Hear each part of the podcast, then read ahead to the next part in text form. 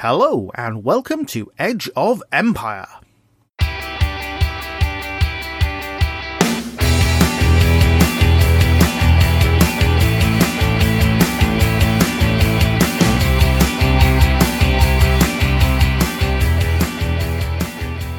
Hello, and a very warm welcome to episode 9 of year 2 of The Edge of Empires, a Horus Heresy podcast.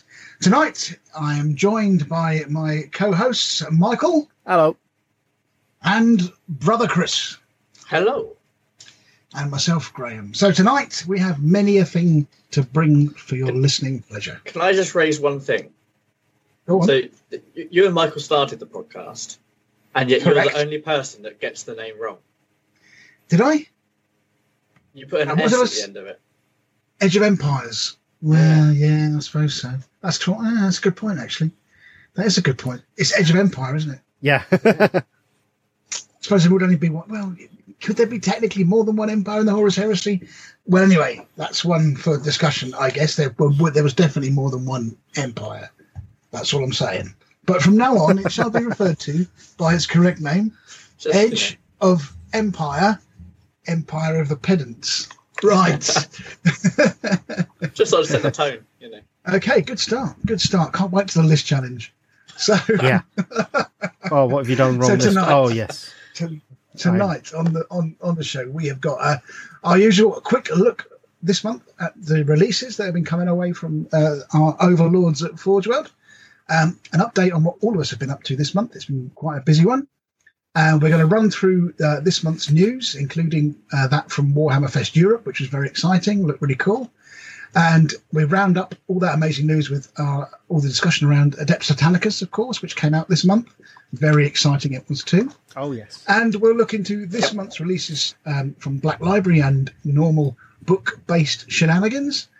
And we'll also, uh, in tonight's special feature, uh, we're going to be looking at Scout, Scout Force games. So these are um, games workshops or Forge Worlds, uh, Warhammer Worlds, um, equivalency to the Centurion uh, mode, which is a cut down version of the rule set designed for smaller skirmish based games, you know, about a thousand points. So we'll be um, we've got a couple of list challenges. We've tried to put a scout force together.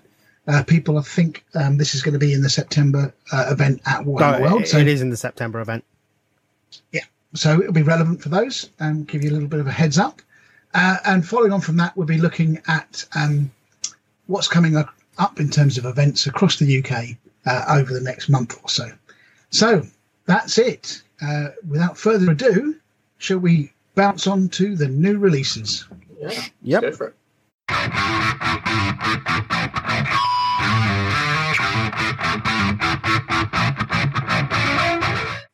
All right, guys. So um, we'll take a quick look at the new releases, and there has been quite a few this month. Although you know, uh, most of it's from Games Workshop itself, but you know, it, it counts. Um, It counts. yeah, yeah. The first one was the um, Killzone Sector Munitorum, obviously designed for Kill Team. Um, that's fifty pounds at Games Workshop, or forty-two pounds fifty from our friends at Element Games. Uh, in that, you get two sets of the Munitorum armor containers and a set of galvanic servo haulers, which represents a saving of 50% if you buy from Element Games over the standalone cost from Games Workshop. So Nice. It's a good set, that. it? Nice, like that. nice, nice bit of nice bit of terrain in there. So you know, it's, Yeah, definitely. it's pretty good. Um, That- yeah, I, I like these kill zones. There, there's lots of there's a lot of good scenery in there for a reasonable price. So And you get the little map thing with it as well, do you? yeah, you do get the little mat, and I suppose if you get them all, you can. I, I- think you can pile them all together and make a big, big odd size board. But Yeah. yeah, that's um, cool. then the second second release this month was all well, the second lot of releases was all Titanicus. Um, and Yeah. obviously the the big one was the Grand Master Edition, 175 pounds or 140 Yeah. element games. Don't even talk to us about it. Okay. Yes. Yeah. um, yeah, me and Graham managed to get one to split between us from Battle Bunker. That cost us 150.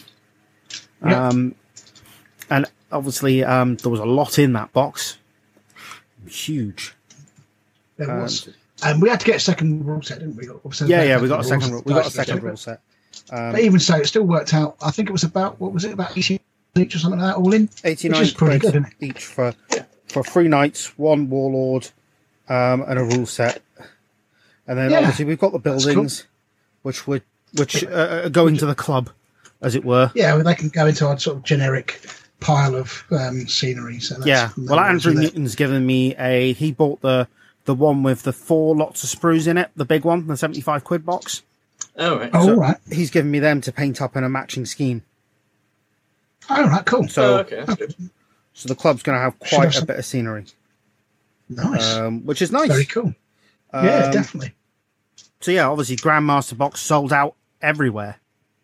So it's, Do you know it's what? a I- controversial release, isn't it? Let's- It was. Uh, this was controversial. It was not short of controversy. So we kind of fell afoul of this. So um, Chris was obviously working. He worked Saturday. So uh, I um, was volunteered to, you know, be there ready as if uh, like a waiting for Glastonbury tickets. I was poised on the Hang Element Game website. When you say teenage raver, didn't you wait for Glastonbury tickets on more than one occasion, at least in the last five years? Yes, and I was not a teenager. You're absolutely right. Yeah. So, uh, sorry, maybe that should be a middle-aged, over the hill. Yeah, and also Glastonbury tickets, they're not cheap. they're not. But anyway, uh, there I was poised. Um, just wait. I even phoned before and said, "Can I? Can I order one?" now?" Like, no, you may not, sir. You'll have to order it at ten o'clock. I was like, I know. I know, I went to the right man. I know, I, Well, I've, I've put my faith in the right man. I thought I'd chance my arm. I didn't drop the. You, do you know that I'm from the Edge of Empires podcast? Well, I think we should have done. I think I we should, I should think of the publicity. I said, no, Yeah. didn't. That would have been abusing my position in the fourth estate. So, um, yeah, so basically there I was, and I, I swear to God, I could not have been more than seven or eight milliseconds after that banner ad changed on that site to allow me to order this stuff. I'd already preloaded the um, the cart with all the paints that you wanted, Chris. So Oh, yeah. I thought, oh, I'm not going to get caught out by that old chestnut. It was all ready to go. Added the RAM Grandmaster set, hit thing, pay, boom, done. I was like, yes, brilliant, got one. Fantastic news. And I dutifully emailed your good self, Chris, and said, we're You in, did, mate, got you one. And then a week passed. Was it embarrassing. Monday, Tuesday? I think it was about Tuesday. And Yeah, um, yeah. I saw on, I think it was on the Adeptus Titanicus 2018 site, uh, p- sort of Facebook group page. Somebody said, "Oh, I've just got this email from Element," um, and what that basically said was that they'd um, oversold, um, or they hadn't been given enough stock, or for whatever reason, um, you weren't getting your, your set. And I think basically there was some people who had ordered within a certain amount of time uh, were given this option of getting almost a Grandmaster set. Um, I think it was missing something, one piece of scenery or So something. it has um, the smaller of the two uh, scenery packs. If that makes sense. It, Um, it's got there's it's the got the um, four two sprues two to the eight sprues sprues. of both frames because there's two Yeah. different frames of scenery. There's a medium frame and a large frame. The Grandmaster box has four of each, but the um the Civitas um you know buildings, the pack that they were offering. sector, isn't it? Um, no, that's the big one. I think it's Imperium Civitas or something like that. Oh, that's it. Uh, Oh, it's a Park twenty-five. Sector. Yes, twenty-five quid off box.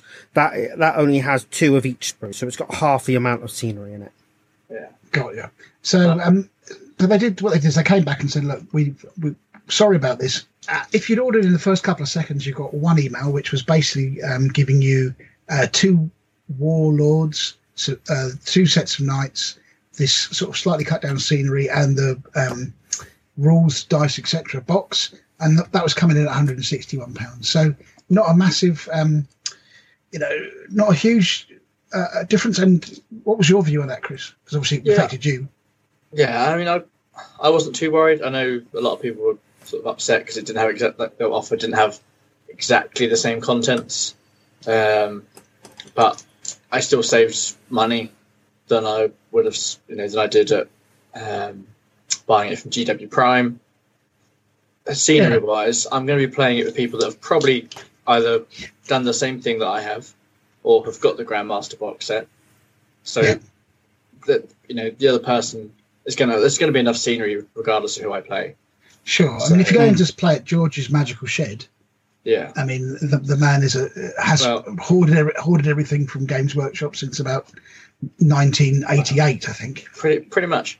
Um, and like we've we've got all the, the original scenery that our friend Sid has, um, and Adam Oh, that's right. Yeah. Um, Adam has bought the Grandmaster box set. So he's got all the scenery. So between us, between the two of us, because that's we so it's, it's only me and Adam that have sort of gone into Titanicus at the moment. Got you. Um, And um, so we saw he put a painting. A painting. He, he showed us one of his painted yeah, warlords. he was, um, he was telling me about them. which I- On, well, I- I saw it briefly on Monday in person. Got you. um, before we put all the lighting effects on it. Got you. Yeah. So uh, that looks phenomenal. Yeah, because. I wasn't stressed enough about painting my Titans. That's the sort of thing that I'm going to have to be going the same battlefield against. He like will. He will raise an eyebrow if it's just one color. You know. It won't be. He um, it, it'll be fine. He has he did he has done what he did with um, Valdor and offered to paint one for me, but I, I want to do them myself. So, Yeah. Fair enough. um, Fair play. but yeah, it's it's just that. Yeah, I wasn't stressed enough already. No, that's no pressure. I think he actually put on No. the um, on our on our little private group there. I think he said, "Chris, I'm ready when you are." As if to say, Yeah. "Come on, Chris, get your act together, son. It You need Yeah, to be I- getting this stuff painted I- and together and on the board." Okay. he, he's chomping at he's chomping at the bit. I know that. Okay. Let's uh, so, let's move on to the rest of the releases. Yeah, yeah. Yeah, so we had so, the the rule set, um, thirty five Yeah. pounds or twenty eight pounds at Element Games. So that's got Yeah. the you know the rule book, twenty four mission distraction cards, twenty eight Titan weapon cards, twenty dice, reference sheets, templates, range ruler, set of battlefield assets, and eight command terminals. So I've pretty got, much, See- I've got, so I've got to say the quality is is really. I'm really pleased with the quality of things. Yeah. if I'm honest. The, Um, the rule book is just brilliant. I love the rule book. Yeah, it, it's, it does remind me of old. It's like an old school kind of codex, isn't it? You know, for Yeah. 40k, but it's it's nicely put together. Um, you know, there's lots of really cool information in there and stuff. So yeah, really, it's a really well thought out product. I think. yeah. They- they The, the only thing. I found annoying is that the points aren't in the ru- aren't in the rule book. Yeah, because we thought they would be, didn't we, when we were discussing it on the Joe Dreadclaw episode? That we thought they would all be in there for us to. Yeah. You've got to get the cards but- out. right, I see. Yeah. which is a little Well, bit irri- irritating because you can't just sit and you know work it out. I, I, Well, I, until someone puts it onto battle scribe. Scribe. Battle Scribe Yeah, yeah, yeah. I thought about run- I thought about run. doing a spreadsheet, but by the time I do it, it'll be on Yeah. battle scribe. Um, exactly. Yeah. Yeah, and then So yeah, do you want to go through the rest of them? yeah, yeah. Then we've got the Warlord Titan itself, sixty-five pounds or fifty-two pounds at Element Yeah. Games. Wonderful model. Um, I'm literally just waiting for bits on the base of mine to dry, and then I. Oh yeah, I, I, just, it looked very good. You you painted some stuff up. It looked great, mate. Yeah, yeah. I would. I, I mean, should be getting on with scenery, but I was just feeling rubbish yesterday, so um, I thought, you I know, did what? notice some stripes there, mate. You were you were Yes. umming about Hazard- stripes. hazard stripes. Yeah. I was umming and ahhing. I was, I was thinking I, I'm probably going to go. Uh, I, I was go, wanting to go Ignatum, but Ignatum had the hazard stripes. Um, Hmm. I ended up getting some of this um, two millimeter masking tape from Tamiya Oh, oh, Tamiya, yeah, yeah. Amazing. and just layered some of that on and pulled off every other one. And yeah, then I've got me um, got me hazard stripes. Mm, I'm quite happy with them. Nice. Um, I'll try Um, them on a bigger surface next time. Got you. Um, I haven't tried. I haven't tried hazard. Even though I'm an Iron Warriors player, I, I basically reserve hazard stripes purely for vehicles because there's no way I'm doing them on shoulder pads. Yeah. Um, so I can. It's, it's a challenge that to get that right, and it looks pretty good what you've done there, mate. yeah. Um, then um, we've got the Imperial Knights, twenty pounds or sixteen pounds at Element Games, um, with three knights. Um, technically, you've got a warren, a warden, an errant, and a paladin, but the rules allow you to build a gallant or crusader um, in any combination. Okay. So um, the only problem with building a gallant is though I think gallants look weird with two Reaper chainswords. So I'm kind of waiting for them to come Oh, out yeah, I with see what you mean. Rather possibly a having the, Thunder um, Strike gauntlet. Yeah, gauntlet. Yeah, I'm with you. And They look hope- a bit odd actually. Just Yeah, I've dual seen some people doing um, uh, doing um, Fun, fun- there was you know, conversion, wasn't pa- there? yeah, power Um, fists, but. I'm gonna, I'm gonna, Power Fist, wasn't it? yeah, s- uh, you know, power fists from like Tartaros and, and Yeah. stuff. But I'm, I'm gonna hang on and see what what comes out because I'm not quite sure about those conversions. It's impressive that this has been out a week. That we've only physically had the models in our hands for a week. And Oh yeah, lots of conversions. a lot of stuff happening already. It's, Yeah, amazing. yes, Uh, it never It's got a- ceases to amaze me. Yeah, the talent of some people is, is, is incredible. But also, there's a there's a real buzz about this game. I've got to say. Yeah, Um, maybe it's just one of those sort of echo chambery things, you know, because I'm in that uh, Adeptus Titanicus group, so there's lots of people updating stuff, obviously, because they're new releases. So maybe I'm thinking it's got more of a buzz than it has in the general sort of, you know, way that people view these games. But there certainly feels, and everything that I've seen, you know, from my own sort of uh, eyes would imply that people are very excited about this game. You know, the time we spent at the Forge World Open Day, um, you know, and the way that this game was sold and the buzz around it and how quickly Mm. stuff was selling out and things. So there's a there's a real positivity to it. I think. I think um, Games Workshop can be, without sounding, you know, I think they've done a good job of this release. I think people have said that previously they've bungled some stuff, and uh, I think this is definitely not the case. I think this is looking like a really solid release. Yeah, That's definitely. Other than that, the, the pricing stuff and like the availability of things, no one's really complained about the product yet. No, no. The, the, the product is, is And- fantastic quality. So it's a good point. Yeah. The um, uh, then we've got accessories. So you've got the two terrain packs, the Civitas Imperialis, which is twenty five pound or twenty pounds at Element Games. I'm just going to double check because I think it might actually be a little bit more expensive at Element now because it's yeah twenty one pound twenty five at Element Games because it's out of the pre order, the pre order Okay, period. right, so it. when it goes up, um, then you've got the Adeptus Titanicus Imperialis Sector. So that's the bigger one that's got eight large frames and eight medium frames. I've got one of them to build that Andrew's given me. That is um, seventy-five pounds from Games Workshop, or sixty-three seventy-five from Element Games. So there's Got a ya. lot of scenery in that box, There is, isn't there? um, and I'm I'm going to probably be building a ton of it um, in the next couple of weeks. So um, then you've got the um, the Warlord Battle Titan Command Terminal pack. Um, you've got your five command terminals there. You can only get it from Games Workshop Direct.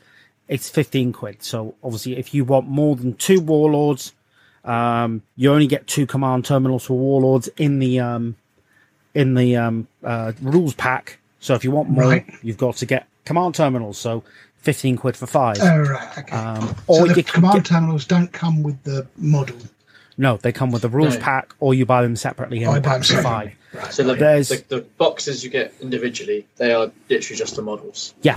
And Right, okay. The um, the spruce. Yeah. Uh, the Okay. instructions. sorry. There's also the Axiom Battleman Battle Line Maniple Command Terminal pack. That's fifteen pounds again. Again, it's direct only, but that comes with command terminals for a Warlord, two Reavers, and two Warhounds. So Nice. pretty much everything you get in the rules pack minus one Warlord um, command terminal. Wasn't that, wasn't that considered the sort of best? I know in your um, Most balanced. Dreadclaw, Dreadclaw episode that you did, the most balanced. Yes. Uh, so, so without, I mean, I haven't had a good look through any of this stuff yet to, to my sins, and I'll explain why later. But um, is can you make that with the stuff that you get in the Grandmaster set? Can you make that no, you've got 'cause all you don't the- get the no, you don't get and you don't get you the, don't get Reavers or Warlords. Reavers War, War- Warhounds. Sorry. right? I see what you mean. But and when you, they you've got release the you've got the command not- not terminals include- to do it.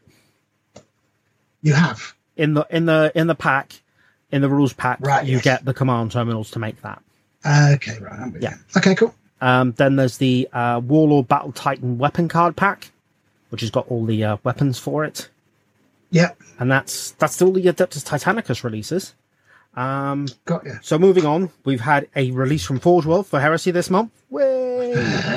um, Yeah. oh yeah Everyone's favourite. anacharis Oh. arachius anacharius scoria basically He can Uh, do one. This bloke. Jog on, princess. yeah so Eight-legged freak. 80 quid. Um, It's a great model, big like- model. Great There's, a, yeah, there's yeah. a lot of base to that model, isn't there? That's the thing. There is. It's all about the base. That one. Um, I think it's a great model. I think you know he he is a very very strong character. And although I moan about him an awful lot, I've, I've um, I'm sure that you know in the big scheme of things he's he's not overpowered. Honest. Um, but yeah, he's uh, it'd be, it's good that he he's got a proper model that people can get now. I think because you know people used to use like the uh, the guy with the Abeyant or whatever it is, the Abeyant thing, you know, and it never really gave the impression of a particularly great, you know, monstrous thing. Whereas this is definitely, if he's on the battlefield, you know you're in for some trouble.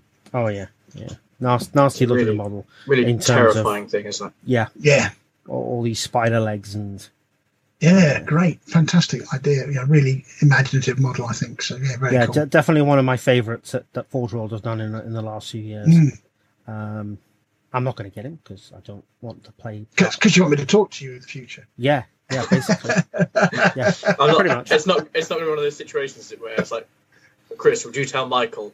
Yes. You know, that sort of thing. It's- it's The world's most boring podcast podcast. via me. yes.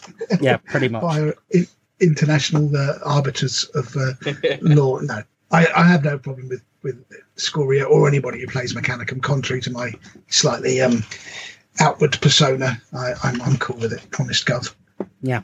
And then we've got two. That's funny because that's different to what you say to everybody else. It is. Well, actually, there was a sudden- sudden change of heart. Okay, and Oh yeah.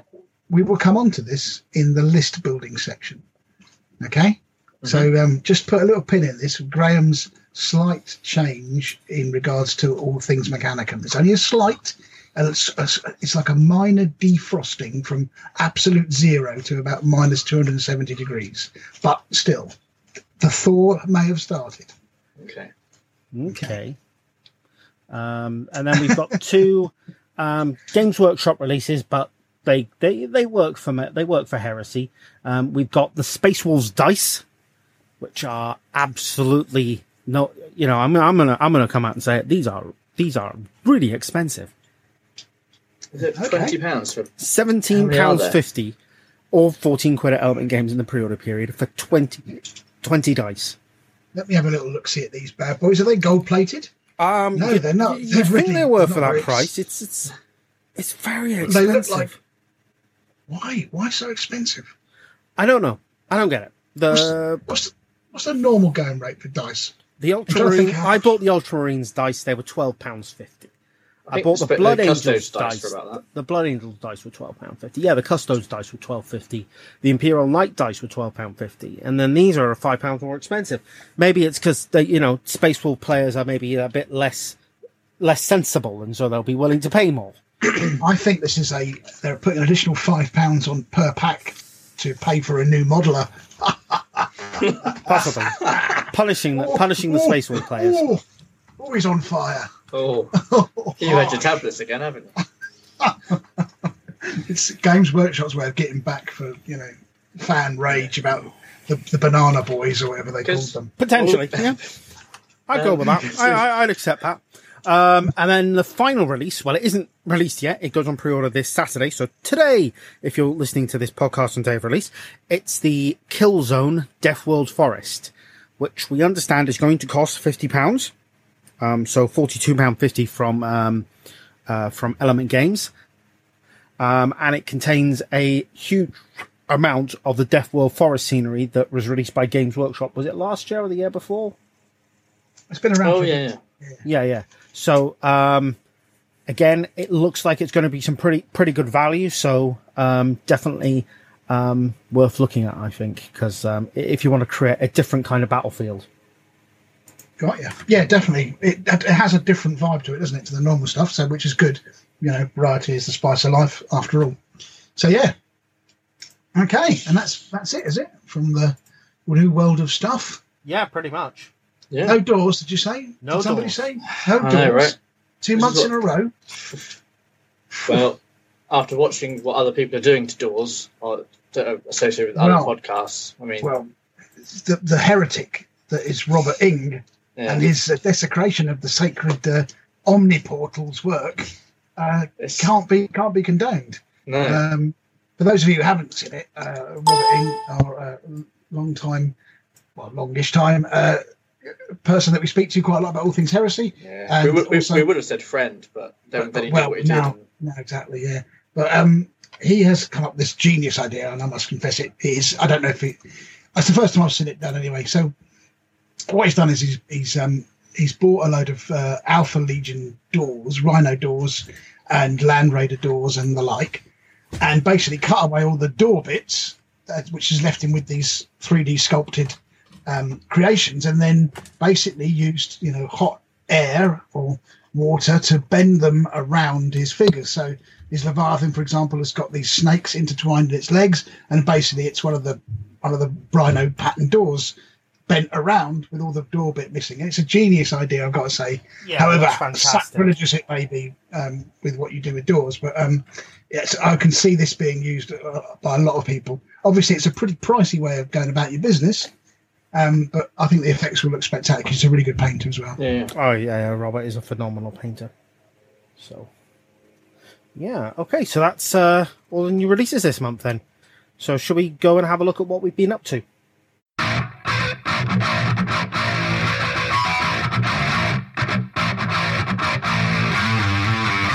Uh, so, um, next on the agenda is the things that we have been up to this very month. And everybody has got something in the done section this month, which is a rarity. So, with that in mind, let's, uh, young Chris, what have you been uh, regaling us with in the world of heresy this month? I just want to say sorry for the computer sounds in the background there.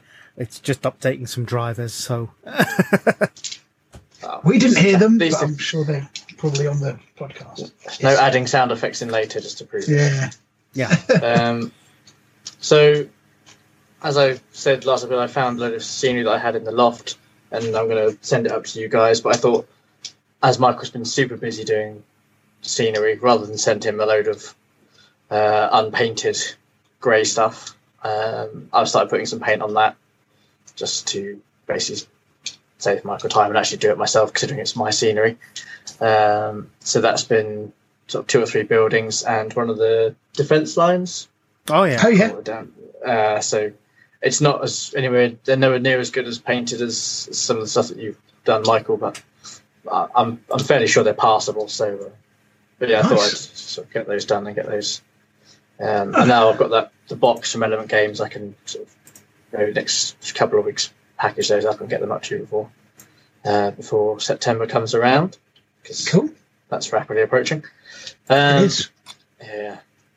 Uh, I've done uh, another Custodes jet bike. I sort of started working on those again. And the extra weapons from my Telemon that I hadn't, because I've only, I'd only done the ones that I need to do. That That's makes right. sense. Yeah. Yeah. So I've now painted up the additional ones, the options, the extra fists and the extra uh, guns, so I can uh, mix and match, double up on things if I want to, which is quite good. Cool. Um, Yeah.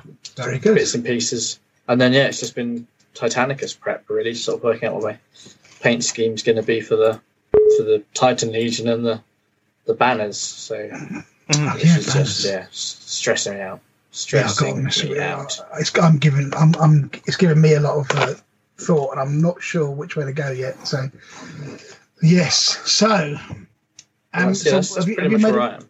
Have you? Have you? Are you still undecided, Legion wise? So I've been um, so I've got a uh, what, a Contemptor Dreadnought that's currently looks like it was painted by a child Okay. um, trying out all the paint schemes known to humanity, just because they've got reasonable sized sections, if that makes sense, of armor it does. Yeah. that that are curved.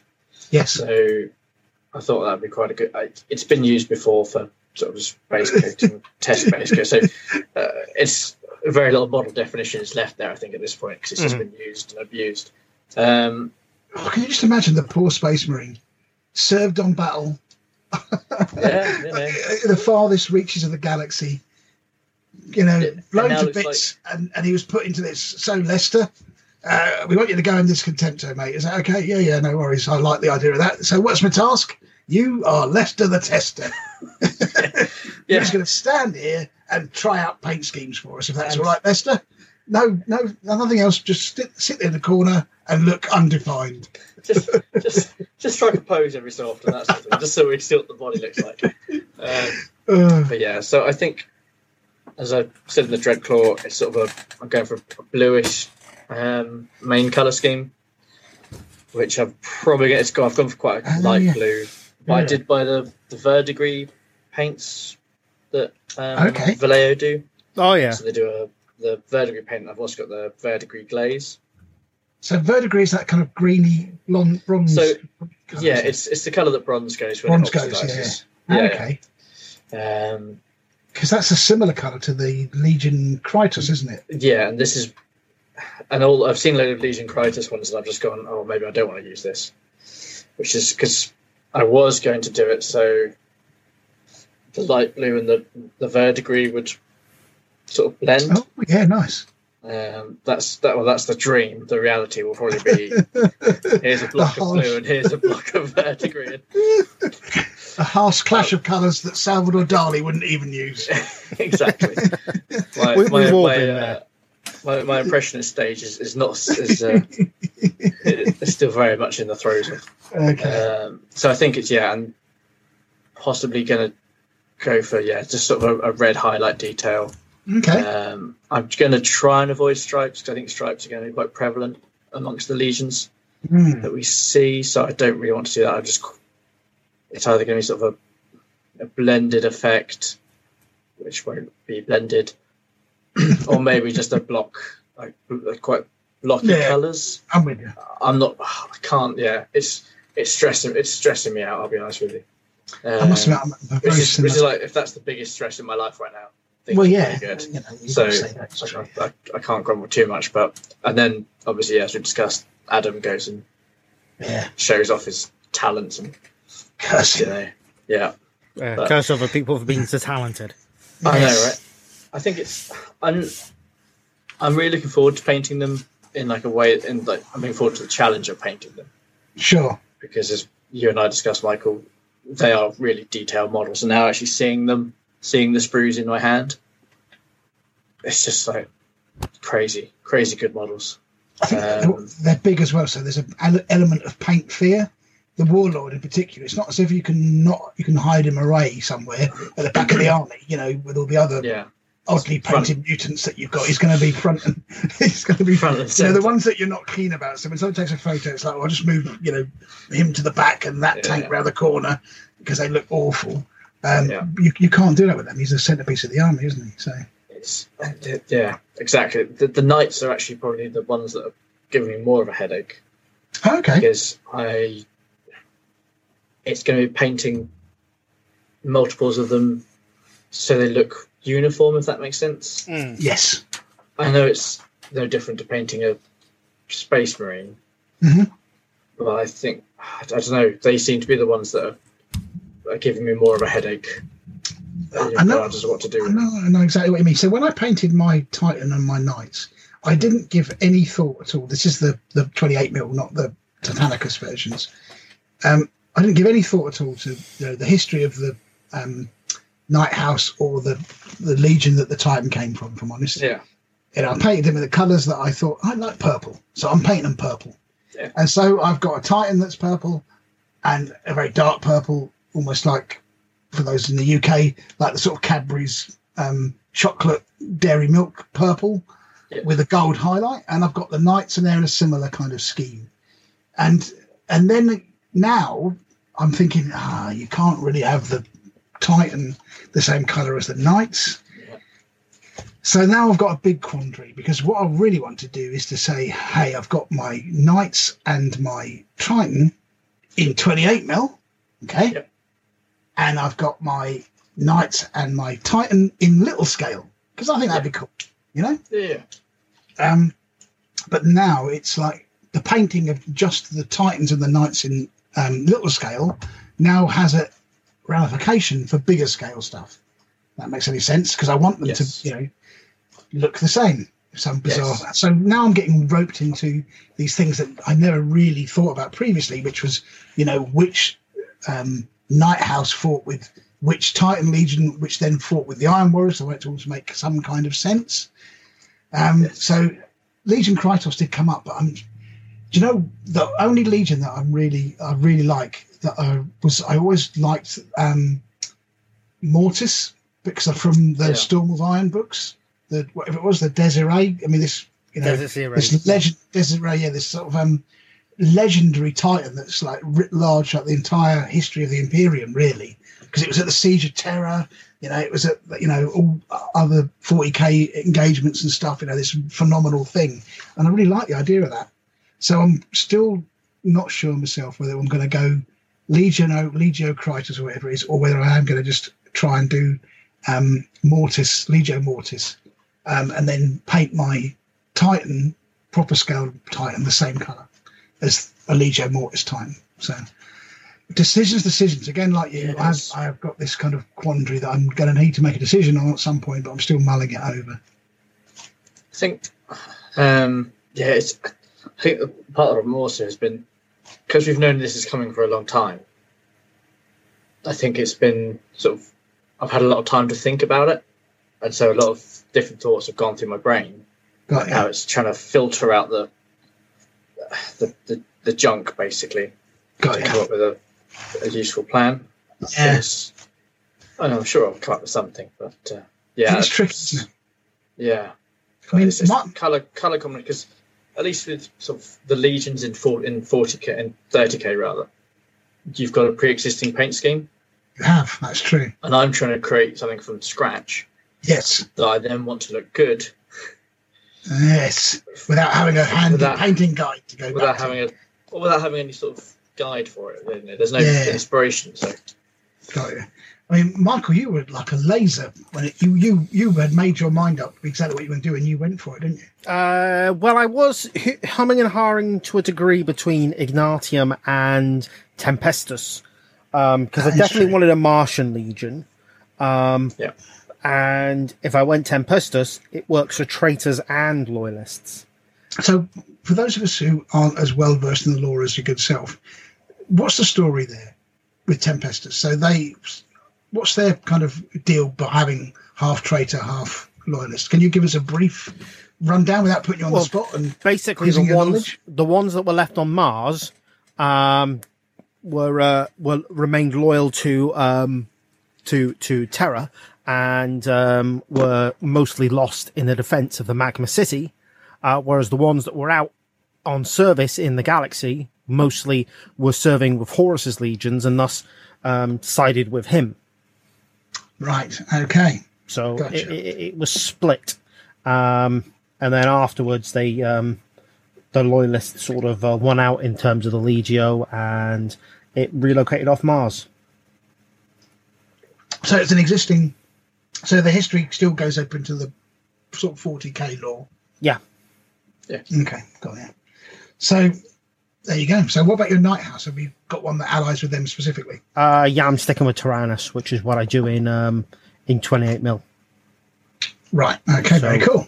Although So there is a little bit up of there is a little bit of discussion as to what color they should be, um, because Oh, that's right. Yeah. in the um, in the original they are uh, in Graham McNeill's novel they are blue, but the codex for knights says they they've ever worn red. So this is the Mechanicum book. Actually, I saw a poll. There was a poll, wasn't there? Um, Yeah. From Dr. Tanicus, Yeah. saying, "I'm going to paint my my knights. Um, should they be blue or red?" And it was like, "No, they should be blue. Your knights should be blue, as per the Mechanicum." I'm going book with red. word of I'm O'Neill." sticking with red because that's what my um my 28 Exactly. mil I would, are. do, I would do exactly the same if I'm honest with you. No, no problem at all. So, anyway, so decisions, decisions. Like Chris says, if that's the biggest stresses in our lives, then things aren't so bad, are they? Yeah, Nope. But that's it. That's that's that's where I'm at basically. Cool. that's your modelling. Yes. But great, you, Graham.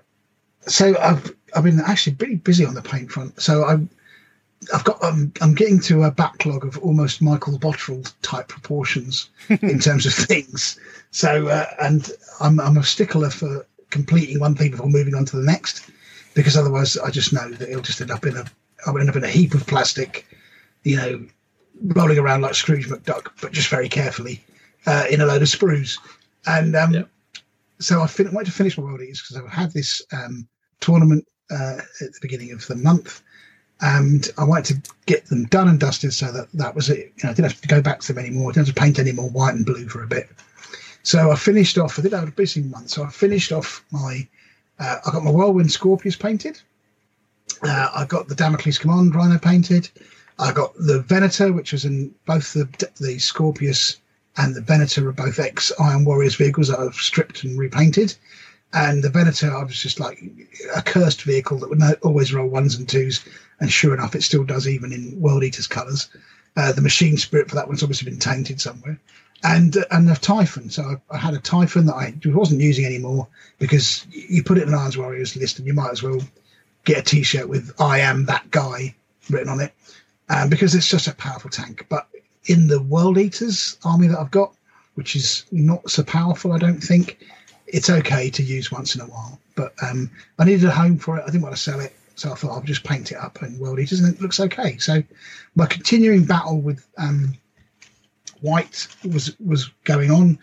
And you know what? In the end, I realised that I was spending a lot of time and effort for no real uh, benefit. So I was using the um, uh, Duncan's method for painting white, which is you know going up from greys and then you know sort of dry brushing up with whites and stuff, and you end up with a nice white finish.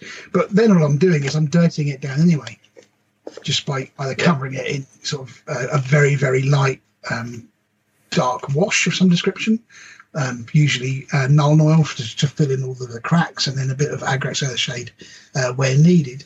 And to be honest with you, it, it, kind of takes away all the effort you've made to make the white look really sort of pearly and you know pristine.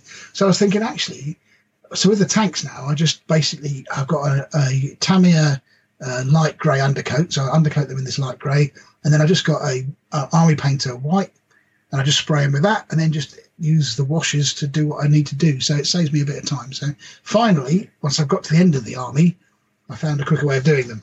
But um, I've got a load of guys to paint up, but I'm putting them on the back burner for the time being because I just want to do something different. So I've also started my. Um, now that I've got them finished, I've now started my Cults and Militia army. So I had some. Ah, yes. So I had some um, 40k guard army, and I'm not playing uh, 40k anymore. So I thought, what can I do with these guys? I could sell them, but actually, do you know what? I really always fancy doing a cults and militia army, so I'll just use these these fellas. So, um, so I've got a lot of Leman Russes, and I've got some bits and bobs, and I've actually managed to cobble together a reasonably sized cults and militia army. That's different. Um, it's sort of Leman Russ based, so that's all good.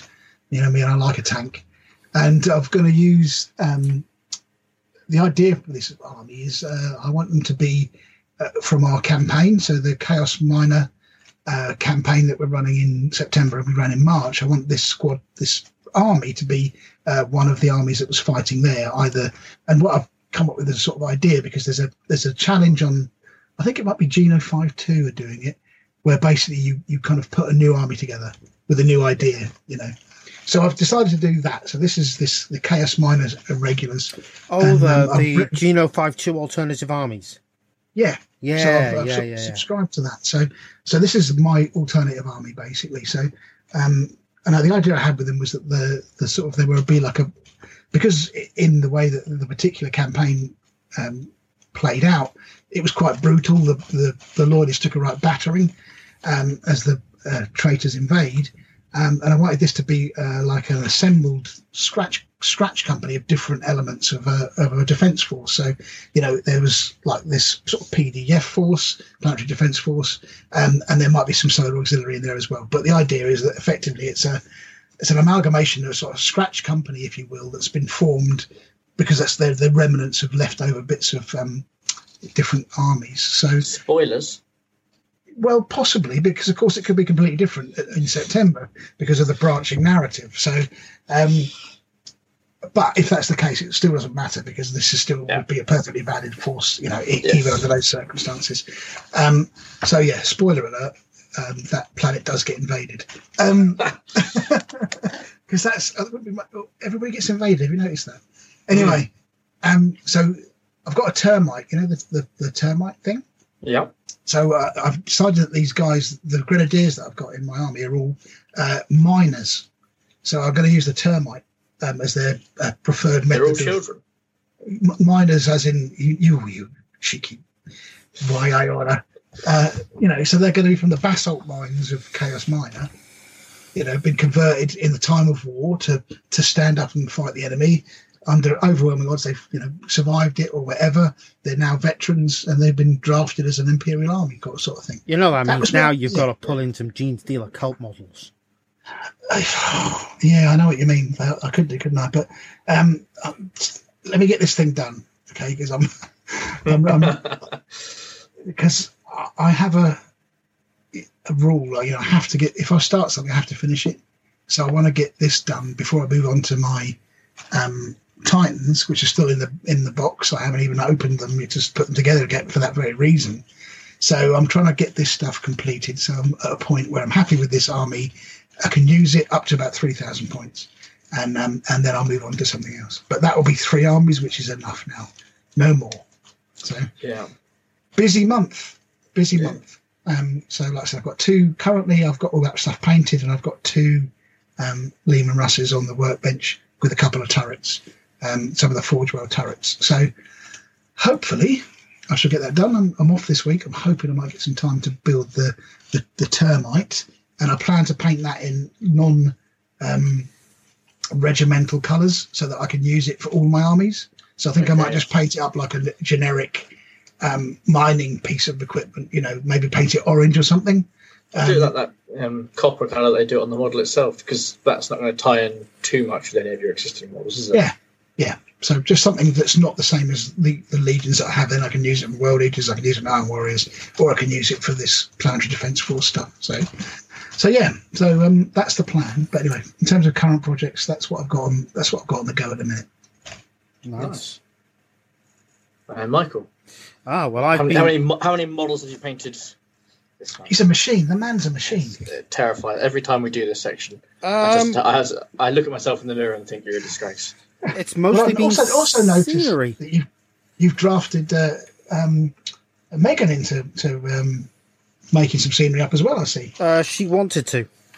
Okay. She Yeah, we'll, she was we'll like that after. Yeah. she was like I want to paint some of that scenery. I was like, all Okay. right then. fair. Okay. She decided she doesn't want to do any more of this particular type, but I don't blame her. It's uh, the, the the sector, the new sector Imperialis stuff. It's very detailed.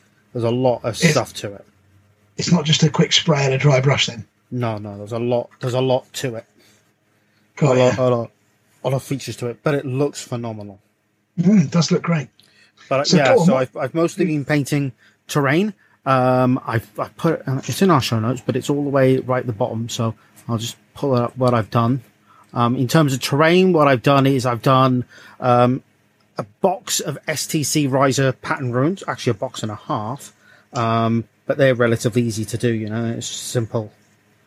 You know, dry. Uh, you know, put a color down, wash it, dry brush it, put the metals on, easy.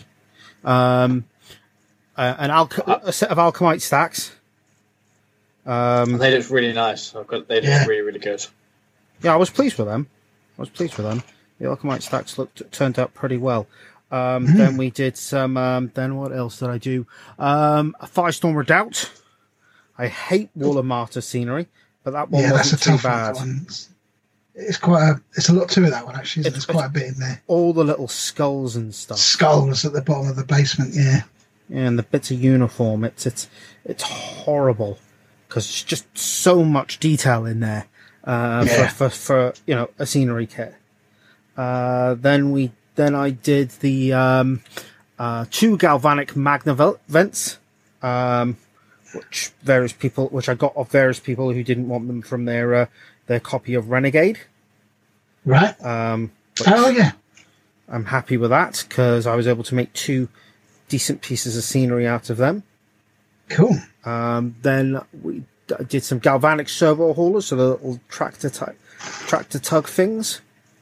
Um, they're quite nice actually. Oh, I like those. They're, they're kind of kind of cute, if you will. But yeah, they're, they're good, good, good thing. They give a bit of character to some scenery, don't they? Yeah, they do. They do. Um, uh, an Administratum. That was the, what, what Megan did.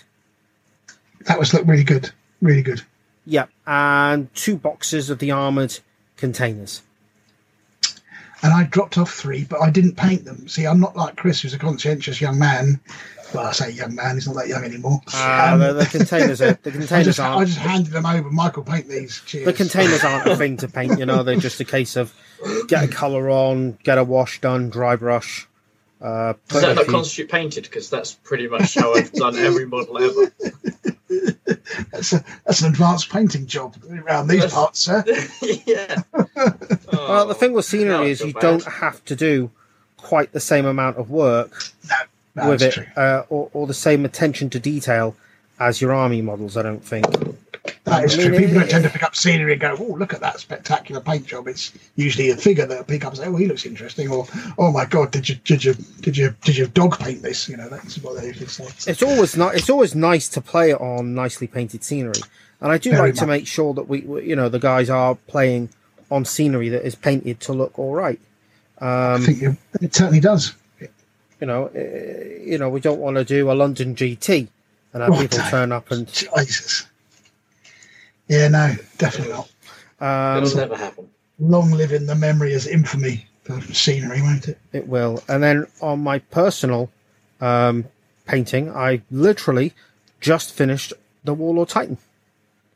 Yes, And it looks Which is- magnificent. does look You just, magnificent. you just I- put a photo on the uh, the Facebook page next Oh, have you?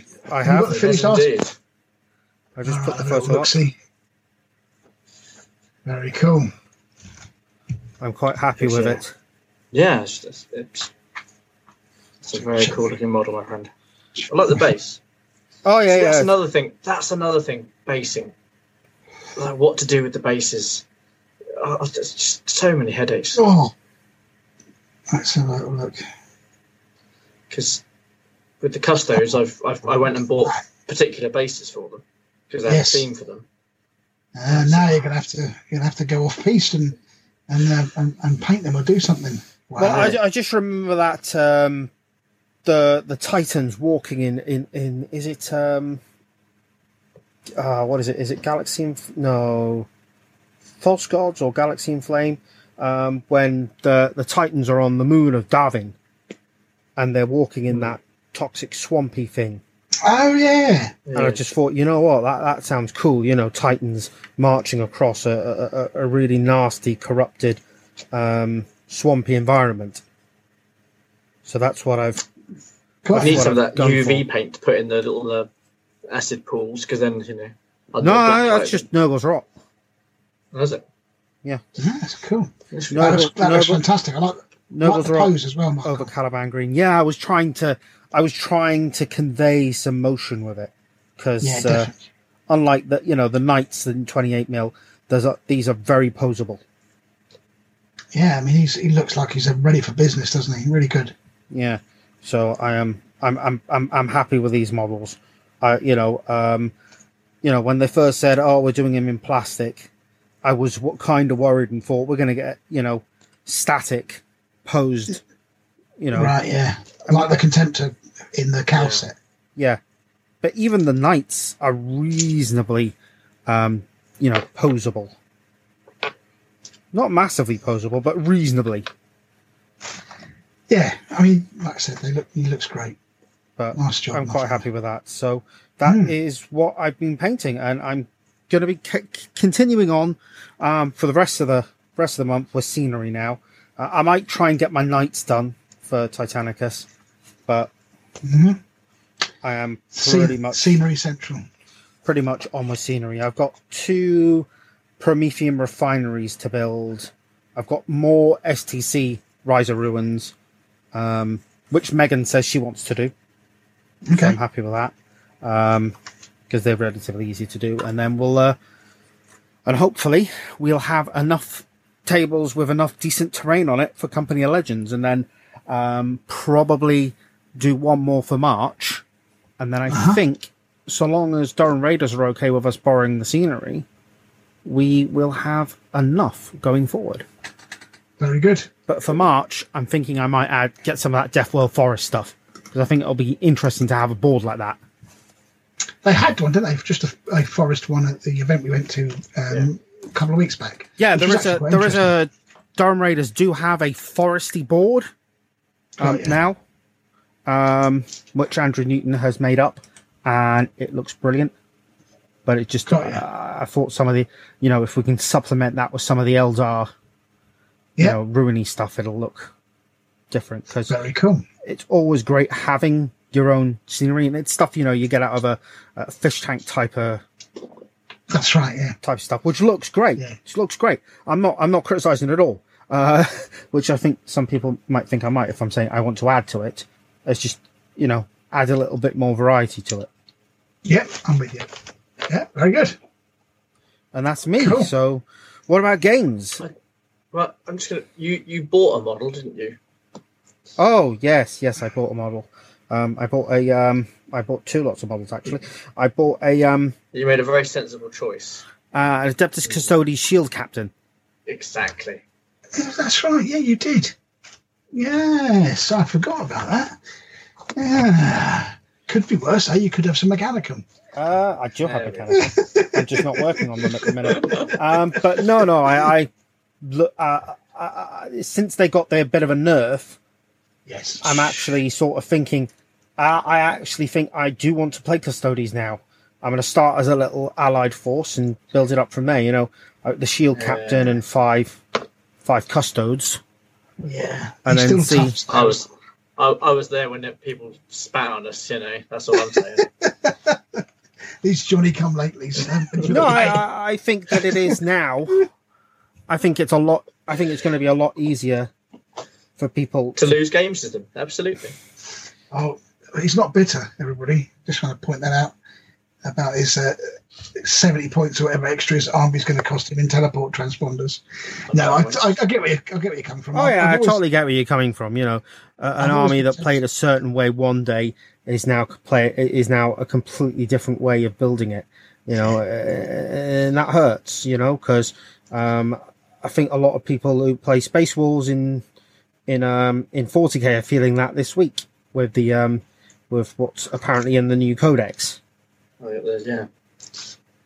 Oh, We'll well. form a we'll form a support group. It'll be fine. Hmm. Um, but no, do you like? Have you assembled him yet? This guy? Just because I've got the model, I just want to get your thoughts on him. Really? No, not yet. Oh, okay. I have clipped him up and cleaned him. Yeah. I just haven't built him yet. Okay. Cool. Um, but I, I, I'm thinking of doing what I don't know if you guys uh, pay attention to Greg's when he talks about painting on the Imperial Truth, but he's been doing Custodes and he's been using these um, almost pen type paintbrush things, and he mixes Okay. into the um, into it this uh, the uh, the the gloss uh, a 50-50 mix of well I was I, I was thinking about this mix before I heard Greg mention it, and I was like, okay, that looks like that sounds like a good way of of, of putting it on there. But it's a a 50-50 mix of Reikland fl- Flesh Shade and Reikland Flesh Shade gloss. Yeah. Um, but he has this paintbrush, which is Yeah, like no, you, you've talked about this before. I would quite be interested. We should dig a picture of this out because it sounds quite an intriguing thing. yeah, like a, a reservoir Yeah, I'm Uh, you. Uh, uh, in, in in the paintbrush handle, and you can just put the lid on, take it off, and do hmm. do the painting that you need to do as and when. Sounds good. So I I'm I very just want much. to back up just slightly um, something you said. So let me just get this correct, if I may. Our, our good friend, Chapter Master Dan, Oh yeah. as is a uh, proponent of the Mechanicum army, I understand it. And now he's doing custodies. Well, he's been you doing say. custodies for a while. So, yeah, he's the customs. They've been a, a thing with him for a bit now. So Okay, fair enough. um, I won't. I will. I will pursue that line of inquiry no further. But yeah, no, no, I, I've just been thinking that sounds like uh, an interesting method to get custodies units done. yeah, Um, because I Okay. use um, yeah, I just I've, I've based them the uh, rattle can gold and then just yeah flesh uh, Reikland flesh shade um, sort of two or three layers onto it just to bronze them slightly. Yeah, The ones that I've always done. take the shine off them, as it were.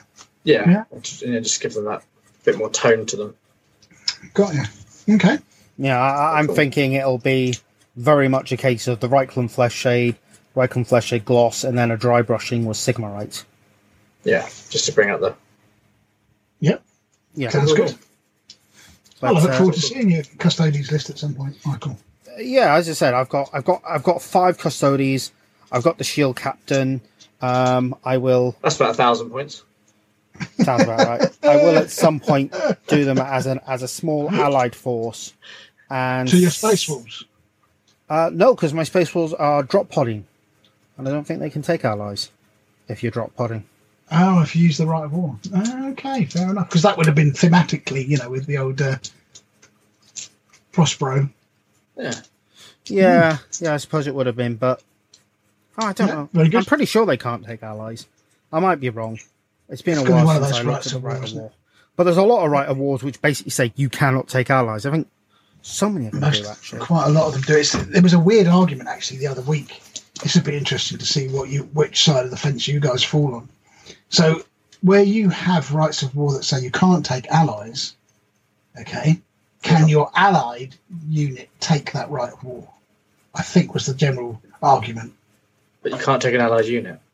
So let's say, for example, I have a yeah, I have a, have a rite of war that allows me to take an allied detachment. Yeah. Can the allied detachment take a rite of war? I don't think the allied detachment can take a rite of war. Yeah, I didn't think they can take rites of war anyway. I thought it was only the. Well, why can't they? Well, I think an allied detachment can take a rite of war. I just don't think you can have two rites of war. Yeah, let's come on to that later. let's not do that one here because that's probably a discussion for a Dreadclaw or something.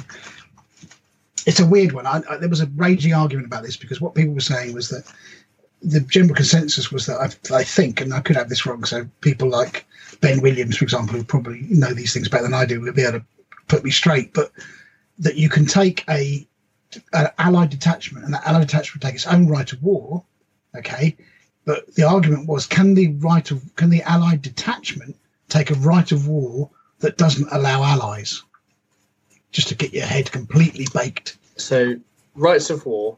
Yep. The section in the in the red book Yep. starts with this section contains a number of right, new rites of war that a model with the Master of the Legion special rule may use, subject to the usual rules and any, uh, any limitations sure listed in that. So, can you have a model you with can- the Master you of the Legion as an, you can have a praetor or you could have a you could have a um, delegatus both of which have the yeah, true. Or herald. Master of or a herald. So yeah so unless it's what i mean people i've never seen anybody do it to be fair and i think it's one of those things that you know would raise an eyebrow or two um, if you started rocking in with multiple rites of war. But um, i'm sure there's a reason why you can and can't do it. I'll have to give it have to give it a proper read through at some point.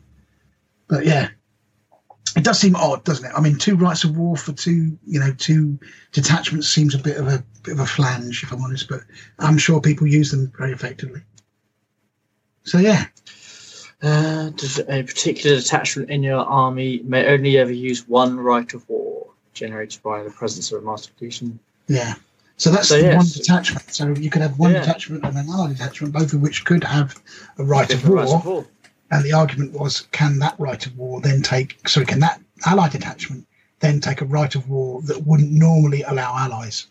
If you see what I mean. So it's like the reverse. So I've got, let's say, I've got one. Um, yeah, because then you're allying in Yeah. to that unit, or you're allying No. the main unit. So it's a it's a phrasing thing, but I would say that was that was fine. Yeah. So anyway, you know, if in September that question comes up, I hope it doesn't. Okay. I'd say it's gaming the system. it, it, it is. I, I would I would have been inclined to agree with you, but there are the rules, and the rules, like I say, I think Chris's argument's probably valid insofar as the reason why you can't take an allied detachment with that rite of war um, is because if you had one big detachment and then you allied with that rite of war, let's say it's the orbital assault one or something along those lines, or a armored breakthrough, for example, which I don't think you can take allies with, or maybe you can. Um, it's so powerful that a full army effectively with all of the different force organization choices would be too powerful whereas an allied detachment would by definition be smaller because it's only going to be you know one hq three troops two troops one heavy support choice one fast attack choice so you know in a smaller thing it may not be as powerful i'm guessing Mm. um, drop podding the orbital assault drop pod thing, you can take allies. Oh, I can take allies. Okay. Well, maybe You I can't will take be. a fortification. You can take. Yeah. Doesn't say you can't take. Yeah, you may Oh. not take a fortification allied detachment. Maybe I doesn't will say. be taking uh, Custo to my wolves then. there you go you heard it here first it was it, it would unleash the beast right yeah, as it were No, Um, it's it's it's um it's you know it's Feeny. Yeah, It yeah, is, yeah. It's absolutely. I can't. You know, there's no way it isn't Femi. You, you know, it's uh, absolutely is. I mean, the, the whole. You know, when they invaded Prospero, one assumes they got down there pretty sharpish, usually by um drop podding or something similar. So Well, yeah, all good. drop pods and Space Wolves go together like well, you know, they just Yeah. go together very very well. True enough. So anyway, one for us to discuss. I'm sure people have got their own views. If you think that we have got that completely wrong, um, drop us a, a post on the Facebook page or me, m- message us directly, and we'll be happy. We'd we'd love to hear your opinions because we think it's kind of okay, ish, maybe. I Right, think it's gaming. on. I think it's okay, but It's I'd okay give you- in I'd terms give of you the a- rules as written. I'd give you is a- It, is it, I give you a long hard stare Oh, like But I think- So just just as a just a you know just so it, what you might want to do is you might have a forced, but you might want to take a Fury of the Ancients, sort of separate detachment, that sort of thing. Yep. Um, sort of run I don't think you so that'd be a could take run. Fury of the Ancients as an allied detachment. Um, You need free may not HQs for that. include. So I think. Yes, troop choices and maybe take as compulsory troop choices for this detachment. You need free troop. You need free HQs for it. You need a Praetor or um, what? You need a Master of the Legion to bring Yeah, the so Master you of need role. You need Forward a um, Lord and a Primaris Medic. exactly. So I don't think you can take that as a as an allied. Okay, just by the nature of the. Oh, yeah, good point. Anyway, there we go. Yep. Interesting. So, uh, before we kind of went on to, off on a massive tangent, uh, a huge tangent into all sorts of territories, uh, we were going to. Was this all a cunning distraction ploy, Chris? Because I noticed against in the show notes, games played, Chris nil point. I've be on my correct? Look, I'm, I'm building up for the, the end of the 10 games I'm going to play. So Fair I've. I've you know, emotionally and uh, Yeah, yeah. physically preparing myself. You know, I've, I've got Sure. the pictures of, of people on Facebook on my punch bag, you know, psyching myself up for it. So I'm just emotionally and physically getting myself ready for, for that. Is it? Is it? Is in your um, you know, fortress of solitude when you're Yeah. preparing for these, uh, you know, in you know, is it a montage from Rocky, or is it more of a um, you know, a, an ancient knight preparing for the crusade? You know, Yeah, it's it's it's it's it's a very nice it's a hybrid. I like to think of it. You know, I pick up some wood, I put it down a few times. You know, yeah, I stand there, I stare at a picture of you know of um, Valdor and just Yes. of focus on him, sort of lock eyes with the picture, just try and get my uh, my mindset correct. That sort of thing. So you know, the process starts now. I'll start fasting soon. Try and drop a few pounds. Get get down to fighting weight. Oh dear, we're going to have Oh, the my. way at the ceremony. We get the scales out. and You're going to Yeah. come in in your speedos. Yeah, that's what I'm going to do. I'm going to face off against the you know Thousand Suns model, that sort of thing. Oh, fantastic! That should that should be Yeah. compulsory. Oh, we have a what we're waiting. the way in. Can have a few harsh words with each other, and then you know, somebody storms off. Well, we can we can do that on at, at uh, in September. You and I I. bet ticket sales would absolutely rocket. They Right. would. We'll put we'll live stream it on Facebook for people. Sky would want to see it. They would. that. They absolutely would. Let's they? get let's get Matchroom involved. Anyway, sorry. Go, do you guys have played games? Okay, Graham, you've played most games, so do you want to talk about yours? Oh God, I've, I've played tons of games this month. Actually, it's been an incredible busy month of gaming. So where to start? Where to start? So the first game I think I had since the last broadcast was against John Dermansey, and and this was uh, my World Eaters against his Raven Guard, and uh, this he- he's been working on this Raven Guard for some time now, and every time I play it, it gets better and better. And he was there and thereabouts in this last game. I think a couple of tactical uh, decisions could have been um, changed the course of the battle. Um, his luck did desert him at a point during the game, but um, no more than uh, mine generally does. So it was kind of on as even on that score. And um, I think this was a Legion of Lies uh, battle. Um, and um, unfortunately, I did win that one. But uh, it was very close. You know, it, it was one of those ones I think that came down to the rolls. So another great game against him. I really enjoy playing games against John. I always have a great time. And then the second game I had this month was um, a bit of a special event. It was uh, this is for Phil Scott. Uh, he's uh, based over in Germany, but he comes back to the UK uh, once in a while. And, uh, Oh, with his custodes. yes. So uh, I had a battle with him at this was this one was at uh, Vanguard Games in um, Middlesbrough. Oh, I've heard good things. Yeah, it was good. It's a nice shop. Uh, I've been to a tournament there uh, for a 30k tournament there, not with Phil actually. We went to a doubles tournament together there, um, and it was it was good. You know, you can park there, which is always, from my point of view, is always a bonus. means I'm not lugging a massive case around. And um, so it was me against Phil. Phil brought his Custodes, and I hadn't played the Custodes other than Chris's incarnation thereof. So this was a bit of a, a bit of a learning curve. And again, I was using the um, World Eaters. Um, the Iron Warriors that seem to have sort of gone into semi-retirement. Um, I only got to bring those out for Blood and Glory, I think. Um, so same sort of armies that I've been using. So I've been trying to perfect this army because I knew they had this tournament coming up. Um, so this was basically, uh, I can read through the list because it's been pretty much static since. So it's, uh, let me just make sure I've got the right list, of course, because I'm bound to have the wrong one. Nope, got the wrong one. Anyway, it's a Damocles command runner because I'm a, a, big fan of when I've got reserves that I don't want to be caught napping on the reserve front. Um, so getting the Damocles is good. There's a couple of good rules for Damocles. It's 100 points, so it's quite pricey, but um, obviously getting you the plus one or minus one to reserve rolls is really useful. Um, it's also got, yeah, I mean that is to coin a, without no pun intended, a bit hit and miss, um, because it's not as good as the orbital bombardment that you get from the Master of Signals. So if it was just purely for that, it's probably not worth the points.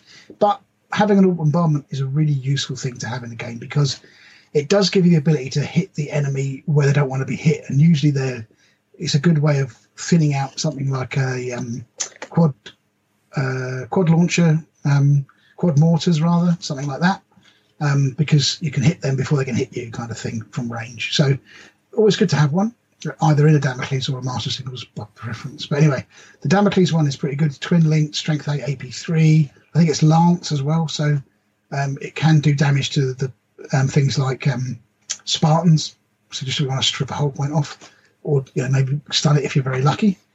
Um, and so, but the main thing for it, from my point of view, is it's 24 inches, no scatter, deep striking, so which comes on the rest of the army. Um, so I've also got a Praetor, you know, the full, the semi-full frat Praetor. So this is the uh, uh, the Cataphractii Terminator armor, um, Paragon blade. Um, just a, he's just got a combi bolter, um, digital lasers, but not mastercrafted, which is the full fat version. Um, and he always does me pretty proud, to be honest with you. Um, the rage special rule for Traitor World he just gives him quite a few attacks on the charge, um, so he, can be a bit of a monster. And uh, the third uh, choice for my HQs is my um, Primus Medicae, because uh, yep. just to keep some of these guys alive in the heat of battle. Are you using just the normal Primaris Medicae or using the special World Eaters? No, I'm not using the special World Eaters one because he can, he can't go with Terminators. The special World Eaters oh, okay. can only go with Inducti, I think. So oh yeah. I haven't got any of those. I've just got Terminators. So okay.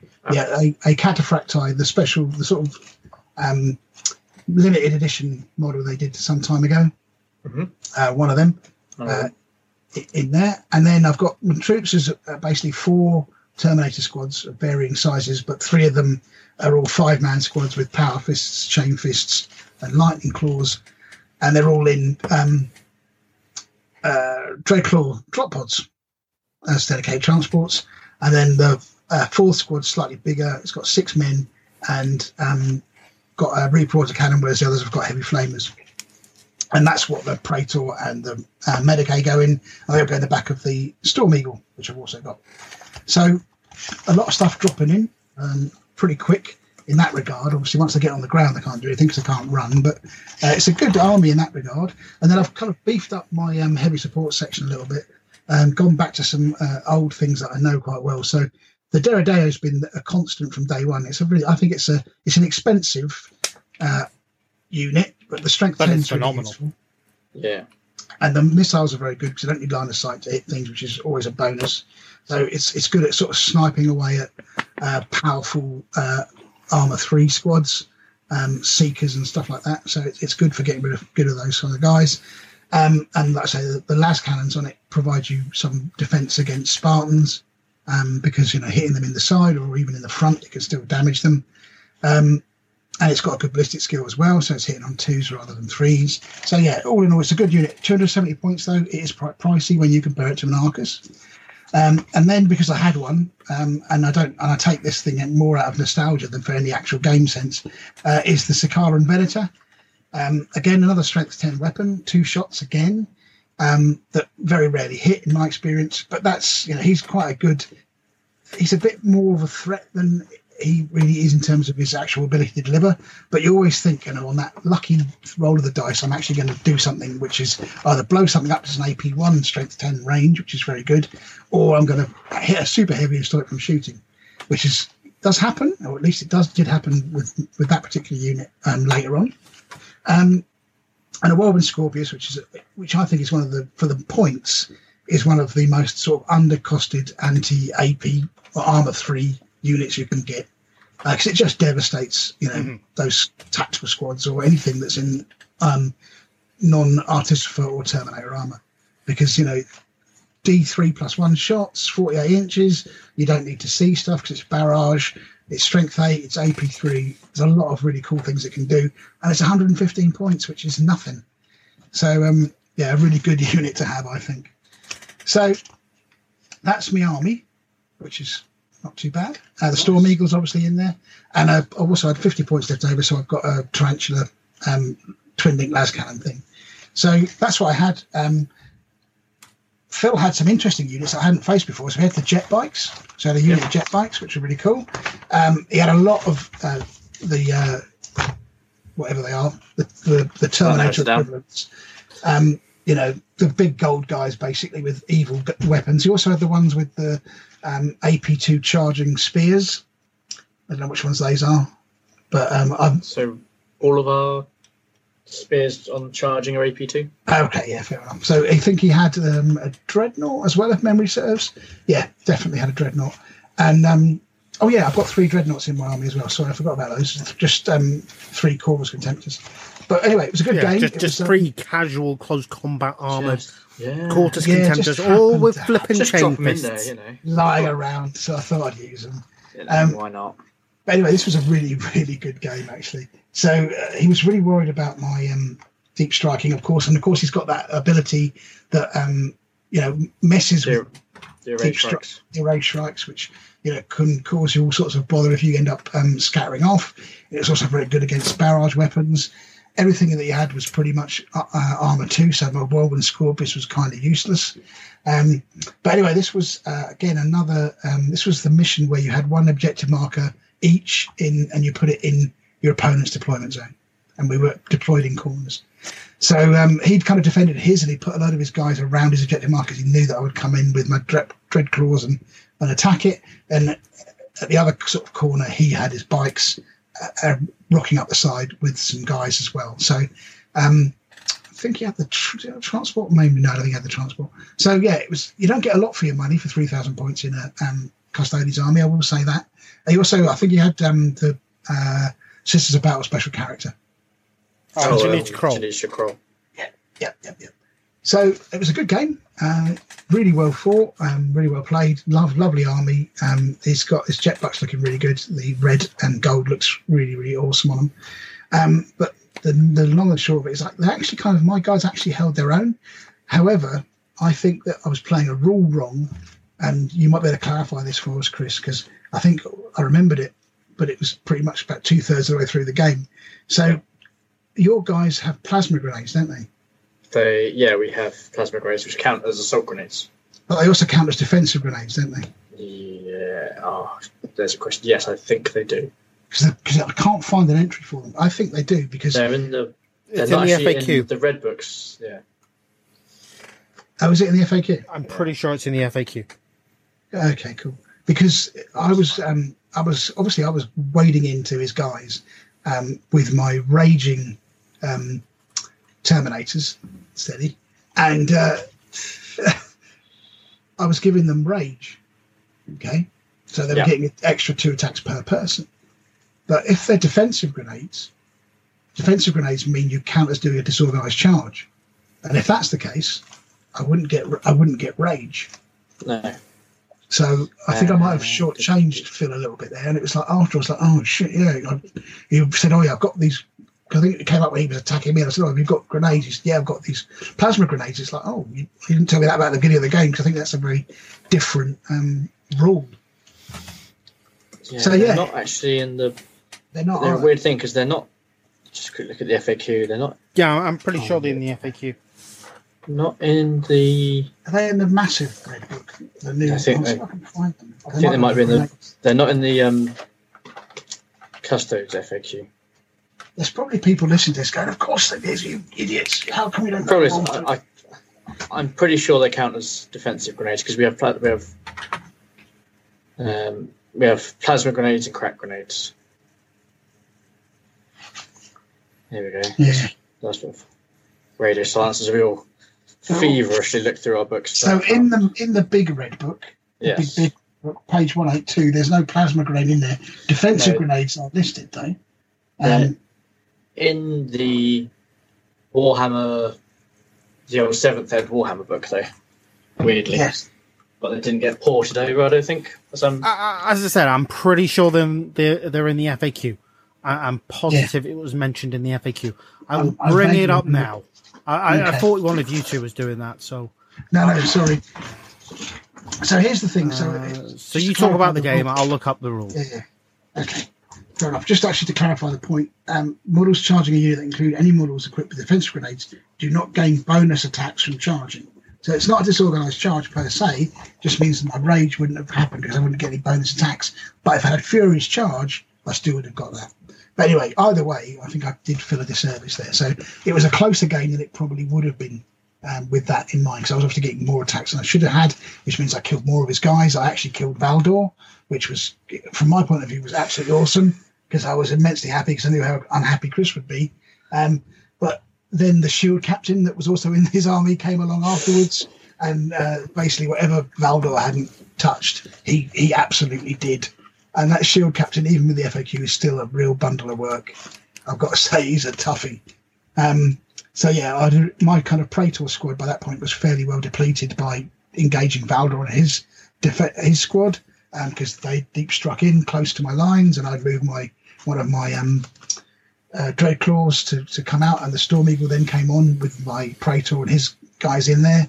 And of course, you know, the weapons do instant death, so my Medicae wasn't doing any good. But I actually managed, um, with a volume of attacks and throwing a, a Dreadnought in there to kill Valdor. Um, again, I don't think if we'd been playing it correctly, if I'd known, remembered those rules, that that would have happened, Chris. Because I think that the reason I So- got Valdor was because of volume of attacks. plasma grenades are assault grenades. Yes, I was just about to say that. Yeah, Right. It's, uh, But it doesn't yeah. say if they're defensive grenades, does it? No, plas- plasma grenades are assault grenades. That's all it says. okay, so maybe I was in the right. So you may well have been. Yay! Yay! Okay, cool. Well, there's another one for um, the avid rules followers. That's two controversies in one evening. So, did Graham cheat his way to killing Valdor, or Well, was probably because actually you a killed genuine- Valdor. So uh, It's impossible to do that, obviously. it's oh yeah. I must It's admit, every hardly. time I see someone do the Valdor model, I, I, I'm growing on him a bit more. I like it, mate. Well, Chris's one looks great because obviously it got painted by our our, our tame commission painter. Uh, Yeah. but Again, um, I'm going to tell him you said that because you know. Well, he's the Stig of, isn't he? That's what I was trying to get at. You know, Yeah. if we were going to do the Top Gear challenge, he would be our equivalent of the Stig. He would be our good of the stick. This is true. So anyway, um, so yeah, good game, but I did lose that one. Um, Yay.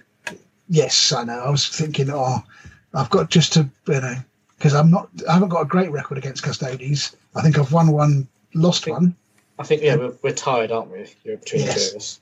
And now, now I'm, I'm, I'm down by one. So anyway, but to be fair, that was with the World Eaters, who are the strongest. But actually, I think now that I've played them a bit more and understand them, they are actually pretty strong, and that was evidenced by how I did at this tournament. So the next game that I had, which was actually the Sunday after playing this on the Friday, so I had a bit busy kind of uh, week of gaming.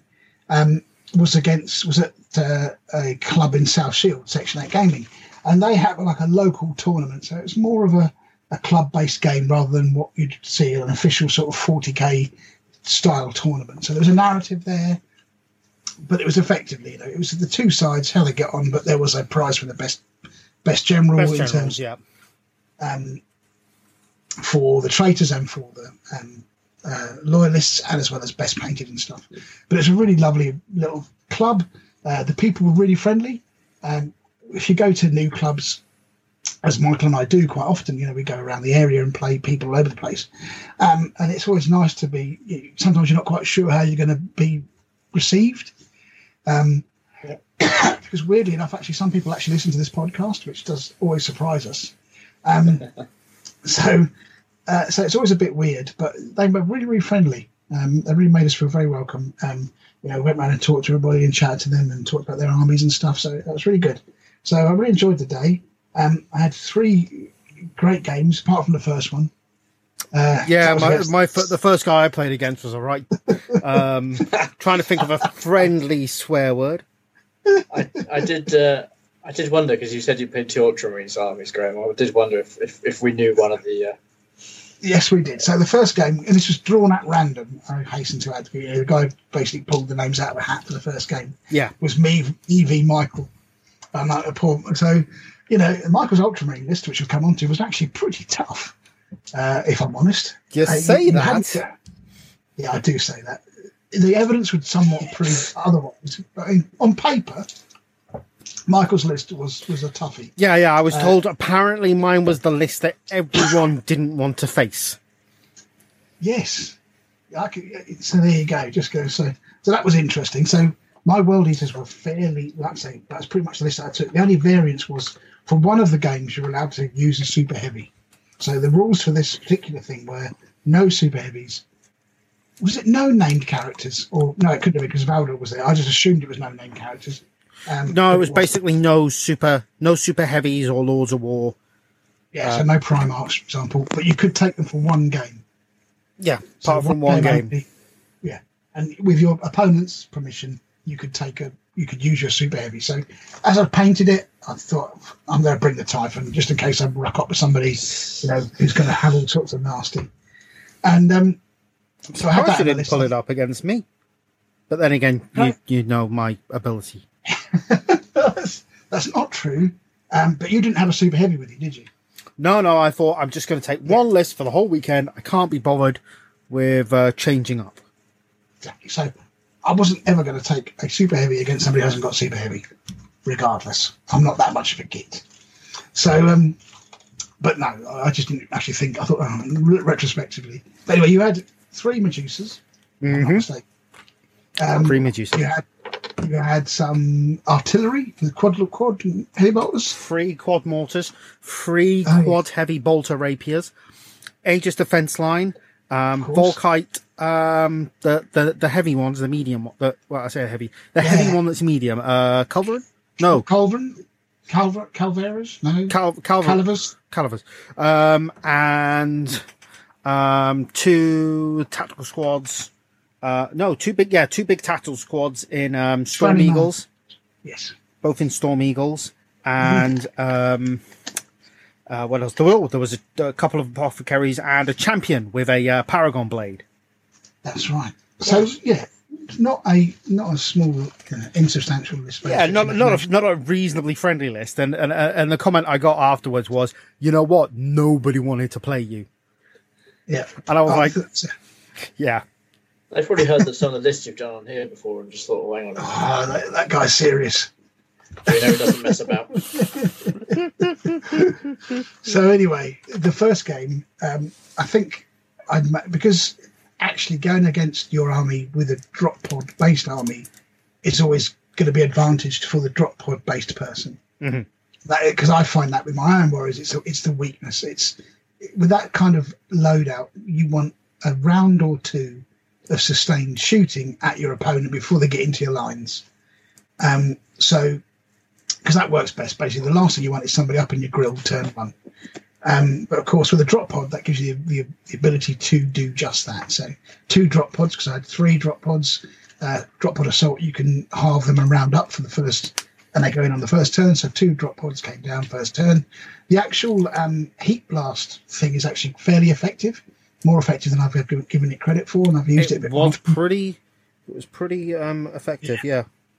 So you, you can get it close, and like I say, that's the advantage of having the Damocles. If you can get that close with your Damocles, um, you can put it where you want it to put it. Uh, hope that it doesn't scatter or anything. It, like I say, because within 24 the Damocles it doesn't scatter anyway. And the heat blast is three plus D three inches, strength six, AP five, I think, flamer attack. So you had all of your guys kind of bunched up together. So once I got once I got lucky with one of the landings, quite a lot of them got, got kind of nuked by that. I think the Damocles' orbital bombardment also did some damage to you in the first turn. Mhm. I went first, um, and I think I'd sniped a few, a couple of shots at your um, Mortis Dreadnought, which you had as well, and also the Medusas to try and keep them. But the advantage I had is that I had the um, the Deredeo had the better range than the Medusas. So if you can keep a Medusa further than 36 inches away, it's it's it's kind of knackered. So the, with the uh, lascannons, they've got 48 inch range. The missiles have got 60 inch range. So it was just a question of I could keep I could shoot at the Medusas without the Medusas shooting back at me because it was the long table deployments. So that's always an advantageous place to be in that regard. So it was just a question of time, really, and trying to shoot through the Medusas um, and keeping stuff away from the Medusas so they couldn't, you know, blast me with those strength 10 um, uh, templates. So it went pretty much to plan, I think. Would, would you agree, Michael, from my well, point of view? not for me. No, not for you. uh, I think I managed to destroy a couple, uh, or at least uh, stunned one or two of them or made them snap fire uh, in the first turn. And then the second turn, my guys got out of their drop pod and then assaulted them to destroy them because I wanted them out of the way. And once they were gone, it was just really a question of the guys that had already got up, up close and personal just started wading their way through Michael's back line. Unfortunately, the Stormy was came in a bit late as well, if I remember rightly, Michael. Yeah, they didn't come in till. Uh, well, one of them came in turn three. The other one obviously yeah. didn't come in till turn four. So yeah, they so that didn't help. Didn't help at all. Yeah. So I think that was that the same mission that I'd done previously, which is the one objective marker. I think I managed to secure mine, but I don't think Michael managed to secure his. Nope.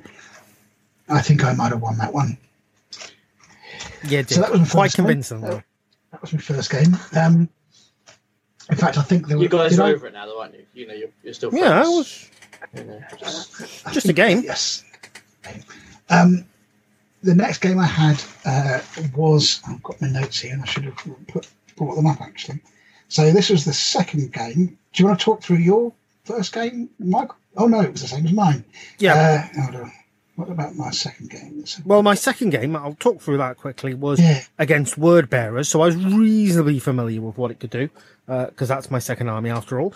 And um, the problem I had was the table was a really, really dense city board.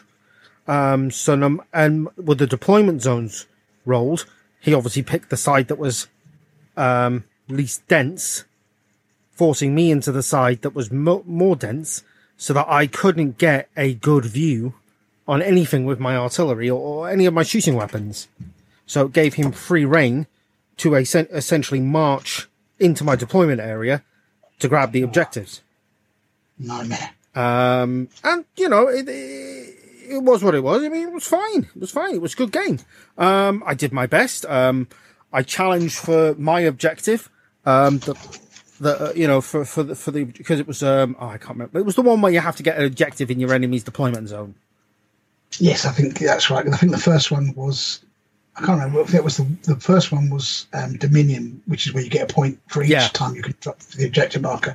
The second one was yeah was the get into the deployment zone, capture the objective one. Yeah, and it was it was it was fine. It was fine. It was um I tried my best, but um you know, he he had a he had uh, he had lots of psychic powers at play uh, on biomancy, um, which gave him um, you know a, a, big advantage in combat. Uh, my champion did did wreck a bit of face in that game, but just didn't do what I wanted him to do because the list was the list was good. The terrain was not so good for me. No complaints though, because it was a fairly good game. Um, Got you. How did you find the Legion champion? Was he is he? He seems reasonably now he can take a Paragon blade anyway. Uh, the Legion champion is now a um, he's top tier now. There's no no Got question it. about it. He is um he he was ab- he was utterly brutal when he until he came up against the Praetor with Iron Arm. Yeah, he was just he was just mincing through um yeah. through models. He was just taking them out left, right, and center. There was no way you could physically stop cool. him he, he was just he is just with that Paragon blade. Yeah. Um, he is now um a force of nature. Got you. Um, I suppose he's challenging, and he's got you know, unless he comes across another you know Praetor uh, with a Paragon blade or whatever, he's um he's hitting at initiative, isn't he? So yeah, unless uh, you're coming across unless you're coming across Praetors, um, or yeah. other champions, um, he's a dedicated close combat machine. He will sure he will do the damage that you want him to do. Okay, cool. But um, yeah, I, I'm I'm definitely thinking he's he's definitely going to see a lot more table time. Got ya. He's, he's So- most definitely a great choice now. Cool. So my second game was against uh, Andy Devlin, and he had a, a really nice Raven Guard army. So seekers, um, snipers, tactical squads. Um, I think there was a Mor Deythan squad as well in there. Yeah, there was definitely. Um, so very infantry based, as um, you know you expect from Raven Guard. Um, uh, I think there was a, a Land Raider Proteus as well. Yeah, there was. Thinking about it, um, you know, with a squad in it, uh, and it, all of it was kind of infiltrating or there and thereabouts. Um, so it caused me a few headaches. So this was like Michael said, there was one objective I had to get to as an objective in his deployment zone. He had to get to objective in my deployment zone, and um, we kind of went at it uh, from turn one. Really, it was a, it was a brutal game. Um, it's interesting actually because when you play at other clubs and you think, and so he he set up a load of snipers next to you know within 18 inches of my whirlwind Scorpius, and um, he he got the first turn. I didn't seize, and he's like, right, I'm going to shoot the Scorpius. It's like, well, you can't do anything against the Scorpius with sniper rifles. It's like, yeah, yeah, they're rending. It's like they're not. It's like, yeah, yeah, rending, definitely rending. I was like, actually, I'm really sorry, mate, they're not. And of course, they're not. You know, look up in the rules. But it's amazing Yeah. how many people think that sniper rifles are rending. Yeah, I had a, I had a similar issue with the um, barrage rule. Um, he was convinced that um, when it flips, it doesn't return back to its original starting position.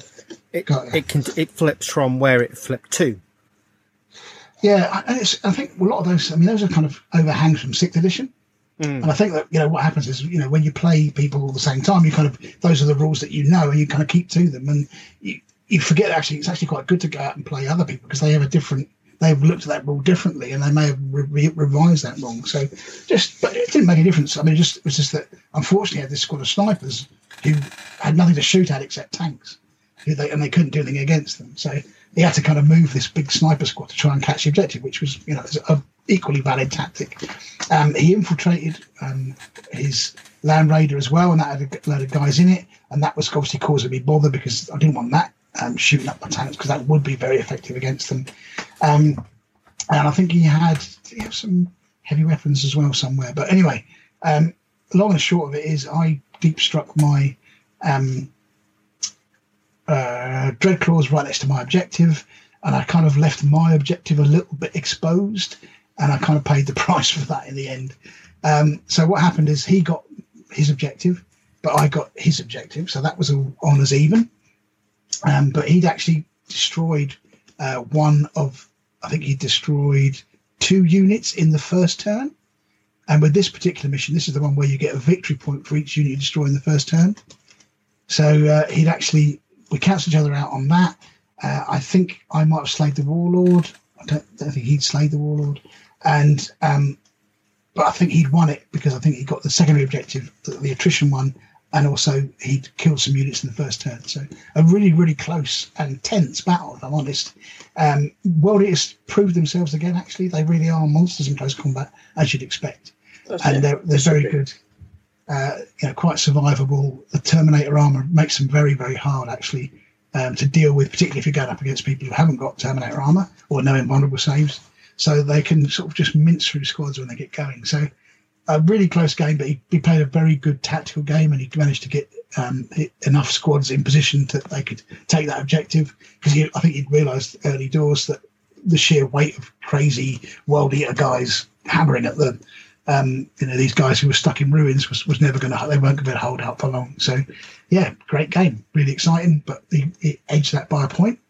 And then um, my third game, um, my third game was against Ultramarines again. This was more of an armored um, company kind of uh, affair. So, again, uh, a couple, I think three Land Raiders uh, with uh, guys in, tactical squads in. Um, he also had the uh, Fellblade, my favourite uh, looking super heavy tank. So I did bring the Typhon for this one. Um, he also had a Leviathan Siege Dreadnought, uh, which was you know which is a tough piece of work any day of the week. So he had quite a lot of big units. Um, I'd got still got my three um, dreadnoughts, um, slightly cut down unit reduced the number of units by one, so I could afford the Typhon and take another couple of other bits and bobs out of the unit, out of the army. Um, this was a corner deployment again, and um, this was the one. I'm trying to think what the mission here was. Uh, I think this was again um, just a. Do you remember what the third mission was, Michael? I should have written it down. Um, oh, you know, I've forgotten. Yeah, I should have picked these up, shouldn't we? Uh, yeah. So, but anyway, long and short of it is that I'd actually managed to uh, do enough damage to take uh, to win this particular game as well. So I, um, but it was a really good game. The guy's name's Oliver. It was a really good opponent. I really enjoyed playing the game against him. It was a lot of fun, um, and he played a really solid game as well. So, uh, but dealing with some of the armor was quite tricky, and most of it was still hanging around at the end of the game because all I could really do was to sort of chain fist it to death. Um, by that point, I'd lost quite a lot in close combat. My um, dreadnoughts had all been shot or immobilized, so they weren't doing anything. The Typhon didn't really do anything, if I'm honest with you. It was more of a threat than it than, than a actual physically useful piece of um, tank. But it did drive into the ruins to try and worry some people, and it did try and do a thunder blitz against the Leviathan siege dreadnought, and it failed that. Um, well, it didn't fail it, but it, it, didn't do any damage to it. And then the Leviathan then came and absolutely tore it to bits in close combat because that's what. Well, no, it didn't. First turn of attacking, so it needed threes to hit had five attacks on the charge against my um, Typhon, and the guy rolled, uh, I think it was three twos and two ones. Wow. So it was like, woohoo, survive another game. But no, um, eventually the the, the um, Leviathan did for him, but in the ensuing catastrophic explosion, de-weaponed itself to death, which was quite funny. So um, yeah, all good. So another victory for me there. So two victories against the Ultramarines. It was on a good table this morning. It had like a central ruin, like a cathedral thing. It looked really cool, I thought. So yeah, good stuff. What about you, Mark? How was your third game? Uh, Thousand Sons. Um, it was against a guy who had not um, actually um, played a. Um, um, this was his fourth game of Heresy. Okay. And this wasn't his army. So okay. it's me. Um, it was an interesting it was an interesting game. Um, he had a reasonably strong list. Um, he didn't realize yeah. he had Pride of the Legion or, or Guard of the Crimson King. I'm not sure which he had, but he definitely right. had a Rite of War. He didn't think he did have one, but um, yeah. you know, we let it slide because I didn't know if there were any extra victory conditions or anything like that. But um, there is Pride of the Legion, isn't there? Which people forget about. Which yeah, is if you yeah. destroy all of the Terminators or Veteran squads, you get an extra victory point. But it was a really fun game. Um, you know, we just basically put our models down and went for it. Um, Sekhmet Terminators, as usual, really tough to shift. Um, you've just got to put shots and shots and shots into them. But when, you know, when they're taking the powers that give them a, you know, Cataphractii, a free up, a free up invuln save. Yeah. It's, um, it's very hard. It's very, very That's hard. Tough. Um, but the list wasn't. He didn't write the list. The list was written for him, um, and it was okay. It wasn't a terrible list even then, but um, it's a. It was a tough list to take down. Um, I can imagine. I didn't win, um, and um, I lost by one point, um, oh, but it was oh, still a lot of fun. Um, nonetheless, and it was it was it was a lot. It was very enjoyable. Um, uh, my Storm Eagles bounced in they got hit with that spell that knacks them up, you know, knacks up the machines, and um, they were getting hot oh, when they yeah. were firing their weapons. And, oh right, yeah. Um, and the Sekhmet Terminators just made mincemeat of my tactical squads. There was just nothing you could do to keep them going. Um, yeah, I can imagine. You know, the Medusas um, managed to survive, but um, was stuck in combat with, uh, uh, you know, eventually got stuck in, no, no, sorry, the rape, the, the quad mortars eventually got stuck in combat with some Terminator that deep struck into my lines and. Right. It was all very fun. so this was a, this was uh, so what was your general impression? this was actually a tournament in the in its truest sense of the word, i.e., a best general award. It didn't feel like a tournament, if I'm honest with you. It felt very much like a day's heresy. Yeah, it felt like a day's like heresy. I wasn't being I wasn't being thrown up. I was playing Ultramarine loyalists. I wasn't being thrown up against other loyalists. Um, yeah. Though, I mean, it was Swiss pairing, which is fine. Um, yeah. Because sometimes I think that actually works well in a, in a campaign because uh, then you know you're not the strongest players play the strongest players, and the and, and the weaker players tend to you know get game. You know, it, it tries to give Yeah. people games that they will enjoy It rather even than things out. rather than simply pairing off for narrative reasons, which sometimes Yeah, I and I think we'll have to use that for the Blood and Glory event because we haven't got time to do Yeah. anything else. I think. Um, but yeah, it's. Uh, I, I it, I it didn't feel like a tournament. You know, people sort of shy away from tournaments from heresy and think, "Oh, it's not the spirit of the game," etc., etc. But you know what? It, it was cool. It was good. People really were themed Yeah. about their army. Um, they knew their history. They hadn't just taken a unit because it was a tough unit. They're taking a unit because you know they had some idea about how to play that unit and stuff like that. So, So, um, um, yeah, should we talk about what we got out of it? yeah, if you must. So, um, I got the coveted prize, the big, the big one, the big Kahuna. I got the wooden spoon for being worst loyalist, Wow. Yes, you did. which a- is, in which- my opinion, best traitor. Well, by definition. So, you were, you were pretty much the useful for Ultramarine, uh, pretty much the Dark Angels. Yes. So um, harsh, actually, it was, harsh. it was a nicely sort of engraved. It wasn't just a wooden spoon either, was it? It had like a little. Yeah, yeah, it's, it. it's, it's, it's been it's been written on. Um, it's got nice little Aquila, um, and Yeah. uh, you know, um, writing on it, and it's great. It's fine.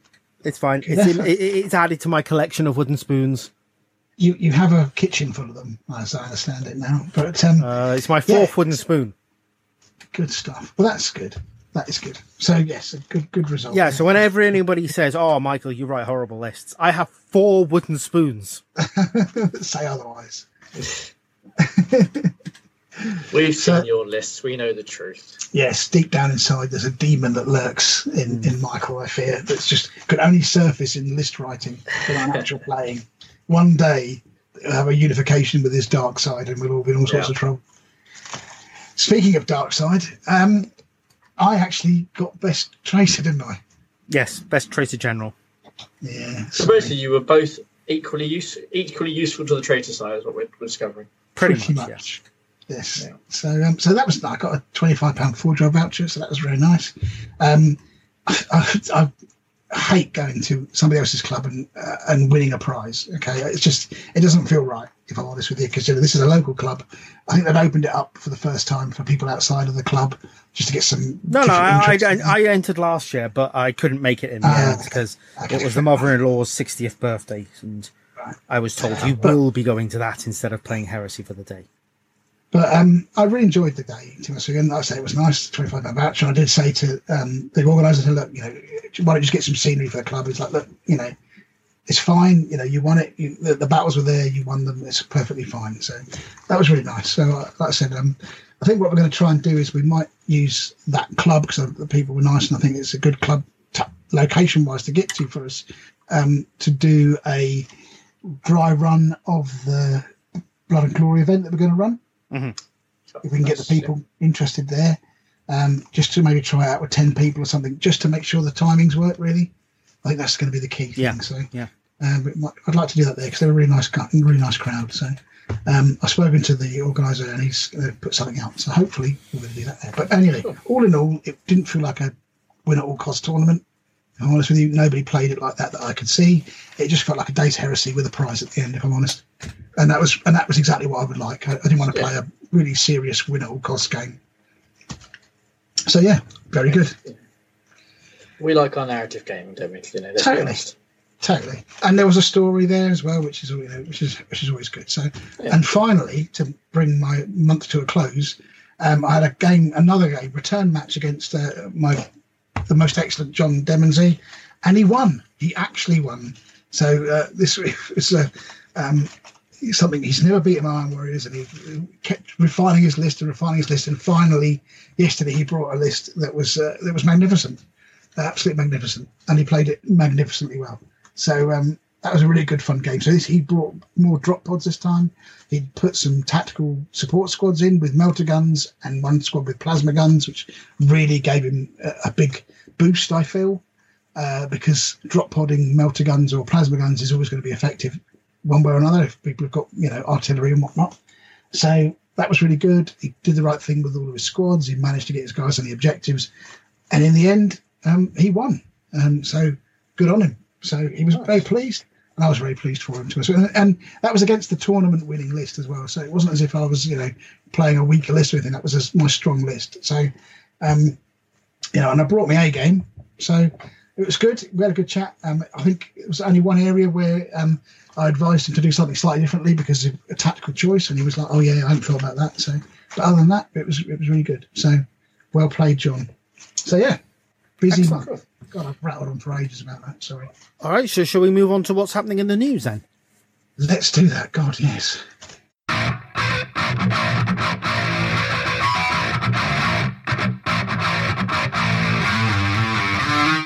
Okay, so now it's our monthly look through the uh, State of the Union, uh, what's going on in the world of heresy, and start off with Warhammer TV's released some videos, um, four new videos for the Sector Imperialis terrain, um, along with a hints and tips article. Um, the videos you got were a um, how to build and a how to paint. Um, I love the paint, the painting scheme for this scenery, and it's exactly the same painting scheme that I've uh, chosen to um, do for the stuff that we've gotten um, from Element Games. And there are a couple of other videos as well on how to customize your terrain with battle damage, graffiti, and uh, propaganda posters. So we'll uh, Oh, cool. We'll throw some links up to those in the um, show notes. The propaganda poster Yeah. is actually a really cool one. Um, I might, when I get go back over some of the terrain in the future, put some of this up. Just, uh, Got you. Oh yeah, it looks really cool, doesn't it? I'm surprised um, no one does. Well, maybe they do. I haven't noticed the sort of like um, transfer sort of posters, if that makes sense. I think Micro Art Studios does some transfer graffiti. Um, yeah, I'm not sure about posters, but there's a, there's a I- market there, chaps. Yeah, there is. but I've had um, I've had transfer graffiti from them in the past um, when they sent me some promo stuff, um, which is in the hands of Phil at the minute, and he's going to be putting them on some um, some Batman stuff. Oh yeah, of course, it'd be great for Batman, wouldn't they? Yeah, but yeah, there's some definitely some graffiti in there. So yeah, so th- th- those videos are quite good. We'll throw up links to them in the show notes. Yeah. Yeah. Nice. So what else is happening? Um, Let's have a look. Citadel in Tes- Texas. oh yeah, the Warhammer Citadel. Yeah, that's uh, opens today. If you're listening Yeah. to this on day of release, um, Okay, right. yeah. Um, big narrative games of Horus Heresy, which are happening, and Nice. um, they've got two special guests: uh, Becca Scott from Geek and Sundry, um, Mm-hmm. who recently did the Age of Sigmar How to Play videos, and do you know the good. cartoons on the Warhammer community site, like the one today for the delivery. Um, they've got the artist Sarah Kaiser who um, who does those cartoons, and she also Ah, cool. created Oh, some of the life-size Space Marine weapons that Games Workshop have been taking to events recently. Got ya. oh, that's cool. They got some talented people working for them, haven't they? Yeah, Yeah, definitely. Um, so that's uh, that's quite cool. Um, yeah. What else have we got there?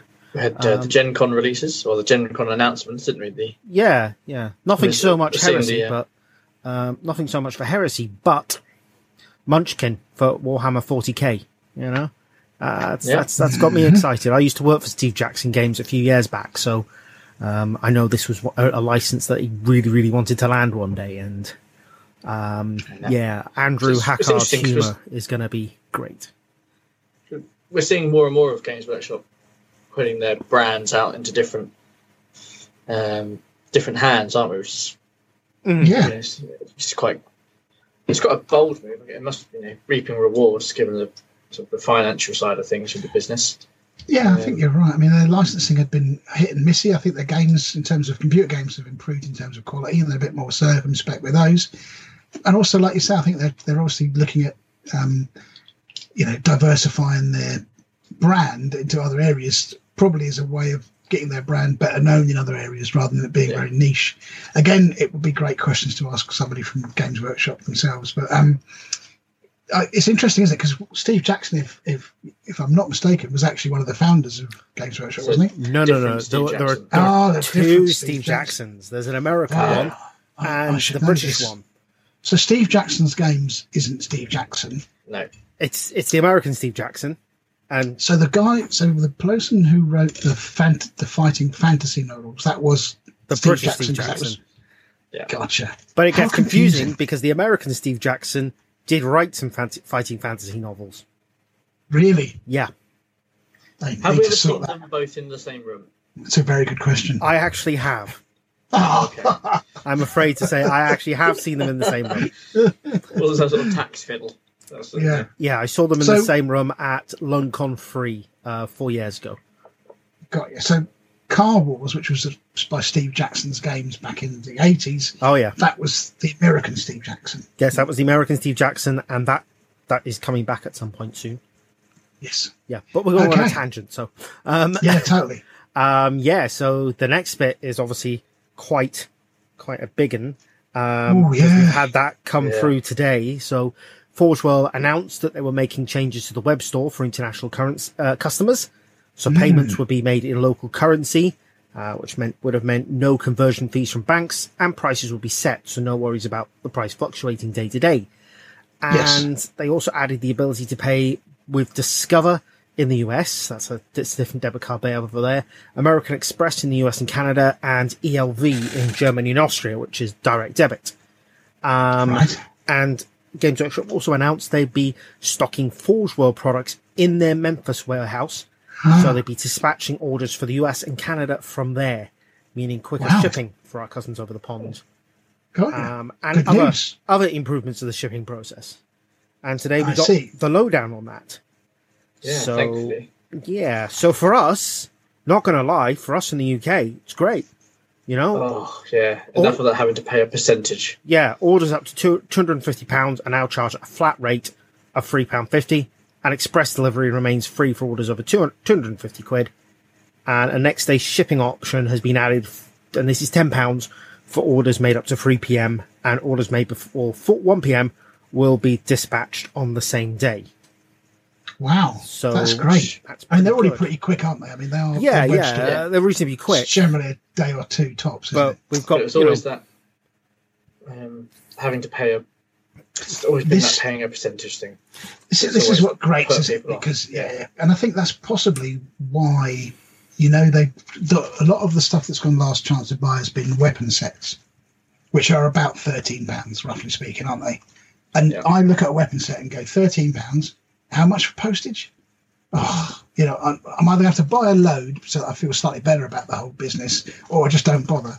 And I think they probably realise that maybe people just aren't bothering, and that's why they need to do something about their postage. I must admit, for orders below 55 ish quid, um, it's Yeah. a worse deal, but I don't tend to make orders that are below below 50 quid Okay. anyway. So, I mean, how many how many things can you buy on Games Workshop or Forge World rather that are less than fifty five quid wow. these days? Yeah, that's true.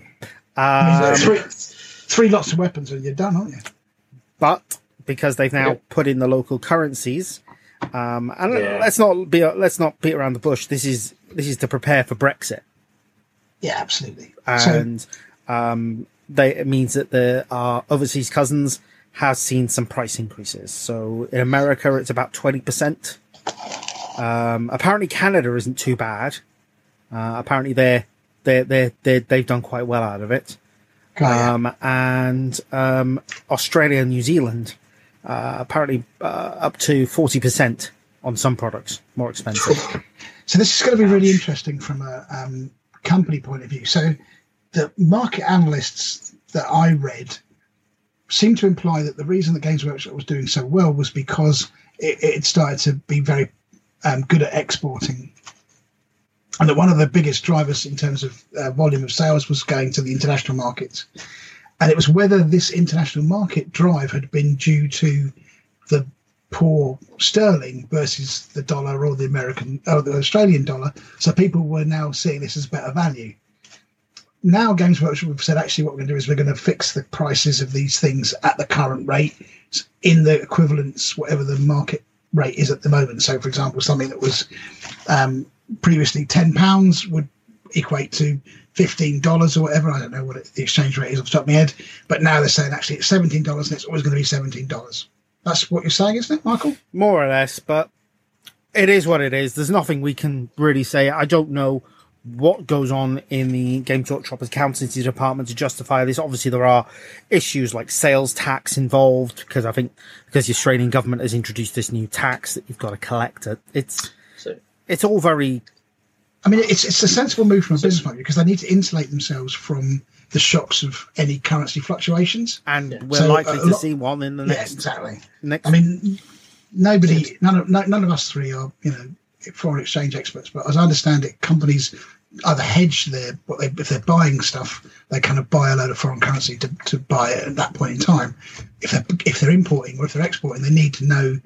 They need a certainty as to what that price is going to be, so what they're going to get in terms of when that's sold, how much money they're going to make from it. Yeah, Otherwise, you yeah, can't, yeah. you can't, you can't program a business like that. I mean, on the one on the one hand, it sort of um, makes me um, sort of go, well, you know, when I buy an Apple, a piece of Apple product, it is charged. The pound price is exactly what it is in American. So if I buy something for one hundred and forty nine dollars ninety nine, it's charged in the UK at one hundred and forty nine pound ninety nine. That is true. Um, and it's the same with board games. You know, we're paying a lot more for our board games that we import from Europe and America. Got ya. you know, eh, I'm not saying that this justifies, Oh, you know, they, this is justified by that because it is quite a big increase to swallow. But you've got to wonder. I mean, Greg, Greg from the Imperial Truth was asking tonight. You know, were people who are now facing these prices were they buying when it was those prices essentially two years ago before the Brexit vote when the pound dived? Exactly. And I think the point he's trying to make there is that uh, has that has the low the value of the pound dropping meant that more people are buying Games Workshop stuff because actually you can get more for your dollar. Yeah. Or Um, but now what they're saying is they're fixing the price in dollars, so that won't be. Um, you know, you may you. It's always going to be that amount of money. They're not going to see them get any cheaper because the exchange rate fluctuating, which means that Games Workshop's probably expecting pound to pound to drop even further. Yeah, but obviously this has just happened today. We don't know what the long term ramifications of it are. I mean, a The only of thing we need to remember is that they're also they're not just a retail thing. They've got the manufacturing side of their business to worry about, yeah, That's true. yeah. and obviously, That's with if as we're you know to, without getting too political about it, but you know we seem to be set on a the worst case scenario situation, and wherever they get their materials from, Yeah, yeah. So they've got this. It's interesting, isn't it? Because they're going to. You're, you're, you make a really good point there, Chris. Because it, assuming that they're buying stuff from you know somewhere like China or something, let's assume that their raw materials come from outside the EU. They may not, but either way, well, it's Um, the the biggest raw material is plastic, which is charged, which is dependent on the oil price, which is charged in dollars. yeah, I guess so. I suppose it depends on where it comes from as to what import tariffs they're currently paying. Because that would be a big factor as how much things cost from our point of view. Because if their raw material goes up in terms of cost because of a weak pound, then the price of um, models here will rise fundamentally. But we'll see. We'll see what happens. I mean, speaking from a board gamer point of view, the, literally the a few days after Brexit, we got hit by in in the board game industry. Um, um, Esdevium, well, they're Asmodee now, um, put out a um, an immediate price rise for all games that push push them up by about twenty percent. Wow. So, um, unfortunately, Brexit hurts everybody. So it would appear. Um, Okay. and that is getting political, isn't it? So I'll just Yeah, let's move on. now. Let's, on before we let's move on before we alienate 50, 50, uh, 52% people. Um, Yeah. Um, so anyway, so yeah. So it, it- yeah. Um, we'll see It's an interesting. It's, it's an interesting one to look at in terms of the, the wider business and how the Games Workshop as a business deals with fluctuations in things like foreign currency. I Yeah. think that's actually an interesting thing personally, but that may just be me because I'm sad. Well, I know when I worked at Balfour Beatty, we had people in um, our Australian office when we wanted software for for that office. Um, we would fly them to London and buy the software in London and give it to them to fly to Australia. Oh, it was it was- cheaper. Yeah, because it's cheaper. It was cheaper to Yeah. do that than to buy it in Australia. And that's even Yeah. considering the fact that when we got to Australia, we were paying import taxes on this software. yeah, it is a weird one, isn't it? It It's- is weird. Australia is a it gets a lot everything in Australia seems to cost a lot more. I mean, you will point out their average salary is forty seven thousand pounds, but their cost of living is higher. Um it's it's all very complex and I don't I don't even want to get into the, the wherewithals Okay. of, of what, what it is. But we'll I guess we'll see the fallout from it. I mean, a lot of people are saying, "Well, that's it. I'm just going to start buying China Forge now." Um, so, but whether those people are buying Forge Worlds in the first place or not, Who knows? Yeah, it's an interest. It's a difficult one, isn't it? And like I said, fundamentally they would have made this decision because they think it's best for their Yeah. business. but we will we will see what it is. Uh, and I Yeah. don't want to I don't want to I don't want to say to people in the colony. Uh, I was going to say colonies there. How 1950s of me.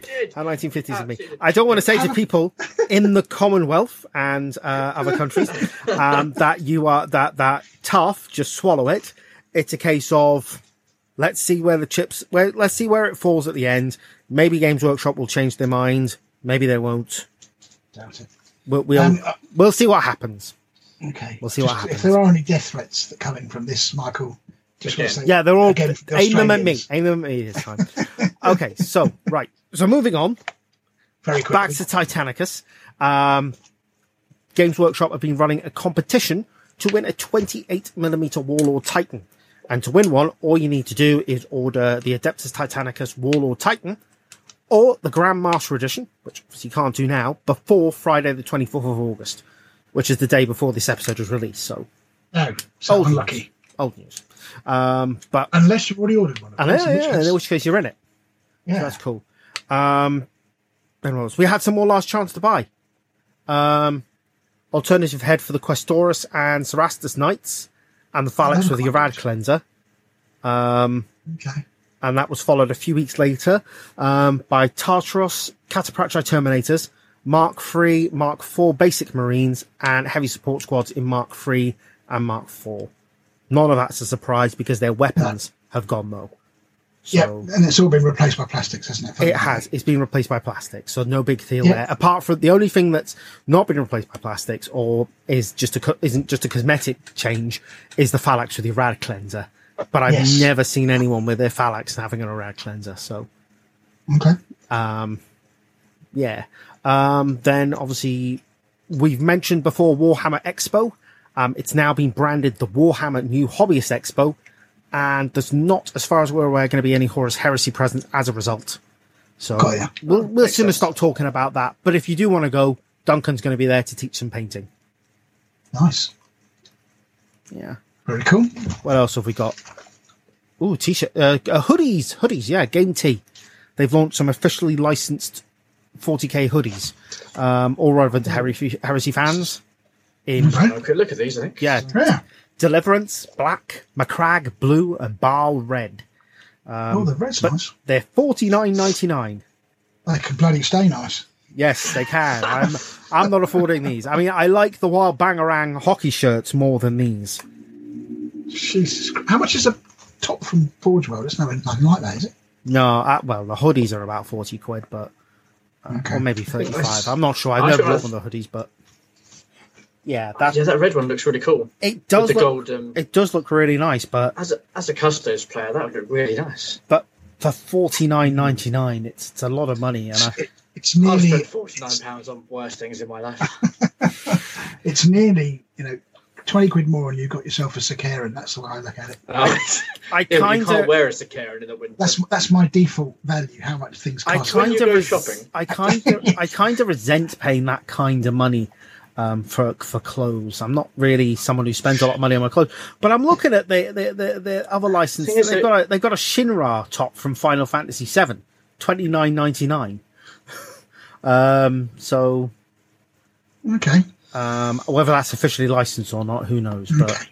um, it does seem a lot of money um, for I mean, a if, hoodie. if people want a nice hoodie, they can always go to our Redbubble page uh, and get of one of course. the Edge of Empire hoodies. They don't they're- cost forty nine ninety nine. I think they're only forty Let's just- pounds. Let's, let's just check that before we. Uh, do we use Redbubble or do we use someone else I think we use Red. I, I get directed to Redbubble when I go onto the.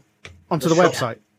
Yeah. Yeah. that was the one you gave us the link for, I think, Yeah, yeah, yeah, yeah. I think it might be a Redbubble. Um, with all the merchandise in the universe where we get the cups from. yes, yes, we can get. Yeah, it is Redbubble. Yeah, we got a Redbubble Yeah. store. You can buy stuff from there if you want. Hmm. Um, and our hoodie, our jumpers are thirty pounds. yeah, see, bargain, bargain, bargain. There you go. What would you rather have, a Um, garden red Balrog Our, or our a Edge of Empires? are thirty-five pounds. So there we go. And Nice. they come in the black and black and grey. Uh, Nice. options. Oh, isn't it? Hoodies? There we go. Yeah. So have there you either of You you? can, t- you can tell I work in retail, can't you? So have either of you watched the Twitch stuff that was on on the sixteenth? Not as such. When Yep. was the sixteenth? Sixteenth of August. um, a couple of weeks. Was that well, the, last was, week? Was that the evening we did the Dreadclaw? It was. Yes, it was. that? No, so, yeah, no. We had my Tale of Four Warlords, which is back with John, Seri, Bax, and Anuj uh, presenting their 500 point Zone Mortalis armies. I mean, quality of painting was like superb. Um, and they made Yeah. plans for next month in which they're going to expand to a Crusade uh, force. Oh, good. And that was followed by a live stream game on the Necromunda board. So it's quite close up and very personal in terms of gameplay. Um, I think it's well worth a watch. It's only an hour and 45 minutes Okay, cool. worth watching. Um, very interesting four way game. Um, I will throw links up for it in the show notes. Uh, you have to subscribe, but you get a free subscription with your uh, Amazon Prime membership. Amazon Prime. You should, you I should, you should, Graham, now be in your a- a- able to subscribe now. Okay, cool. Follow the Instead link I watching drop in the show Yeah, you notes. were- yeah. Yeah. Don't subscribe to Warhammer Community TV because that's what I did, and that basically wasted a, a month's worth of Twitch Yeah. subscription. Yeah. Subscribe to Warhammer TV. Just a hint for your kids. And then we had the uh, 2018 Summer of Reading kicking off uh, with a Horus Heresy short, which we'll review later in the show. And another short is being released tomorrow, Sunday the 26th. Hmm. So, I'm yeah, looking forward Okay. to this because I, yeah, yeah. given the characters, one of the characters involved. Oh yeah, yeah. The, the uh, they're they're very. The, the first one I've read is is great, um, and we'll review the second one next month. Um, so on to Warhammer Fest Europe. Yes. So in There a, was stuff. yeah, stuff. So in advance, they sort of said that Specialist Game will be doing two seminars, one each day, which will cover Adeptus Titanicus, and on Saturday, James Swallow uh, will be doing a seminar on Doom of the Death Guard. Um, so Oh, yeah, so for Adeptus. Titanicus, they've shown off the Warhounds. So they did. They look great. Yeah, they look fantastic. Did you see the sprues? I didn't see the sprues. Just saw the painted Ah, models. well, the sprues are quite interesting. There's definitely two on a sprue, and they've got all weapon options. oh, cool. So I great. think they come with two turbo laser destructors, though. Yeah. Um, I think just looking at the sprues, you've got your Vulcan me- heavy mega, uh, your, your, your Vulcan, Vulcan mega bolter, your Inferno Yeah. cannon, and your uh, plasma plasma blast gun. Yep. So if we follow the rule that it's what two months before release, I think Three they tend to preview stuff. Three months. Three months. So that puts us straight into Christmas time. Christmas. it? Yeah. Um, well, the rumor is October. But that's Okay. not three months at all. No, but apparently there If they're not going to have, if they have these rules, aren't they going to follow? it? apparently there have been Or write an issues with the email. Warhound. Okay. Okay. So make that take that from you know take that uh, you know uh, from what you will. Apparently there were issues with the Warhound, um, whatever they may may have been. They've solved it now, and apparently it's out in October. Reaver is out next month apparently. Okay. One a month. Nice. So yeah, so one Titan a month. So by October we should be able to play full games with every single Titan that that we can get at the moment. Cool. So um, yeah, and a couple of things that we got from someone who was there. I can't remember their name, otherwise I would would credit them. Um, but it's in the Adeptus Titanicus 2018 group. So the first two Realm of Battle boards for Titanicus should be out sometime in the next month.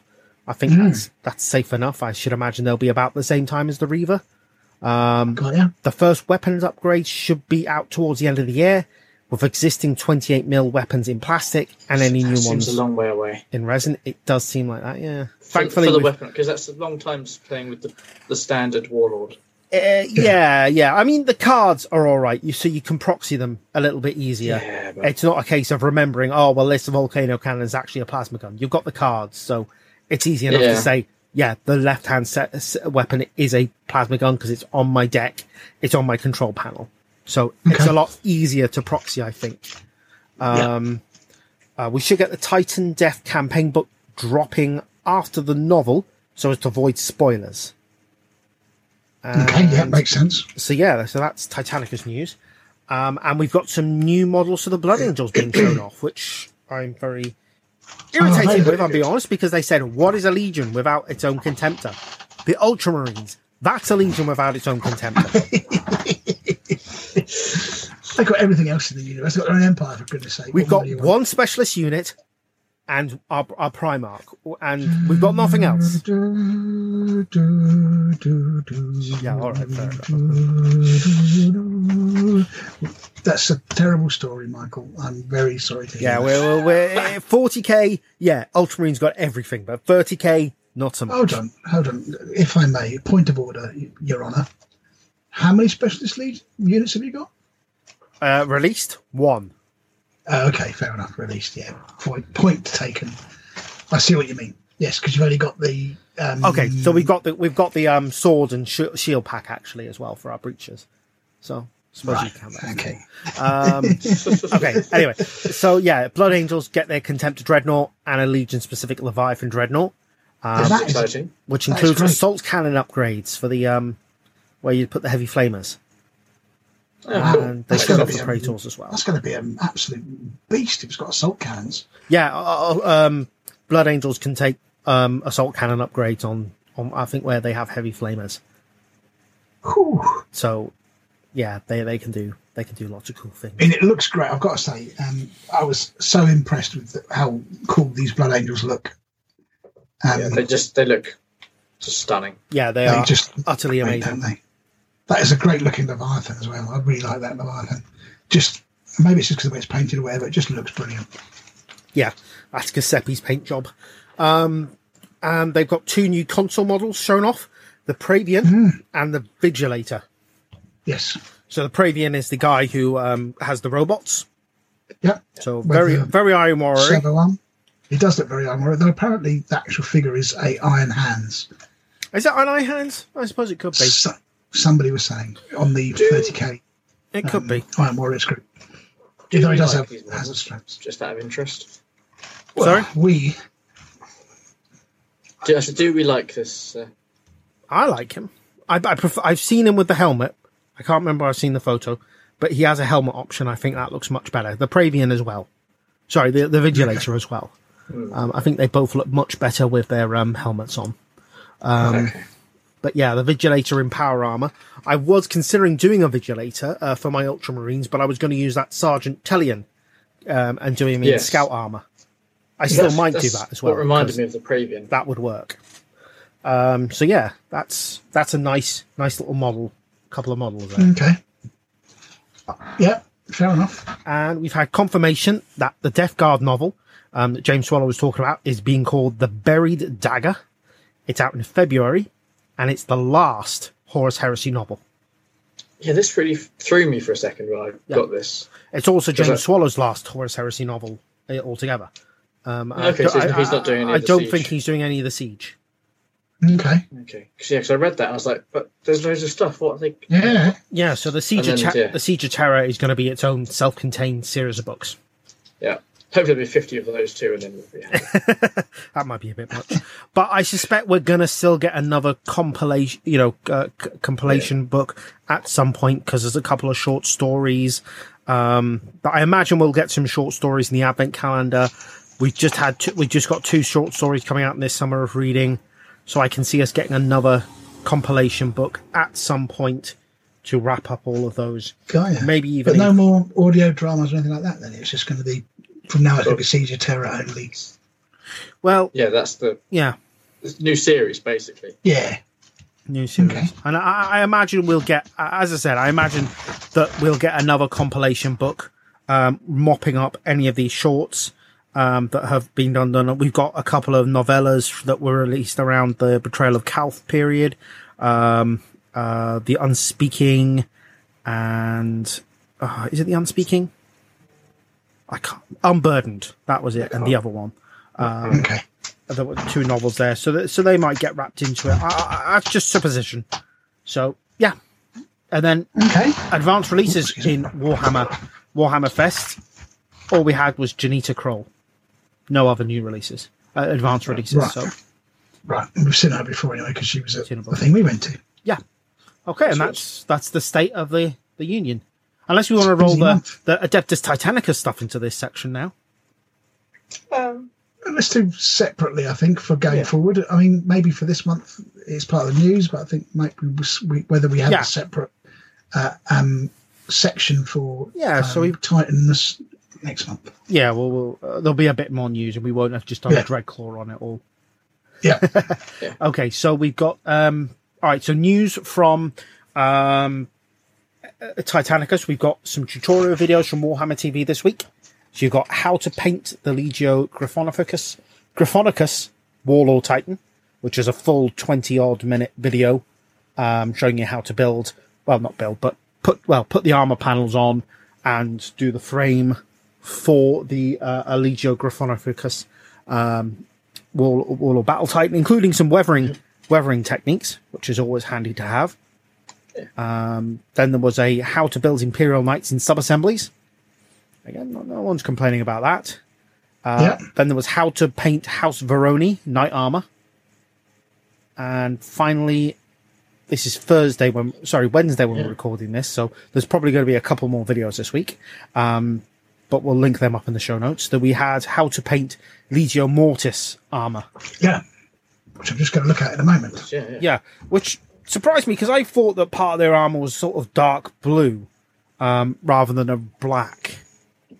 So, but it's cool. Okay.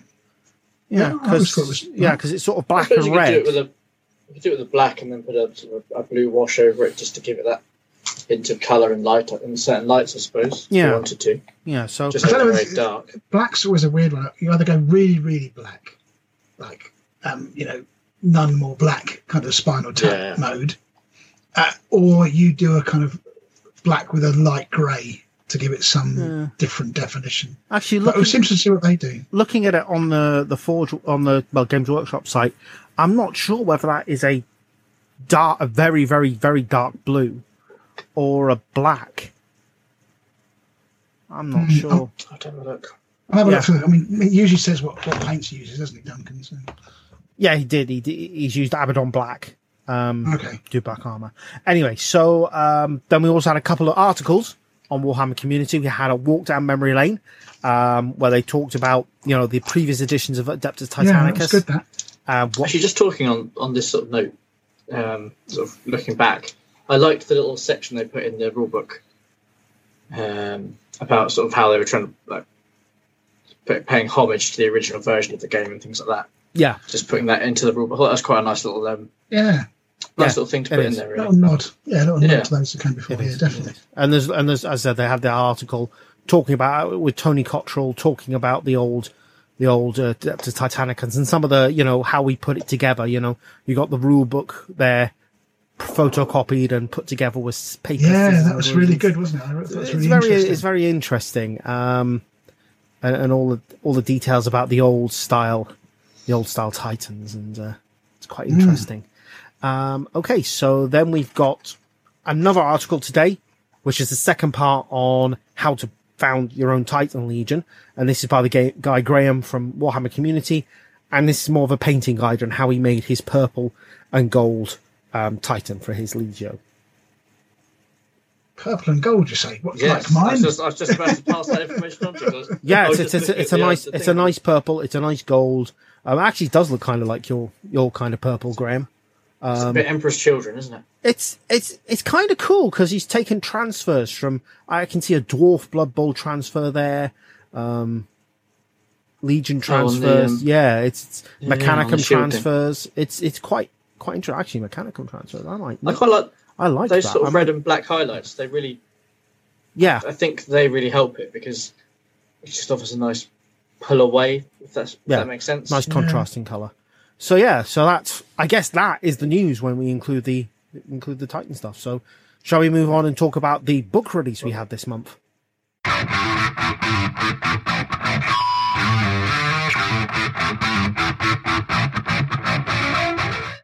All right, so we're going to take a look at the book we got this month, which is just a short story, but we weren't expecting any books this month at all, so uh, it's a bonus.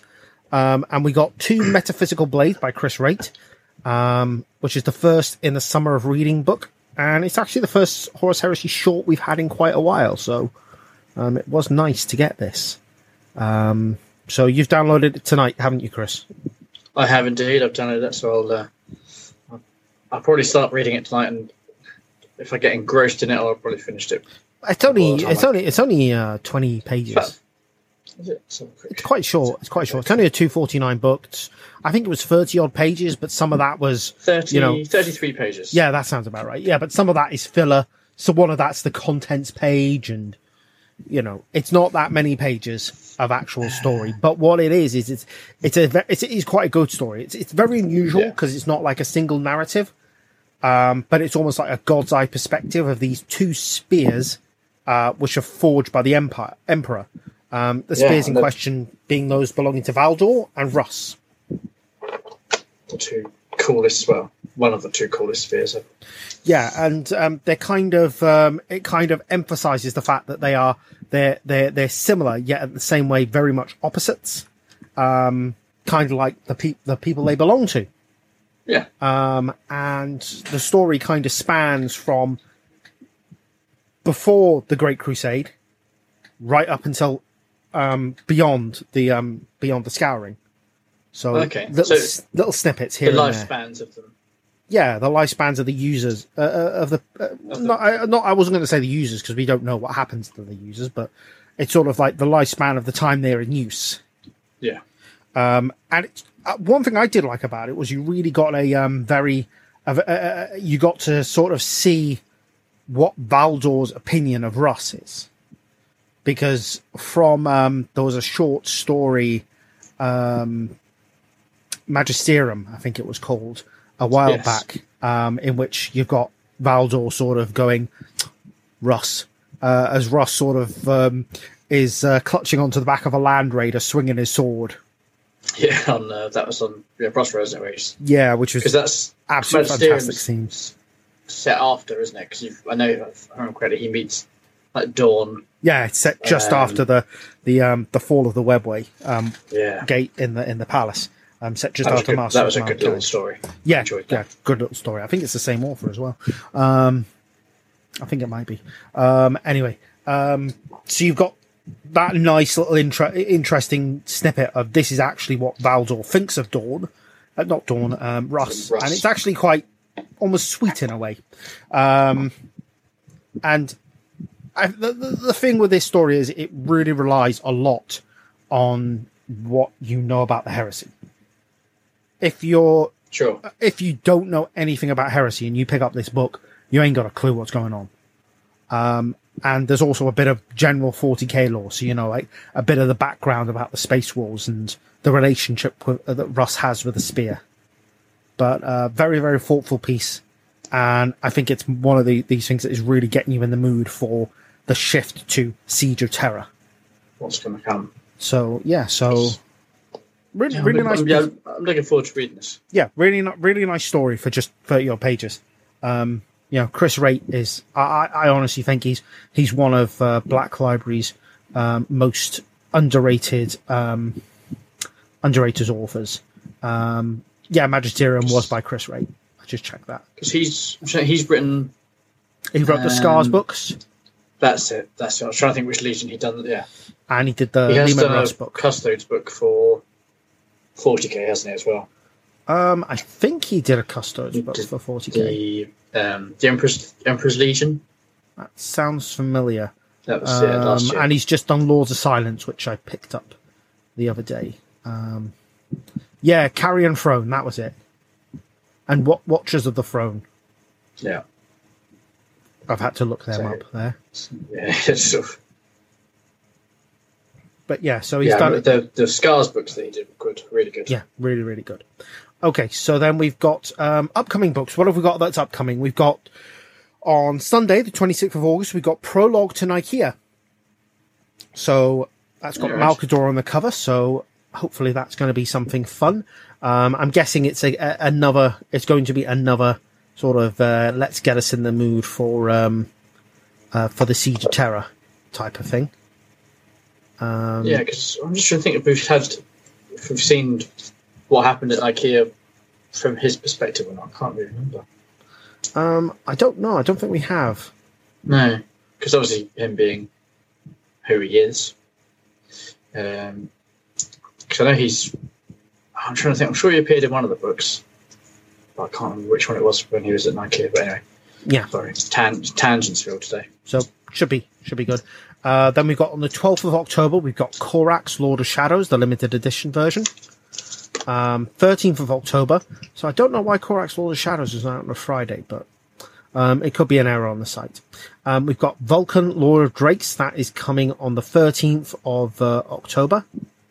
Um, and that's the um, that's the, the general release edition This the isn't the special edition anymore. This is the yeah, we, we've had the special edition for its special Yeah. edition period. And then we've got Heralds of the Siege on the 20th of October. And then beyond that, we know Titandeath is sometime in December. But that's, uh, and Buried Dagger is February. But we don't know beyond that. And I imagine we'll get some shorts over Christmas. that cover for Heralds of the Siege with Dorn's. That oh, yeah, the Get Off My That Lawn look. that is a that's a poster I need. That's the poster I need for when I'm getting in the mindset to, for playing games. Because he's a he's a mean looking dude in that picture. Well, there is um, Warhammer Art. The, the, the, They've got a website. Um, but they haven't. Because I bought um Grey something. I bought I think it was the Thousand Sons one or the uh, Prospero one. Um, like cover. There's a print for him a couple of years back. Oh, they've just put up. so- They've just put up the Slaves to Darkness cover, um, Oh, cool. but they haven't put up. Um, they haven't put up. I imagine we'll get that when it gets released. Heralds of the Siege. But yeah, we've got Slaves to Darkness, um, which is fantastic. Um, I love that Yeah. cover. It's the the artwork on all of the heresy books has just been like astounding. Basically, it's this. It's the only word I can think to describe it. Yeah, definitely. I don't think there's been one cover where I thought uh, I'm not too worried. Even the like the Tallarn one where you've got the you know it's a it's a Leman Russ tank on the front, isn't it? Yeah, yeah, And you just you, it's you you look at that and you would think, oh, it's not you know it shouldn't be very exciting. But even that, just that having that tank on the front, what it's doing, just really conveys quite a strong emotion. yeah, yeah. So yeah, it's just yeah, Fantastic um, piece awesome of artwork. artwork. So yeah, so um, that's that's books. So um, let's go Nice. on and talk about our um, our Yeah. Scout Force versus Centurion mode. You can Let's cut do the it. cupboard now, Gray. Yep, I am back out of the cupboard.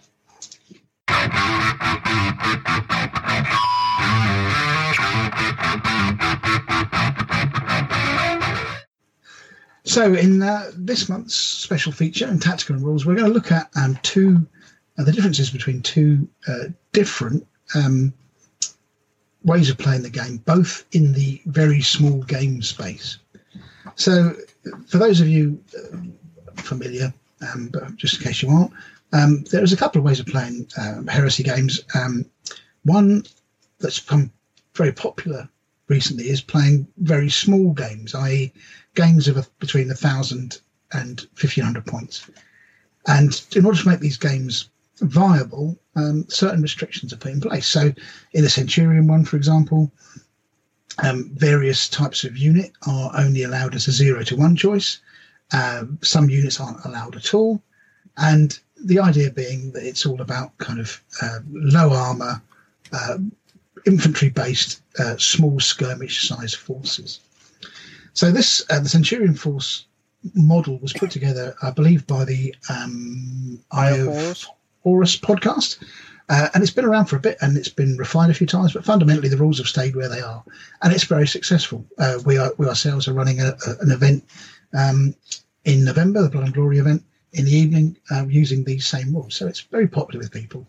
Uh, it seems to have, um, when we've played it, it seems to have an element of balance that some would say is missing from the larger game. Whether that's true or not is debatable. But anyway, recently though, um, Games Workshop uh, for their September event have put a, a different spin on that particular rule set, uh, calling it Scout Force. So the principle is fundamentally the same, i.e., a very small force with the same force org, but the restrictions are slightly different. So just to go through the restrictions for a Scout Force game, um, you can have no Primarchs, uh, Praetors, or unique named characters. So there you go, no Praetors even. Um, no Laws of War, Super Heavies, uh, Gargantuan, or flying Gargantuan creatures. Okay, so none of, none of the big stuff. Uh, no vehicles with a combined armor value of more than 33. Uh, no units with a toughness value of 8 or more. uh, no flyers or flying monstrous creatures, and no fortifications. Um, so it's a different way of looking at the um, things that you can and can't take. It doesn't exclude tanks, which the Centurion one does, and there's no zero to one um, restriction on some of the, the unit types. So, but with the value of 33, that's the biggest kind of difference, I think. If Yeah, go from 'cause that, and the, the toughness is a toughness value in Centurion. I'm not sure, can't remember whether it is or not. off the don't top of my head. think so off the top of my head. The thing with the No, there is no toughness value in. the thing with Centurion though, you can take dreadnoughts even in a limited. You can. They are restricted, but with this Scout Force rule, most of the dreadnoughts Yeah. are ruled out by that. Yeah, so a normal Yeah. dreadnought, even even your classic box dread, uh, still got 12 front armor and 12 side armor, 10 rear armor, which would give it a combined value of 34. And you'll find, as you try and do a list, there's a lot of them in here, um, where it's just that 34 armor. So obviously, Games Workshop have thought about it, or Forge World, whoever, and said, actually, those are things we don't want to um, bring in. The problem is that I find when looking at it, it also opens the gates on certain other units that you can kind of circumvent that a little bit. Yeah. Um, so the, the the most obvious and glaring example of that would be the Medusa tank. So Not, The not, not Medusa. that anyone would take a Medusa tank in their scout list, would they? the Medusa tank uh, is basically a Chimera chassis, uh, possibly even worse than a Chimera chassis. So it's 12 front armor, 10 side, and 10 rear, giving it a combined armor value of 32. Which means you could take these in a thousand points quite happily. You could take three of them.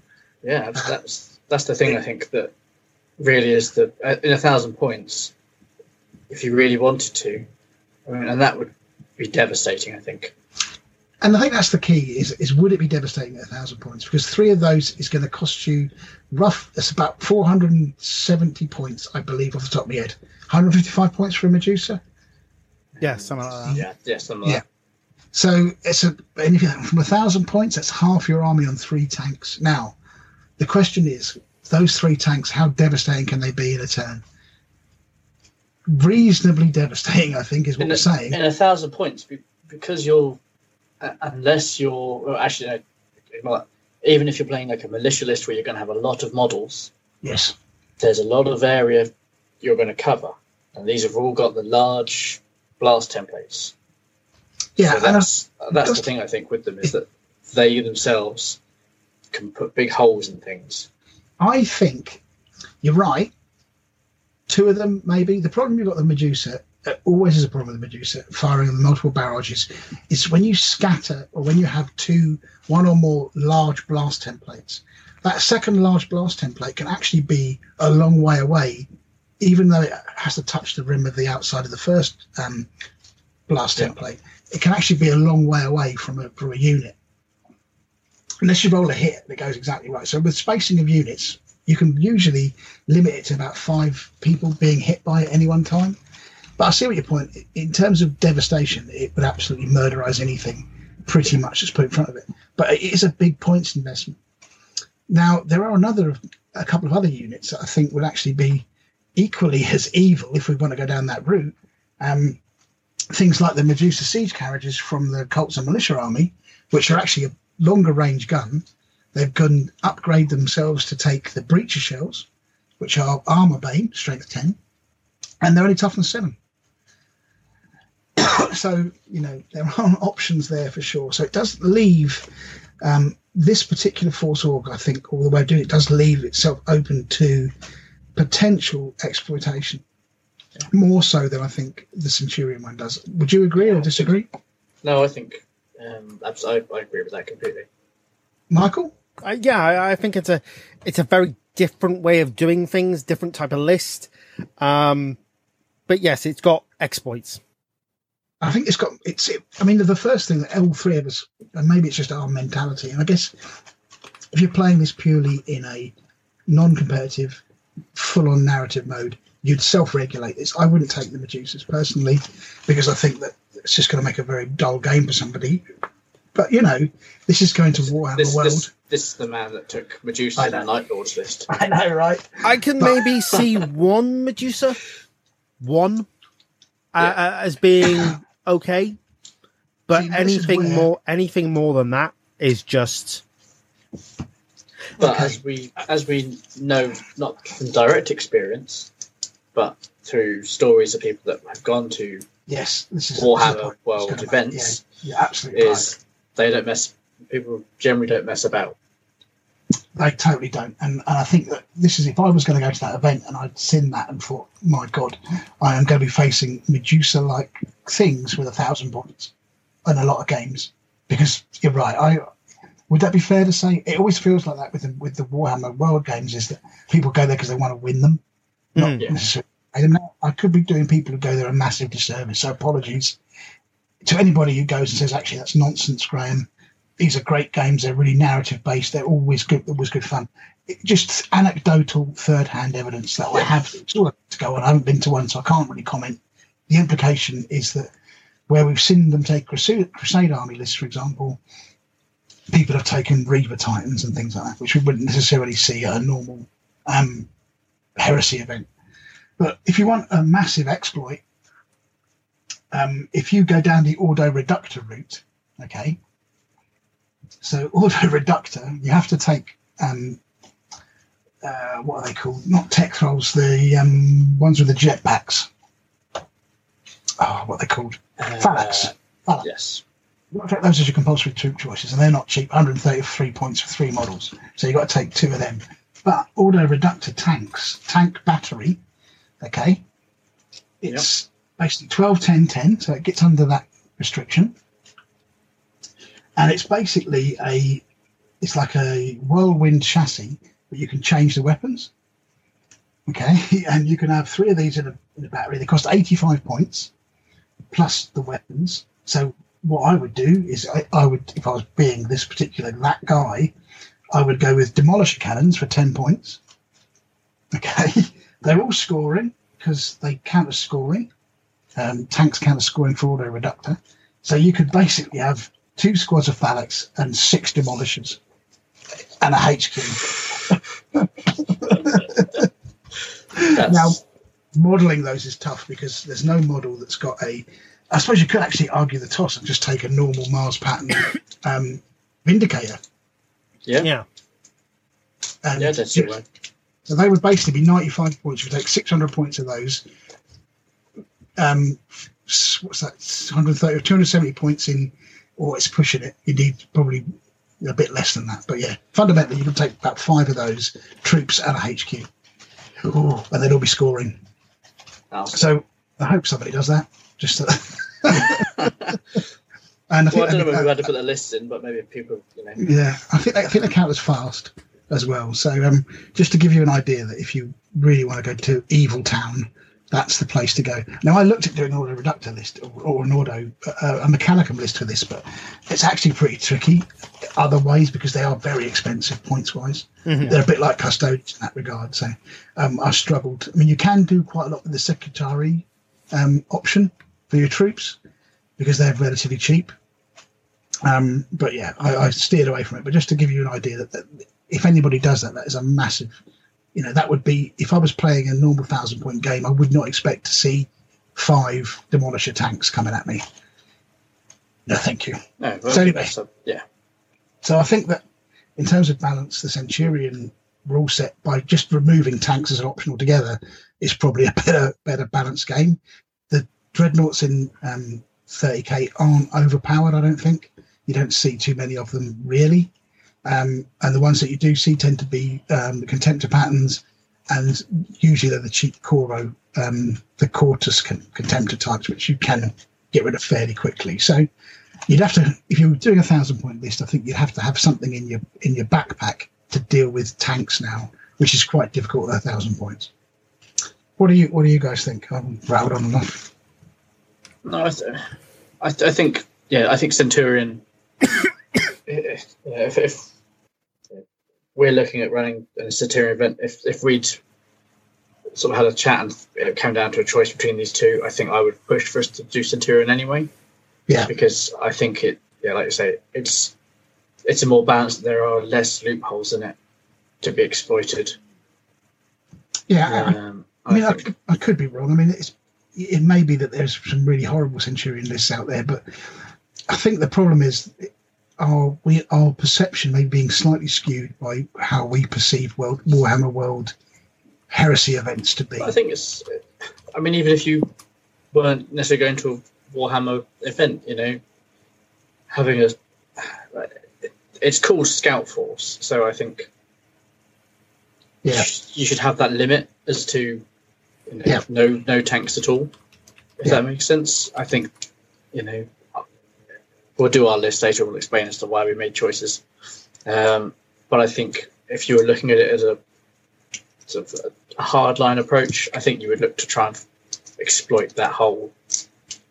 Anyway, I think I think if they'd gone 31 as the top amount of Yeah. armor, that might have been better. But, but you've just let the the back door open slightly by having the option for taking uh, things with 12, 10, 10 armor.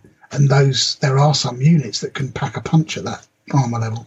I wonder if it was sort of when this rules idea was written, whether they looked at all of the view, all of the vehicles available to all of the armies, That is a that very good sense. question. That's a really they, good question. whether they went. Um, Whether they make Predator, a Predator yeah. takes 13 front armor. We've just we don't want anything Yeah. of, of equivalent of a Predator, so therefore we're going to make it so you can't take one of those. can't, check. 32 armor, check. But then did they realise that lurking beneath the uh, in the Force Org, the the um the There are- there are things that- Medusa. the- I mean, the Basilisk. Even the Basilisk would be great. You know, Yeah. potentially. Does that come under the thirty-three? I thought that was just over. it's the same. It's the same. Um, the Basilisk is the same chassis as the Medusa. I thought that was. Um, oh, but Yeah, yeah, it it is the same. range. There's, The Yeah. Basilisk's got the longer range. it's got the would be- longer range, but it can only shoot at least. yeah, it's got a minimum 12. Yeah. The, the advantage of the Basilisk in this particular game would be that it could it could out artillery Medusa tanks.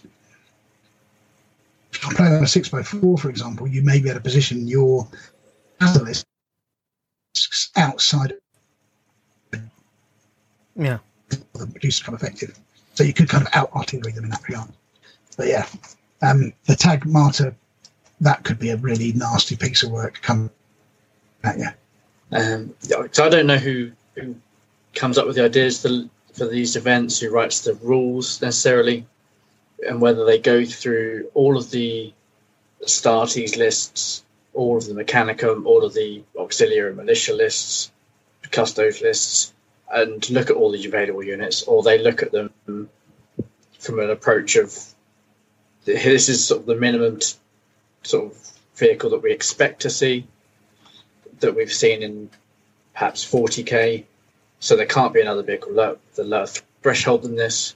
Yeah, You know, because I, I imagine that's quite quite It's- easily it's- done, if it's- that makes it's, sense. It's an easy mistake to make, and I think you know, Yeah. talking earlier, it's like, did they look at the Predator, for example, as the lowest points costed tank that a Space Marine army's got, and assume that Yeah. that was it? That that was basically the lowest point that you could get to in terms of tankage, whereas in reality, although there's a lower armor value, i.e., the Medusa carriages, the actual output from a Medusa is much greater Yeah. in that kind of and the same with the Medusas, the Basilisks, the same chassis, and the, that's got the advantage of being able to outshoot in terms of range um, your Medusas, so that might be a viable alternative. Did they go through the Mechanicum list and go, actually, wow, if somebody's really determined, they could take five demolishers effectively and have them for you know 95 points each and run them across the board and cause all sorts of bother. I think what would have been a, another sort of additional rule that maybe they could have thrown in was having this amount of tanks. Um, you know, you can have this three- 33 point threshold, but you can only occupy one. You know, you can take one of them. If that makes sense. You know, Yeah. zero to one option on any vehicle with a 33 point with a 33 uh, point hull. Yeah, Um, you know, just to Yeah. just to minimise the totally. sort of effect that you would that it offers. I mean, like I say, it's either that or the alternative is that we are really the sort of people who look for loopholes in rules, which I'm not sure we are, but we both realised I at think- early doors when we were talking about this that the Medusa was exempt. Um, I think every player does that. If that makes Yeah. sense, I don't think it's just us being gamey. I think anytime we go to an event, you look for ways to assist yourself I think you're right because confines. yeah. Of, and I think I wouldn't be surprised if at this event, um, after it's done and everyone starts, you know, we get to hear the stories of it, that a lot of people will have done the, you know, used these exploits. Yeah, I mean, it's it, it, the thing is, it's not so much the fact that we personally would implement these exploits, but we know that other people may do. So that Yeah. whatever army list that we build, I would be building an army list to deal with Medusas. Yeah.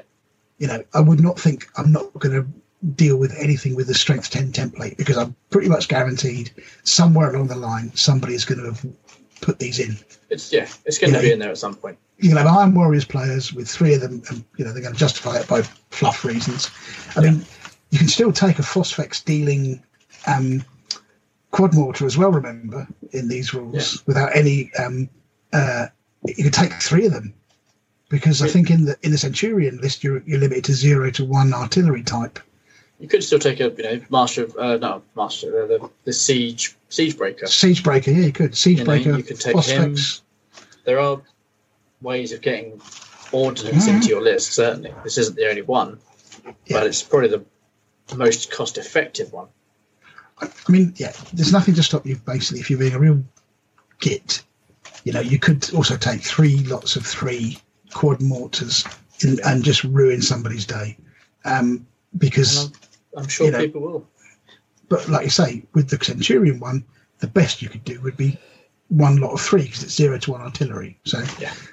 and I think it's just, it, is it the the reason that we had this conversation is because we feel that Warhammer World the people will be playing at a level that's more competitive than they would be. Say if we were running this event and we said it's a scout force and somebody sent us in with you know five demolishers, I'd say no way, mate, you're not Yeah. playing it. You know, it's not that kind of event. It's a narrative event. Obviously, Warhammer World can't do that. There's a it's a bigger event. They can't Yeah. scrutinise everybody's list for a start. And I um, suppose uh, I suppose they couldn't run directly the Centurion rules because they didn't write them. I'm not sure because they play them. implementing them. Yeah, I mean that's what So they thought. might play them they- privately, but Yeah. then it's using a rule system that they didn't write themselves at an event that they're running. Whether there would be Yeah, I know. I mean, I must admit, I did think that, but then conflicts, if that makes then- sense. I would agree with you, except that they had a cent- did they have a Centurion game? Oh, I know it was Zone Mortalis, wasn't it? Yeah. The Zone Mortalis game with a Anuj and that, the four warlords. They didn't have a Centurion game on air. It was, No, no, it was a, it was a Zone Mortalis game using the Zone Mortalis yeah. organization So, chart. So, have they ever run as a, a Centurion game They online? played Centurion. That's been mentioned on the live stream before that they have played Centurion mode. but not, Not advertised. publicly. yeah, No, I guess that could come into the fact that whether the um, the rule set for Centurion is like in the public domain, i.e., is it open source, and people can use it willy nilly, or if Games Workshop used it, where the eyeballs say, "Hold on a minute, you're using our rule set. We want you know we want cost for that." I don't know. So you might be right, Chris. But either way, there's an exploit there. Yeah, So, in with that regard, let us away to the um, yeah. the, the crucible of, of all things gaming, the the list challenge. Dun, dun, dun. Okay.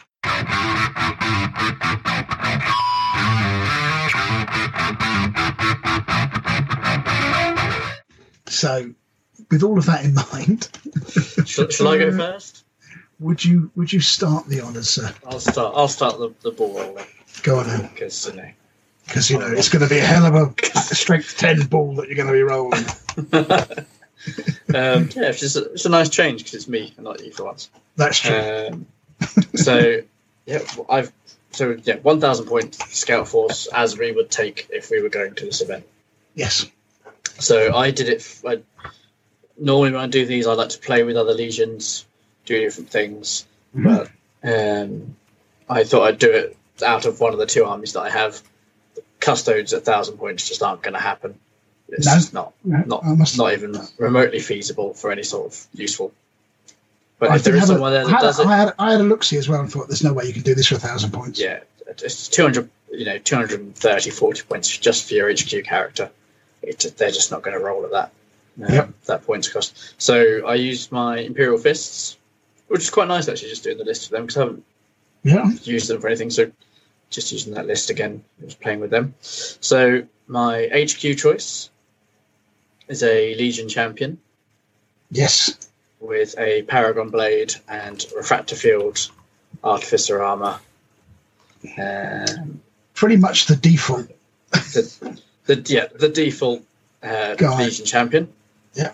I took in my elite choice. I've got an apothecary with Yeah. a power sword. Uh, Okay. um, just normal power armor, nothing extra special. Just the power sword. Yep. Five Templar brethren. So Cool. these are the Imperial Fists uh, assault unit, basically. Yep. So they all have power swords. Mhm. Um, I bought a Nuncio Vox, Good choice. the champion, the chapter champion, which is their sergeant basically. He has a. They've all got combat shields. Um, the chapter champion has a mastercrafted power fist Right. Wow. because you never know if there's something on the board you want to punch. There's always going to be something worth punching. Exactly. Uh, I've got two tactical squads because we've got to fill those two those two troop choices. You have. um, all with the uh, additional chain swords, um, bolters, and each unit has got a Nuncio Vox and a Vexilla. Right. Cool. In my fast attack, I've gone for two independent javelins with um, the Cyclone missile launchers Good choice again. because well, I'll explain why once I've completed the list. And then my final, my final option, rolling in at 155 of your finest Imperial points, is a Medusa Siege uh, What? cannon. After all we've just said. Absolutely. yeah, but with the Imperial Fists, it kind of fits. It is kind of there. Oh, sorry. so I've, I've gone for yeah. I've, I've tried to use both elements of this, but You, you are right. For me, it was Thematic. thematically it works. Uh, yeah, exactly. Using excuses already. Um, it's it's in that list purely because at a thousand points, I think it's going to cause people problems. I think it's Um, it's either kill or be killed, isn't it? In that regard. Yeah. which is why I've got the javelins. Yep. So I took the javelins purely on the premise that someone opposite on the other side of the table is going to have a tank that's under um, Yep. 33 points. Missile launch, cyclone missile launchers are just going to cause them all sorts of bother. Yep. Um, Outflanking No. as well on those. outflanking, yeah, get into the side armor, cause you all sorts of bother because it's two twin linked crack missiles in the side, Yep. and they're just too good to too good to turn down. So that's why they were. They, were, they, were, they, were, they were our choice for fast attack, weren't they? When we Yeah, absolutely. I think And I think they haven't. That hasn't changed any. no, I think javelins are great. Yeah. If I Definitely, if I you know, if the models were a bit cheaper, I would probably invest in some. they are But expensive, physically Yeah, expensive. physically expensive, exactly. Yeah. Points wise, you know, fifty-five points is ridiculously cheap. I, Right. I think. I think if I'm honest, another 15, 20 points on them wouldn't be out of place. Got you. Yeah, I think you're probably right. I mean, they are they're a go-to, aren't they, for that? Yeah, But they're, they're a good they're a good counter to the backline artillery that I kind of usually wield because I have to worry about them so much. I think they might be slightly less effective now with the augury scanner change yeah, because the augury scanner change has come out and it hasn't it hasn't limited it to deep strike if I'm not mistaken. So if you've got your heavy support squad with an augury scanner guy, if they come on on the side, they are going to get shot before they get to shoot. So they may be slightly a little bit more fragile now unless they do something about that problem. So, but yeah, but the, either the way, is, they also come under the the armor value as well. That's the thing because they've got a thirty-two Totally. armor value. totally. So again, when we're looking at exploits, they're a, they're a very cheap, good exploit. I think they can be taken in Centurion though without any um, penalty. So I agree. I think they're a, they're a top notch unit um, all round, but I think they actually probably even more effective in Centurion where you've got haven't got the tanks to deal with. Um, but you would have other stuff. But yeah, whether then again the question is, would you take them if you didn't have tanks to deal with? You- Would you invest those points in something more anti um, Yeah. anti infantry, but then you're still going to have probably going to have um, dreadnoughts, for example, Leviathan dreadnoughts could be Yeah. taken in a Because I think Centurion. it's only 10 points to add that twin link las cannon to Yeah. them if you really wanted to. So, um, Yeah. I, yeah, Javelins are great. I Templar Brethren are there just purely because, A, I love the Templar Brethren, and with a champion and an apothecary, they're just, they go through units. They they would absolutely. They are, uh, I've, I've done it plenty of times when I've used the, the, the fist, and normally in units of 10, but they're so expensive at this level. yes. Um, yeah, so that's that was my that was my list. I you know it's it's, it's pretty even, I suppose. Got you? I don't think I'm I don't think I'm Yeah. too far one way or the other. I don't That's think so. exactly one thousand points. I think that's pretty balanced. What do you think, Michael? Yeah, I think that's reasonably balanced, and it, it does fit the Imperial Fist theme. You know, they they are the the the other the, the other side of the coin to the uh, Iron Warriors, and they will take stuff like you know siege equipment to um you To know, a gunfight. to a gunfight. Yeah, to, a, to a small skirmish. I, I see your bolt pistol center. I raise Yeah. you artillery. Um, Absolutely flatten you. Uh, yeah, I, absolutely. I think it's, a, it's yeah, it, it fits their theme. Um, I, there's a bit of an eyebrow raised when using Medusas. I think if you're going to have, but fundamentally, everybody's going to. I would be surprised if they aren't the, the, the unit of choice for most people. Okay, who wants to go next then? um, I'll I'll take go. I'll give it a shot. Okay, Okay, so my list is not as bad as Chris's. Um, it's quite simple. Uh, it's Death Guard because I am Okay. building Death Guard at the minute, uh, and it's building a, a Centurion list. But I've gone with I've, I, I stuck with a Delegatus as my um as my warlord, my only HQ choice. Uh, Yep. I've given him a um, I've given him a power scythe, an artificer armor, uh, and rad grenades. So he's uh, he's going to do some damage in close combat if he gets okay, there, um, because the rad grenades um, give a, give a minus one penalty to toughness of people in the assault phase. correct. Then I'm taking as a uh, because I've got a master of signal. I'm taking a, a rite of war, and I'm taking the reaping, which makes Okay. um, which makes heavy support troops. Uh, sorry, heavy support squads troop choices. And I'm taking uh, a heavy flamer squad, a, a, t- a nine man heavy heavy support squad with heavy flamers and hardened armor, and I'm giving them a rhino, um, and they are uh, uh, an artificer armor on the sergeant and melter bombs just in case. And there's nine of them with um, chem chem weapon enhanced um, heavy flamers. So that gives them the uh, shred rule and gets hot. Okay, So, so they- let me get this. Just, just rewind one moment, if you wouldn't mind. Sorry, did you say it was a what was the HQ choice again, mate? uh, Delegatus. Okay, cool, cool, cool. And these are heavy flamers in a rhino, right? Yep, So they wouldn't be able to fire when they got out the rhino. they can because a heavy flamer is an assault weapon. Sorry, yeah, it's an assault weapon. Is it? Yep, it's not a heavy weapon.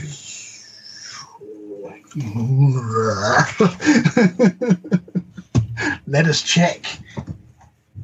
okay, not that I'm being particularly pedantic at 12 o'clock at night, but I'm going to be pedantic at 12 o'clock at night.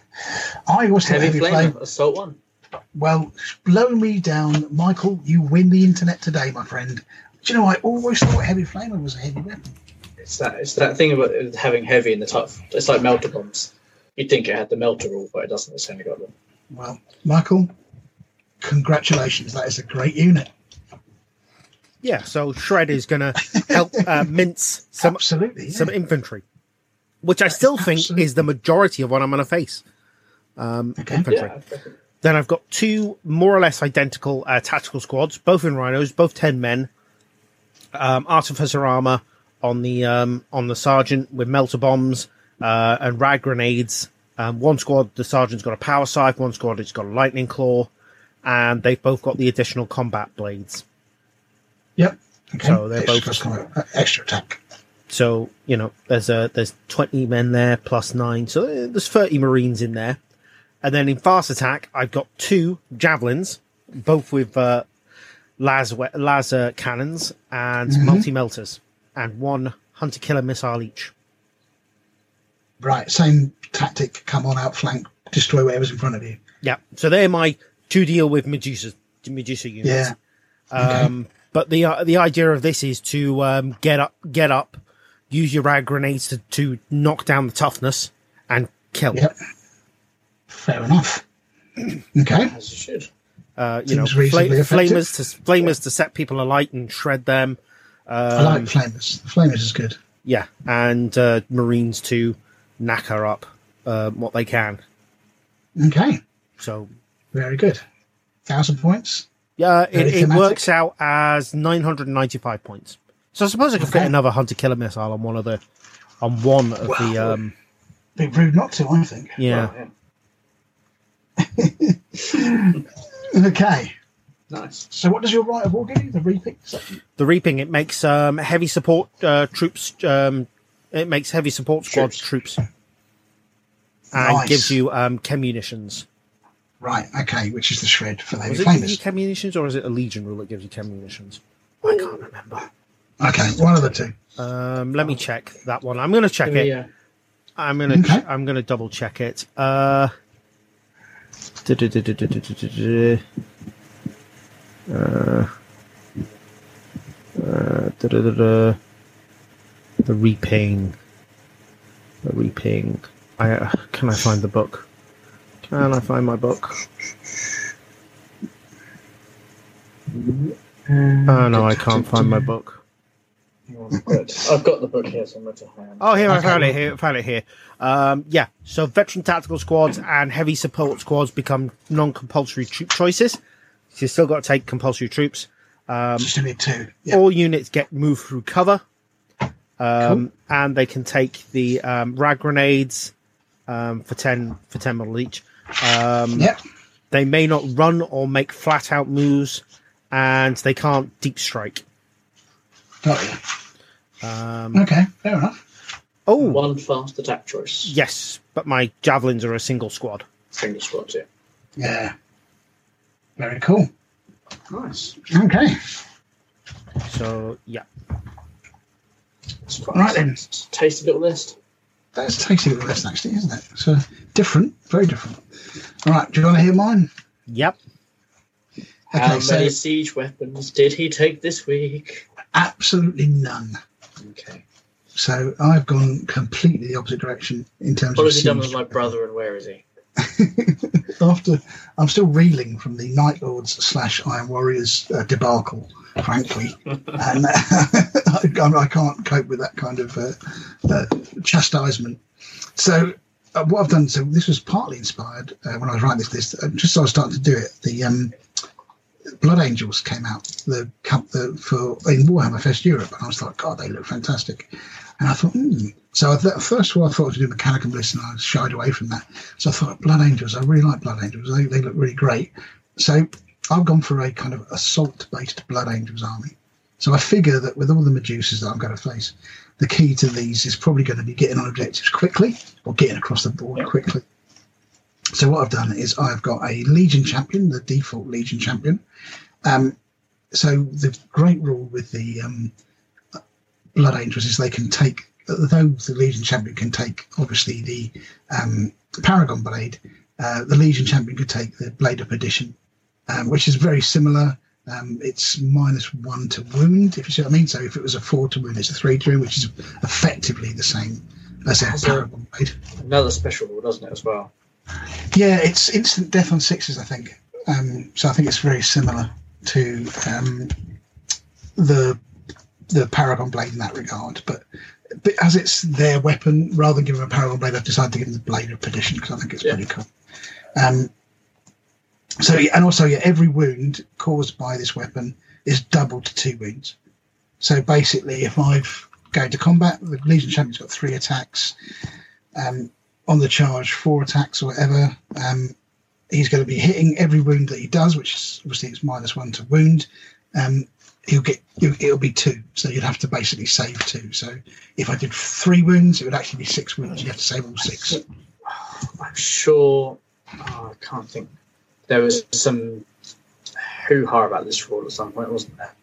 There was. Um, I'm not sure what it was, and I'm not sure whether it, it's it was to do with the multiple wound thing. Whether it, I think what they're saying is, I think they might it so that every wound. I think what it was saved. if you, yeah, you have to save the wounds, and then if you that wound would then cause two wounds. If that makes sense. I think what they said I- is I- every wound caused by the weapon is double to two wounds. Roll to save against each wound separately. So if I did three wounds, it would be six wounds. Each Okay. each of those would need to be saved. That's on Battle Scribe, so it could be, you know, it could have changed in the FAQ or whatever. Uh, Anyway, yeah, I- but yeah, the uh, Battlescribe FAQs are not. Uh, Battlescribe is Yeah. not up to date with the FAQs as yet. I think how it works very, uh, very roughly is that what it does if you cause a wound, it counts as two wounds. Right. If that makes sense. So it doesn't necessarily. So you cause the first wound. They, if they save that, nothing happens. If they don't save that, you cause two wounds. I think Okay. that's without reading the Alright. thing in front of me. Anyway, that's what he's got. Um, so that's the, the champion, and he's going to be on a jet bike. Okay. Okay. Yeah. Um, I've, I must admit, I've overlooked jet bikes as an option, but do you know what? They're pretty damn decent. Yeah. Um, they're a bit more expensive than Terminator armor, but not a huge amounts of difference there. Um, if you think about it, a cataphractii Terminator armor is, is 35 points, and a jet bike's 45 points. Yeah. And the jet bike obviously gives you a two plus save. You get a jink save, and um, you get a you know heavy bolter as well. So Scimitar jet bike for him. Artificer armor actually would be wasted on him because he's got two plus save anyway, so could save myself ten points. Dull. Um, melter bombs, um, blade of perdition, and a bolt pistol, so extra combat weapon. Um, he's got then I've got three identical assault squads. So these are all the same ten man assault squads. Um, two of them have got inferno pistols, which is a great um, Blood Yeah. Angels little thing. Um, and one of them's got a power axe, so that's basically the squad. Okay, the Inferno pistol is absolutely fantastic, I've got to say. Um, and I believe the Inferno pistol is like a pistol melter gun, isn't it, if I'm not mistaken? Yes. Um, so great for getting up close and burning Medusas to death, basically. Absolutely. So you'd have to be within three inches for it to be really effective, but still, side armor 10 with a pistol, pretty good chance if you're within six, you're going to destroy it. So yeah, that's what they would be doing. And then I've got, for my heavy support, I've got nothing in fast attack because it's already pretty much fasted out by my three troop choices. In my rest of my fast attack, I've got a jet bike, sorry, jet bike Sky Slayer support squad. And these have all got um, multi melters. Again, your anti Medusa squad or anti Terminator squad. Um, and there's three of those. They'd be joined by the Legion champion, so they'd have a few more um, guys to soak up some wounds. But that is it. That's a thousand points right there. So I've gone for three scoring units because I think two isn't enough in these games. I think there'd be like a lot of objective jumping and collecting and saving. So that's why I've gone for three troop choices. But yeah, Nice. all in all, the idea for this army really is I can either deep strike it, which would be slightly risky, um, given the, the contents, but it's it's possible, particularly the the Sky Slayer squad, um, possibly jet jet um, deep striking them in with the multi melters in order to sort of take out care of any Medusas on the back line. Um, and the rest of the squads would be just jumping around looking for a scrap, basically, charging forward, all very fast, all very blood angels. So there you go. Sounds good. Sounds good. It, that would be a pretty tasty list, actually, because you, you've covered a lot of bases with the getting across the board quickly. I think that's going to be key Um, to these these little games. It's about speed and agility. Yeah. Um, and I think that you need to have a quick reacting force. And I think everything there, nothing in that force goes less than 12 inches every turn. So there should the be only get up. thing is, is when you run into Michael's flamer units Yeah, I mean, or something like that, because that's going to. yeah, I mean, would you assault that flamer unit? You, you know, you'd be D3 hits per flamer, which would Yeah, be then, which would then If be you get shredded. range of it, that's when you know. Yeah, I mean, either way, it's, it's a it's a difficult squad to deal with. It's the sort of squad that you would really want to shoot to death. To be honest with you, Oh yeah. you wouldn't want to Yeah. you wouldn't want to unless you could, you know, get it to charge. Maybe sacrifice a singular model or something like that, or a cut down unit to charge them to take the Overwatch, and then the other squad come in behind to finish them off. Something along those lines. but yeah, I think their struggle um, turn one because I either have to make the choice to try and deep strike things, but I've got nothing to manipulate the um, reserve rolls at all. Yeah. So I'll be relying on the fact that I'm going to roll a three, which I never do. Um, so I could end up with only two units on the board by turn two, providing one of them hadn't already been destroyed by the Medusas. So yeah, it's, it would be. I think everything would have to be on the board from turn one, and everything would have to go forward on turn one, and just charge, charge, charge, charge. Nice. I think yeah, that's a, that's. So just thinking about how it would you know play out. It's that's a strong list to to face. I think it, I mean, it's, it's a thousand points. It pucks, does pack a punch, right? yeah, I, to, don't, I don't think I'd enjoy you know if that was put down in front of me, and I was playing my list, for instance. I think I would, that would offer me quite a few headaches. yeah, it's, I mean, it's it's a bit it's a bit like the draw E. I think if you got the first round of shooting, for example, um, it's Yeah. basically you're trying to weather that first round. If you can weather that first round, either by putting yourself in cover or something, you'll be okay. But otherwise, if I haven't got a lot of cover, that and you get the first turn, that squad's going. You know, I'm going to lose a couple of squads. I think. So, Yeah. and that would be then from that point on, it would be a very hard thing to go back to.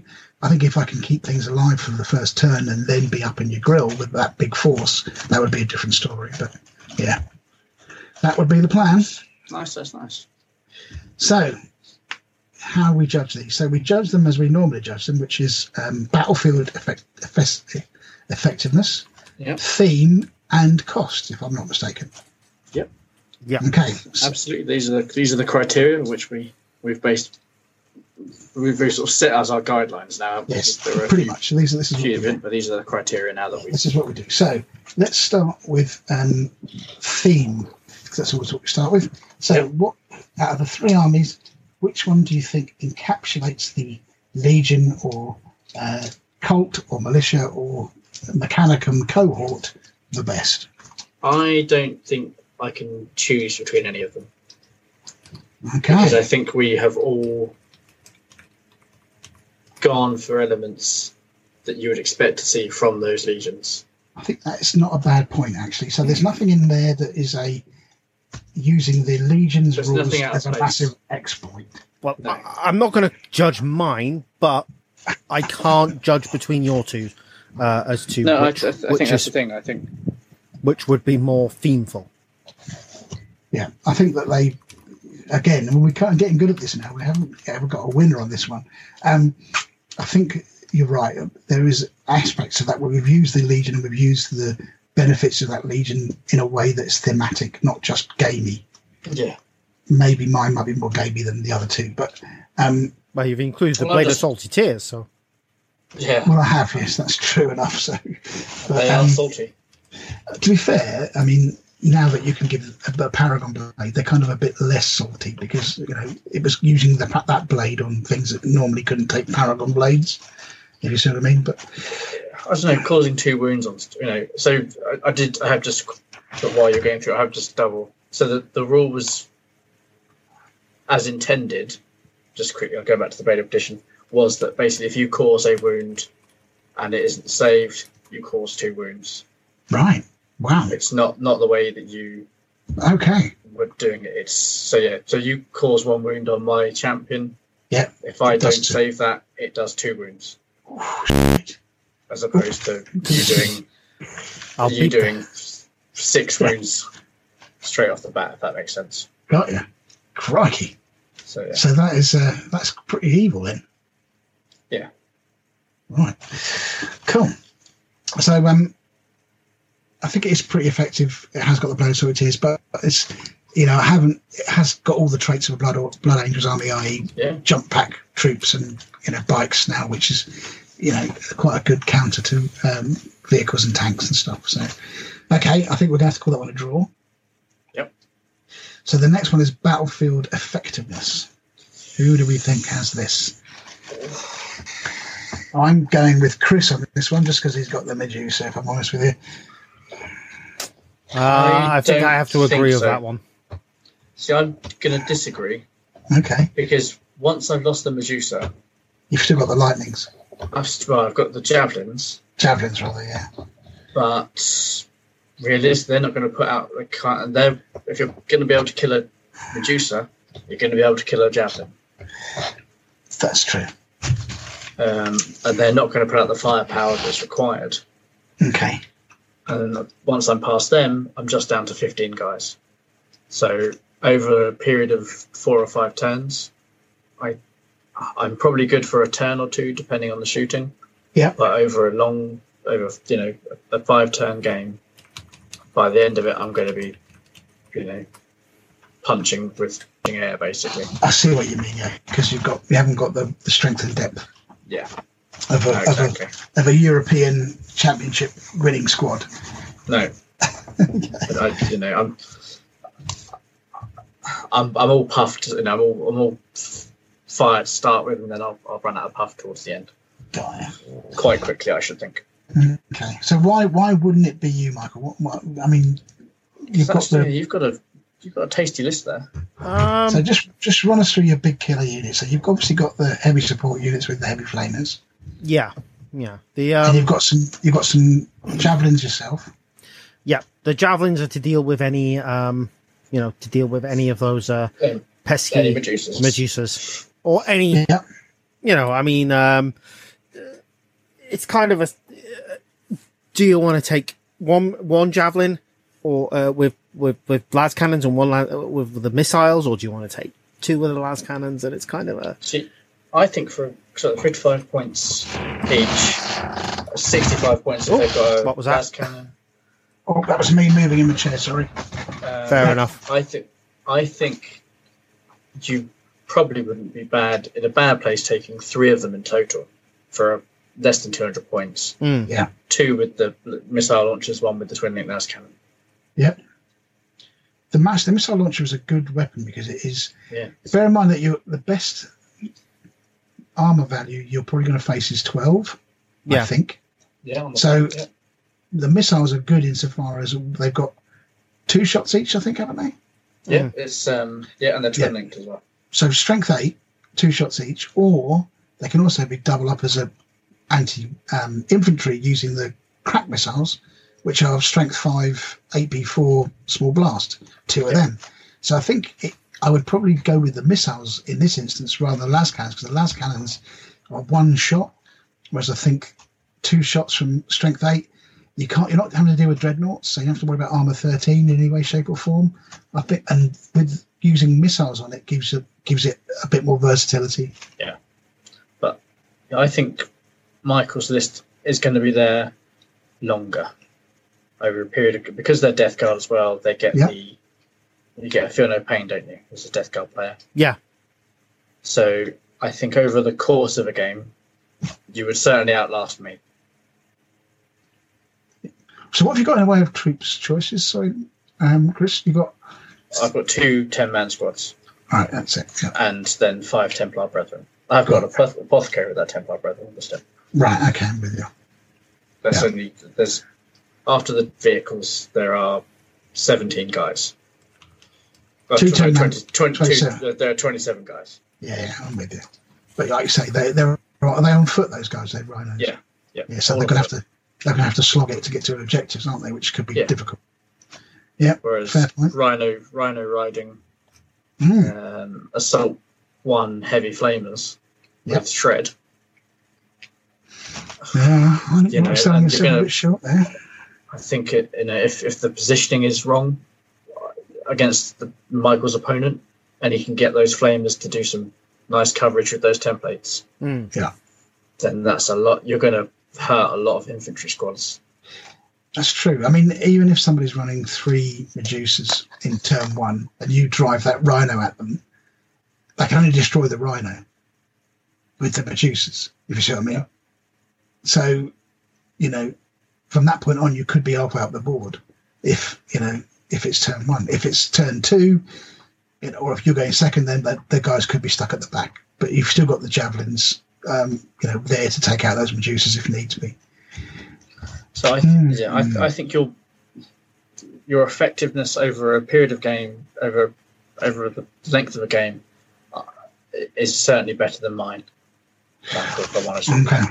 So what about what about mine? I'm going to put my hat in the ring here. Okay. Yeah. and and argue for my own own list because I think that the Blood Angels have got the, a great ability, which is this fusion pistol, because it means that a ten man assault squad can deal with pretty much anything. Yeah. Um, whereas without that ability to take kind of melter weapons, it's you have to spend fifty points on melter bombs, which I haven't done for these guys. So, but I think again, in terms of long-term survival, I think Chris has kind of made a good point there. This is a this these units would be out in the open and potentially, you know, unless we get them in cover, in a big risky situation for most of the game. But I mean, again, the, the advantage bikes could have is well, and also your bikes, your toughness five. Yeah. You're not going to come. You know, that's going to be a big thing in small scale games. Is toughness five because any nothing. You know, the producers anything that's going to do strength ten or whatever. The, you know, Yep. uh, there are very things that are going to instant one shot you off the board. Yeah, they've only got So one think- wound, so but No, yeah, I I see what you mean. Yeah, you've got your set, you've got a good save, and you've got your toughness.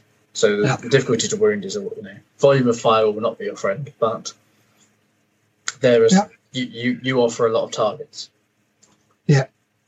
That is true. I mean, the multi-melter javelin squad should, if they can survive long enough, um, deal with any kind of vehicle, vehicular business that happens to come in our way. I Ooh, it's a tough one. This one. yeah, I mean, I I think out of the two, now that you've put the case for it, I think Michael's it's probably got the um, versatility that yours hasn't because your guys are kind of a bit yeah, static. I, I don't put my I, yeah, I put this one is definitely between the two of you. Um, Okay, so you're going to have to make the choice then. just trying to think. It's really I, If you can't- um, This question is how many which- assault which- squads have you got? Three, three lots of ten. Thirty guys. So it's only thirty. It's only thirty guys plus Yeah, I've got 30 guys as well. Four bikes.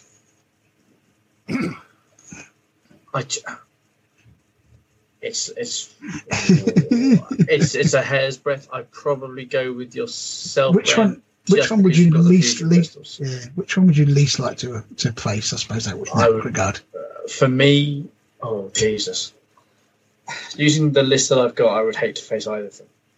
Right. Okay. I would probably be more concerned about the volume of assault marines, yeah.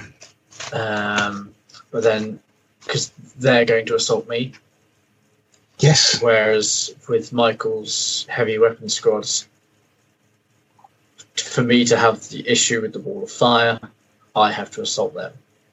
True. True enough. So I think, and then once you know, what- if I assault them, I get that. I would probably just, I mean, it's you know a, a hair's breadth between the two of you, but I think I would least out of the two, like least like to face the Blood Angels list. Fair enough. Fair enough. Okay. So cost wise is the last and final final bit. It Okay. comes to- well, basically, uh, so uh, I'm not in the running of the by this because my uh, army comes in. If I'm buying it all from Forge World, and the as we tend to say now, the tactical squads will buy plastics from Games Yeah. Workshop. Uh, I worked my list out at 419 pounds because I've got the Legion Medusa and two javelins Wow. and Templar Brethren, which are 50 quid for five models. Wow. And I'm sure I've done bigger armies for cheaper. Uh, I, I can't believe so- mine's so cheap, so I'm just going to check it. Well, it comes down to the two of you, doesn't it? And the figures that I've got in front of me, there's not a lot between the two of you. Okay. It's, fr- So- it's, it's three pounds.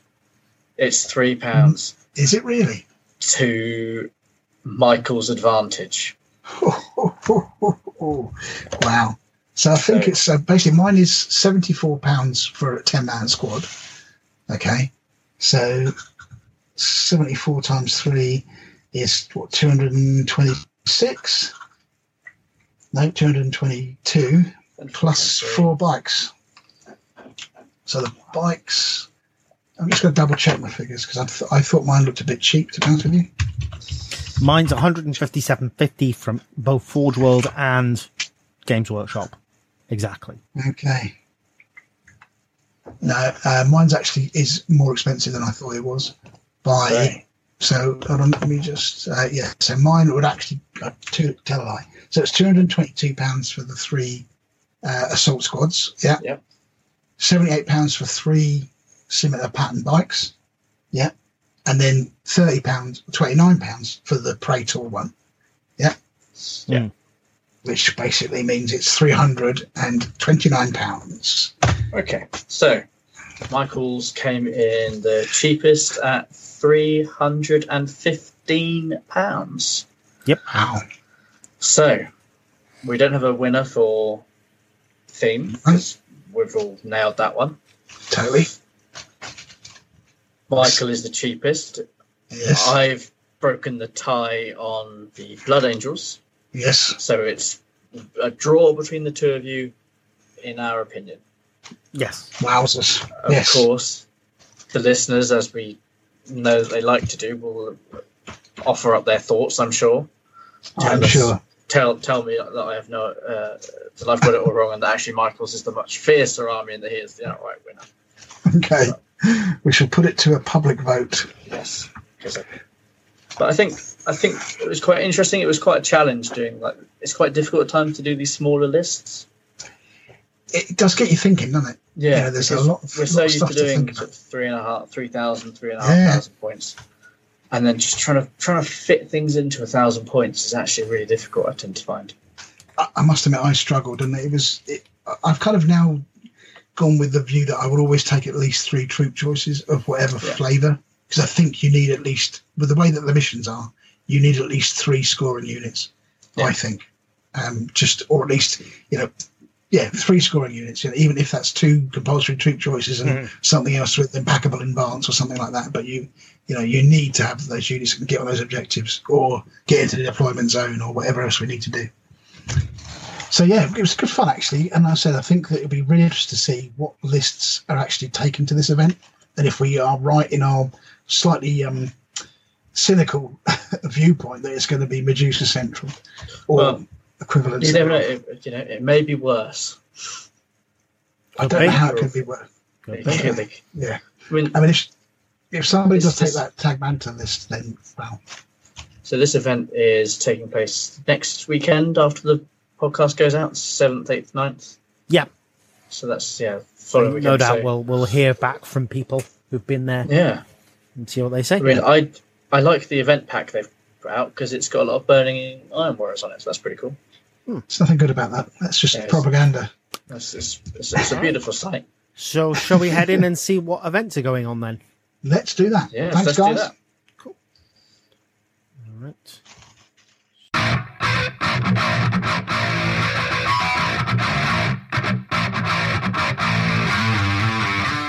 Okay, so now it's time for our uh, monthly run through of what events are going on. Um, if we haven't mentioned an event, it's because it's either all sold out or tickets aren't yet on sale. As always, we keep a list of events on our website so you can keep an eye on that. If you want us to shout out your event, drop us a message on Facebook or email the rush at edgeofempire.co.uk. So, uh, gaming events wise, we have the 7th of September is uh, the Invasion of Lanier 4. I should have actually taken that off because tickets for that were all sold off. That's the Warhammer World event um, with the Scout mode that we just discussed. Yeah. Then the 22nd of September, it's the All Out War, the Burning of Ophidian. Uh, that's being run by the uh, London Gaming Guild, the same people who Oh, yeah. ran the um, uh, ran ran uh, the London GT. So, yep. Um, do, do, do, do. then the 28th of September, it's Company of Legends. Again, I should probably take that off because ticket, ticket, tickets for that are all sold out.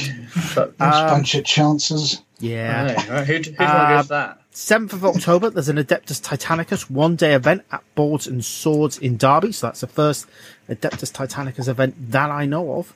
Um, Okay. Then we've got 20th of October, um, Tarsus 4 at the end of the world. At, at the end, oh no, I'm going to take that off because there's no tickets for that left. They're all gone. Okay. So no point mentioning it.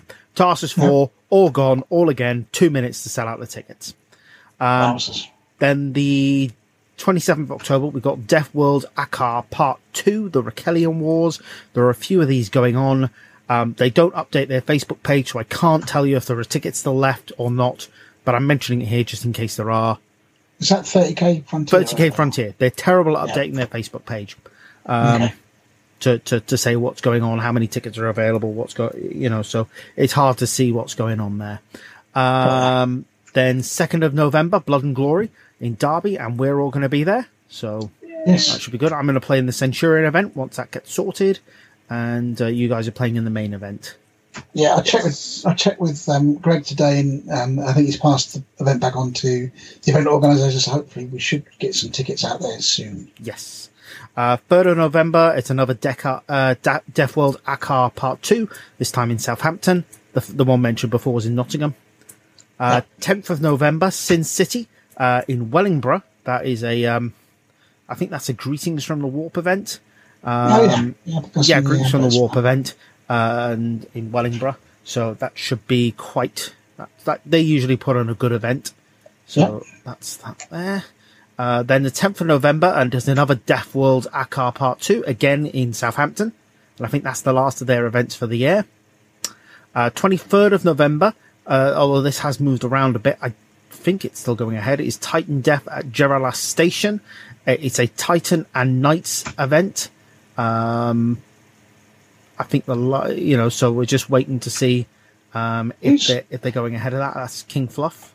Oh, King Fluff, right? Okay. Yeah, so but that might would be changed. that, but might be changed into simply a Titan Walk, but we will see. Um, 24th of November is the clearances of Durham. Uh, Durham, Durham. I'm terrible at pronouncing that these words. That's in Stirling. That's Heresy.Scot event, and I think me and you are going to that, Graham. We are. Yeah, we are. Um, so yeah, we're, we're going up with uh, Richie and Gareth. Yes, so we're we're, we're off there. Uh, then the second of December, it's the Spartanax second edition in Coulsdon. That's just a one day event, I believe. Um, is it one day event? I'm pretty sure it's a one day event. Um, could be two. Um, but anyway, that's that's happening then. Um, spin off from the uh, Spartanax edition, which they held held um, this month, I think it was. Um, yeah, it's just a one day event. Um, two and a half thousand points. So apparently that was quite successful, the first one they did. Then 8th of Got ya. December is the Scouring of Melios at Element Games, um, which is a Road to Terra event. So Okay. that looks quite interesting. Um, obviously, Oh, Element good. Games, great venue. Good venue, yeah, really good Yeah. venue. Then 20th of January, it's Whack and Cheese. Oh, at- it's terrifying this. to think we're getting onto the 20th into next year, isn't it? yeah, we Yes, are. yeah. We are. Uh, Whack and Cheese at the XLC Gaming Centre.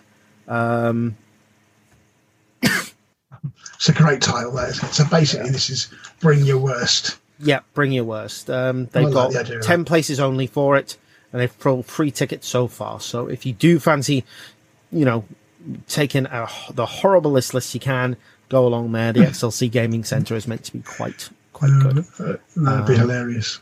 And then 9th of March is Dispute of Iron. That's another King Fluff event. Um, Yep. And that is uh, Polesworth, uh, well, Tamworth. So Okay. that should be an interesting event. And then we're on to other events. So we've got 22nd of September. It's the um, Autumn Open Day at Warhammer World. Haven't heard anything about this recently, so I don't even you know you know I don't know if tickets have gone on sale yet or if it's still going ahead. But as far as I'm aware, it no, actually I think that's been turned into a kill team.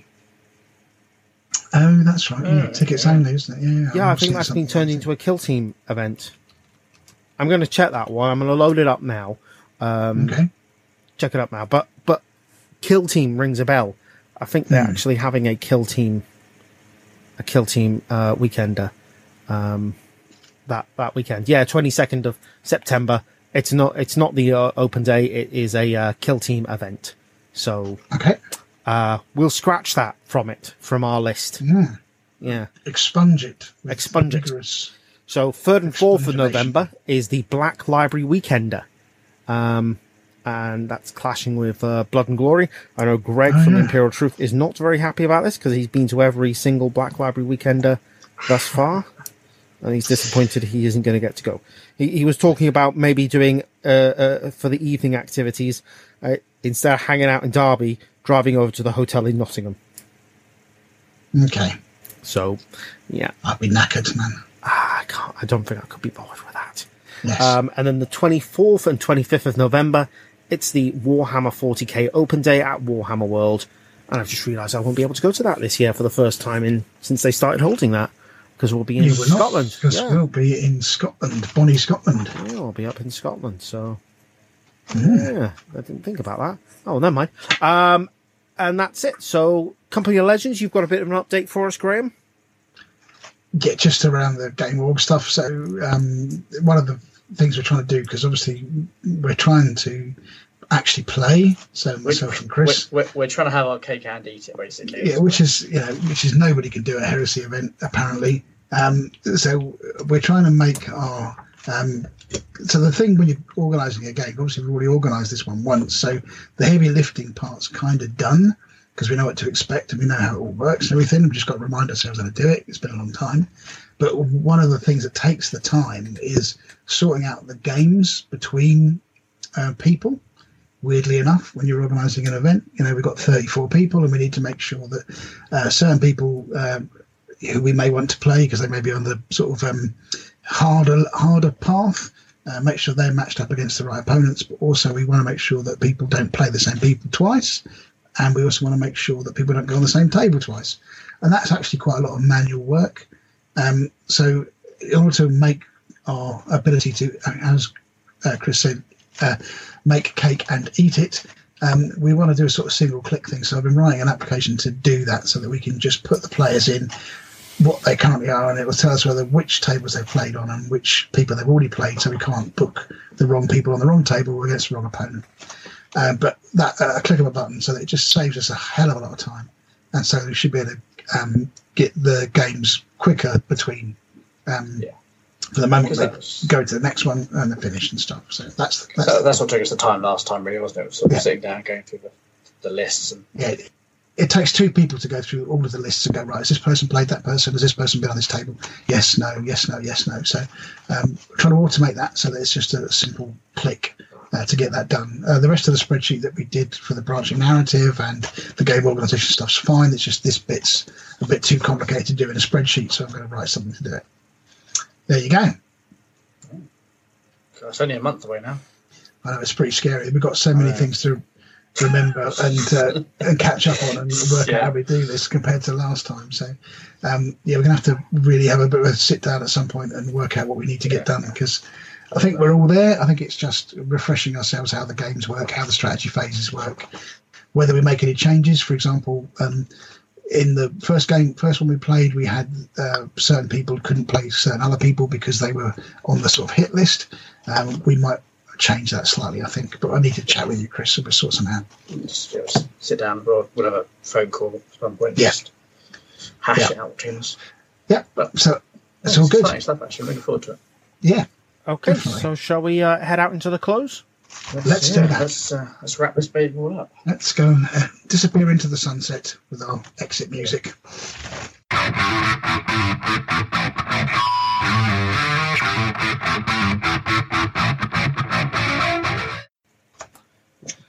Okay, so thank you for very, very much for listening to this long, rambly episode with plenty of tangents in it. Um, so uh, thank you for taking the time to to listen. So if you do enjoy the episode, please leave us some reviews on iTunes. Um, follow us on Facebook, Twitter, Instagram, and YouTube. We'll have links in the show notes. And if you want to get in touch with us, you can post on our Facebook wall or send a message to that account, or just email us at the rush at edgeofempire.co.uk. Um, if you do want to help out the show, we've got an affiliate link with Audible, so you can sign up to get your Horus Heresy audiobooks through them with a month's free trial. And after that, it's seven ninety nine a month for an audiobook. And all the Black Library books are on there as far as I'm aware. Um, you can also help us out by going through the advert on our website to purchase your wargaming toys through Element Games.